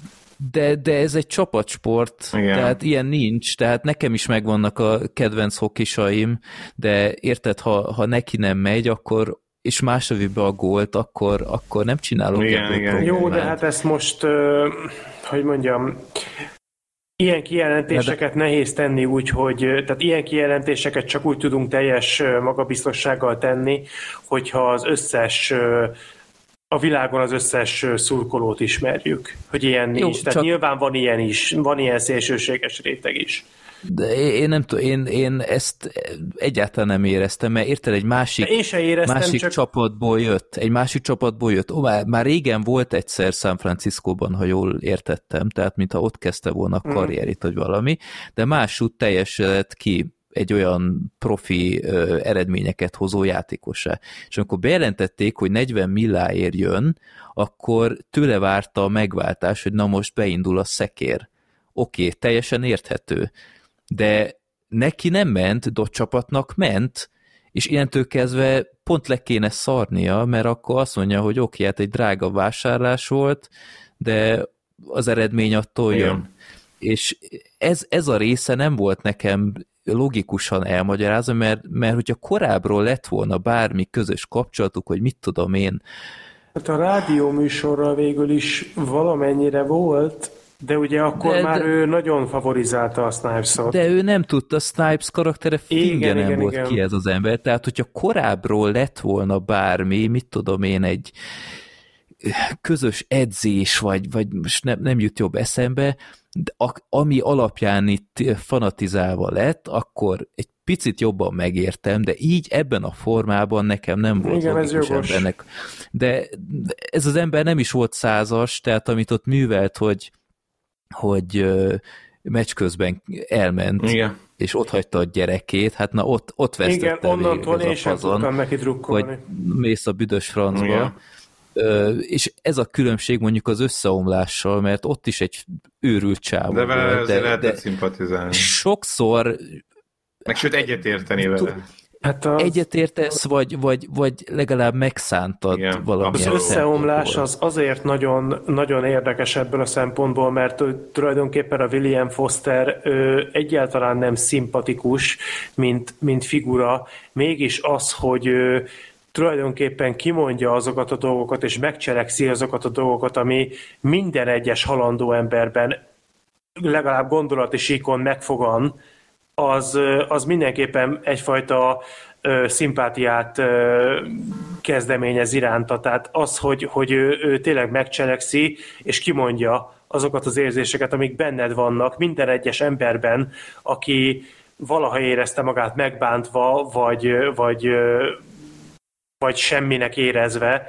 Ez, ez egy rendkívül erőteljes momentum volt az ő karakterében, viszont itt a De Niro, őt, és én még én föntartom ezt a kritikámat, hogy szerintem a De Niro karakterében sokkal érdekesebb volt az a fajta tortúra, amin a családja és a munkahelye miatt át kellett mennie. Tehát, Igen. és de, de de nem, tehát az, hogy, hogy ő neki, tehát a film az egyáltalán nem kellett volna, hogy arra a konfliktusra fusson ki, ahova kifutott a snipes való kapcsolata, mármint a Denirónak a snipes való kapcsolata. Hát, tehát, tehát a, az, ja. a, az a fajta szellemi és, és értelmi leépülés, ahova ő került a, a családja és a munkahelyi sérelmei által, az sokkal érdekesebb volt. És lehetséges egyébként, hogy azok a fajta elfolytott és ki nem mondott kudarcok, amiket ő a férként betöltött szerepében, vagy az apaként betöltött szerepében, vagy akár dolgozóként betöltött szerepében elszenvedett, azok indukálták azokat a sérelmeket, amiket ő a Snipeson vezetett le csak ez nem volt a filmben kibontva. Ez, nem, ez, ez sokkal több mindent rejt a felszín alatt, mint amit mi konkrétan tapasztaltunk ebből. Mondom ezt úgy, hogy egyébként szerintem voltak a történetben jó részek, tehát nekem például az tetszett, az a nem is rövid jelenet, amikor a Robert De Niro ott volt konkrétan a Wesley Snipes-nál a házában, uh-huh. és akkor utána kimentek este dobálni a labdát. Uh-huh. Ott, ott úgy érződött a feszültség, de ott is azt éreztem, hogy értem, hogy mit mond a Deniro, és értem, hogy mit reagál a Snipes, csak nem értem feltétlenül a mögöttes tartalmat, tehát nem mm-hmm. feltétlenül értem, hogy hogy jutottunk el idáig. Nagyon elnagyolt volt. Igen. Tehát az, hogy egyáltalán ez a, ez a fickó, akit a Deniro alakított, egyáltalán ilyen gyakran, ilyen közel tudott férkőzni ez a Mindig játékoshoz. Tudta, hol van, mikor, hol van. Ez, ez, ez teljesen szürreális Ez nem lehet, volt. ezt meg a, nem tudja. Me, meg a végén érted már, ott volt a pálya. Igen, ez is meg, hogy mondom, jó van. Volt egy ilyen kis csupasz pisztoly. Csupasz pisztoly nekem is. az tényleg komikus volt, hogy ő... Vártam a királynőt, ahogy ezt a csavart labdát. Vagy, vagy Denirót, hogy végig tapizza. Hol van a fegyver? Kicsit olyan volt, igen. Ja. Jó, igen, szóval benne volt minden, amit Tony Scott jó meg rossz értelemben, de a inkább nézzétek. világítás az természetesen benne van. Ja, egyébként, egyébként úgy önmagában nem egy rossz film ez, csak... Nem, meg lehet, meg lehet nézni. Olyan, mint hogy... Bocsánat, mondja csak. Ja nem, nem, mondjad. Annyit akartam csak, hogy olyan, mintha ha itt több tök jó jelenet föl lett volna vázolva, tehát hogy most egy másikat is mondjak, például a Wesley Snipesnak ö, szerintem tök érdekes volt, mondom szigorúan forgatókönyvírói síkon, a szála azzal a haldokló kisfiúval.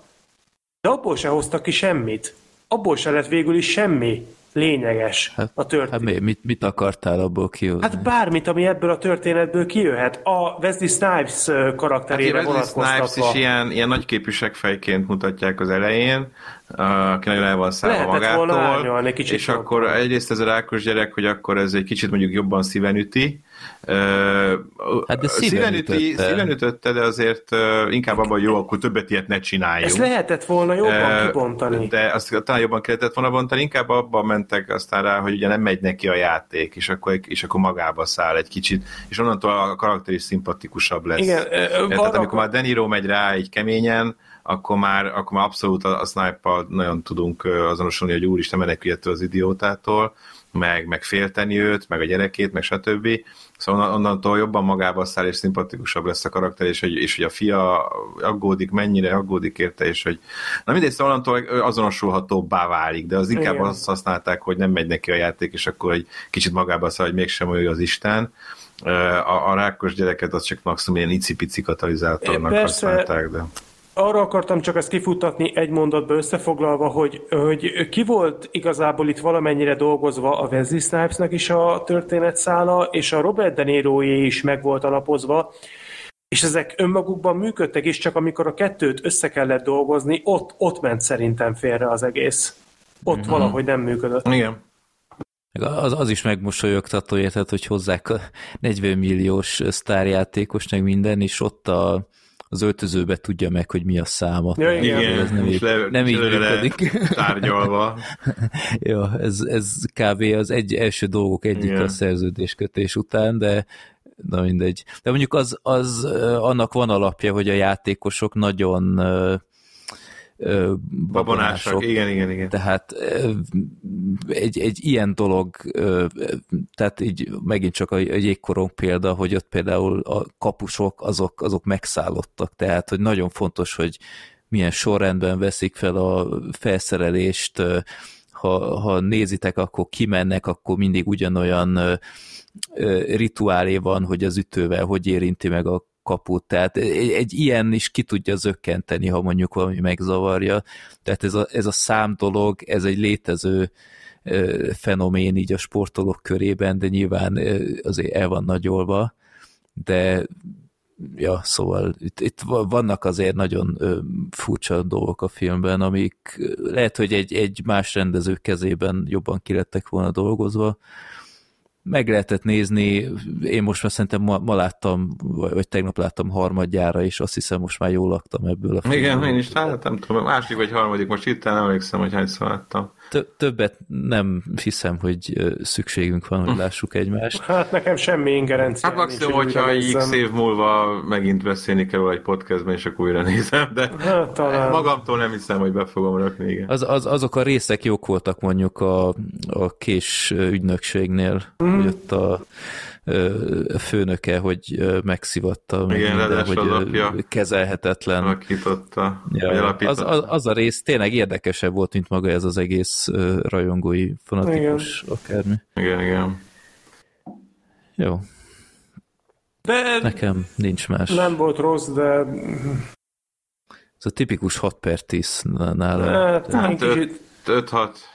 Én kicsit szigorú vagyok, nálam öt és fél. Öt és fél, ja, legyen. Nekem öt és három. Legyen öt és, öt és három legyen. Jó, akkor nálam 5,2. Bekeményítünk. Nekem 5,5 baseball labda a 10-ből. Nekem pedig 5,4 kés. Nekem meg 6 a, a Tomili Thomas a 10-ből. De az is milyen volt, amikor megdobta a csótányt az ajtón. De az is milyen fal volt. Igen, igen. De ez mi a tököm? Tehát nem? még Amerikában sincsenek igen, ilyenek. Ilyen papír hogy, hogy bedobsz egy, tehát ennyi erővel érted, úgy betörsz, hogy átütöd a falat is. De mindegy, ezek ilyen. Tipikus amerikai az... dolgok ezek. Jó. Na hát elfogytunk El. a témákból azt hiszem így is egy színes adást sikerült összehoznunk. Igen. Gergő, ha hallgatod, remélem élvezted, hogy egyszer egy számodra ismeretlen filmbarátok adást hallgathatsz. De hát még ebben is feltűnt a Gergő, nem bírtad ki, hogy ne legyen benne. Nem, nem. Lehet, hogy oda is kéne írnom, mint résztvevő. Jó. Jó, szóval akkor legközelebb halál a hídon, illetve őszintén fingom nincs, mik lesznek majd még a mozi. Ez az Argyle lesz. Argyle, az van. Ez... Hát lesz a Miller's Girl, ugye arról már... Azt megnézitek? Hát én szeretném, mert egyébként engem érdekel, mert hát Martin Freeman mindig jó ö, filmben látni. Még Jenna Ortegát, mint Persze Jenna Ortegát is csábító. Igen, igen. Priscillát megnézitek, vagy nem? No, szerintem az... Oh. Igen? Én kíváncsi vagyok. Hát, ha már Elvis, Elvis volt, igen, csak ez most egy kicsit más Elvis lesz, hogy én még nem láttam, hallottam. Lehet, ez a... beülök rá. Liza Frankenstein. Mi már megint? Az nem tudom mi. Frankenstein story in tinikbe, olyan, mint a Born Buddies, csak most Aha. frankenstein -el. Mondjuk a Born Buddies az nem hát, volt olyan. meglátjuk, ezt a Diablo Cody írta. Aha. Hogy ez van, a Madame Web, azt majd gondolom. Ö, nem Gergő. tudom, egyet értetek-e velem, én annyira most nem érzem az extázist így a... így hát most jönnek az Oscar filmek, majd hát február második felétől jön az érdekvédelmi terület, jön a téli szünet, tökéletes napok, Ú, azt nem Ö, aztán február végén Düne, szóval most már jönnek jó filmek, most a február eleje, itt az Argyle talán egy nagyobb dolog, de most nincsenek ilyen nagyobb. Hát szerintem cuccok. találunk majd nézni. De lesz, feje... az, lesz, lesz, mindig az. De feje most egy Terence Hill filmet fogunk majd megszavazni. Na, akkor ez lett a Filmbarátok 271. Köszönjük szépen, hogy meghallgattatok minket. Köszönjük a Patreonosoknak a támogatást. Gábor, neked is szeretném megköszönni, hogy beugrottál, mielőtt itt a szorterek kellett volna egy duóban Alap. lenyomni valamit. Úgyhogy várunk téged vissza máskor is, úgyis az Oscar Lesz majd Oscar adás, igen. Megint aktuális lesz. Várható bármiféle tévés? Nem tudok egyelőre róla. Ja, mondjuk lehet, hogy megint a Disney lesz. Hát nem? remélem. Úgyhogy... Remélem, hogyha mondom, továbbra sem tudok magyar közvetítésről, hogyha így marad, akkor viszont remélem, hogy a tavalyi évhez hasonlóan a Disney Plus élőben nyomja majd, mert ugye azért nagyon kényelmes volt igen, hmm. nézni. Nem kellett streamingeket keresgélni, meg ilyenek vagy olyan tévécsatornát, ami természetesen csak nekem nincs, meg, a, meg az ismerőseimnek a, cso, a csomagjában. Úgyhogy a Disney Plus ebből a szempontból jó volt, úgyhogy remélem, még nem jelentették be, de remélem idén is nyomják majd. Jó van.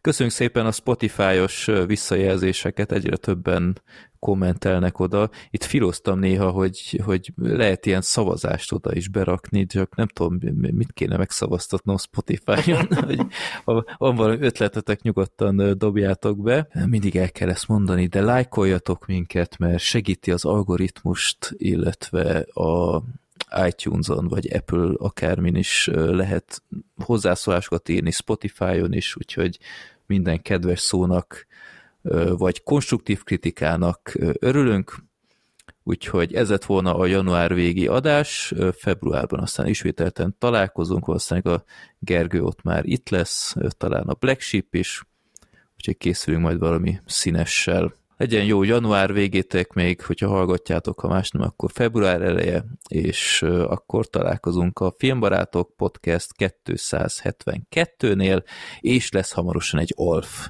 Filmbarátok Express is. Ezt lehet várni, már, már nagyon készülünk. Sziasztok! A béhész legyen veletek, sziasztok! Sziasztok! Köszönjük, hogy meghallgattad adásunkat. Te is részese lehetsz podcastünknek. Küldj a népakaratorvatunkban maximum három filmet, hát a pont a te beadványodat sorsoljuk ki egyszer. Minden ehhez kapcsolatos információt megtalálsz a filmbarátok.blog.hu oldal almenüjében. De küldhetsz nekünk villámkérdéseket, észrevételeket, borítóképeket a filmbarátok podcast kukac gmail.com e-mail címre. Örülünk minden levélnek. Podcastünket megtaláljátok Youtube-on, Soundcloud-on, Spotify-on, Deezeren, Twitteren, Facebookon, szóval mondhatni már csak a Wikipédián nem. Ha támogatnád a most már bőven több mint egy évtizedes projektünket, megteheted a patreon.com per filmbarátok oldalon. Nagyon köszönjük, és leginkább a megtisztelő figyelmedet, reméljük velünk tartasz legközelebb is.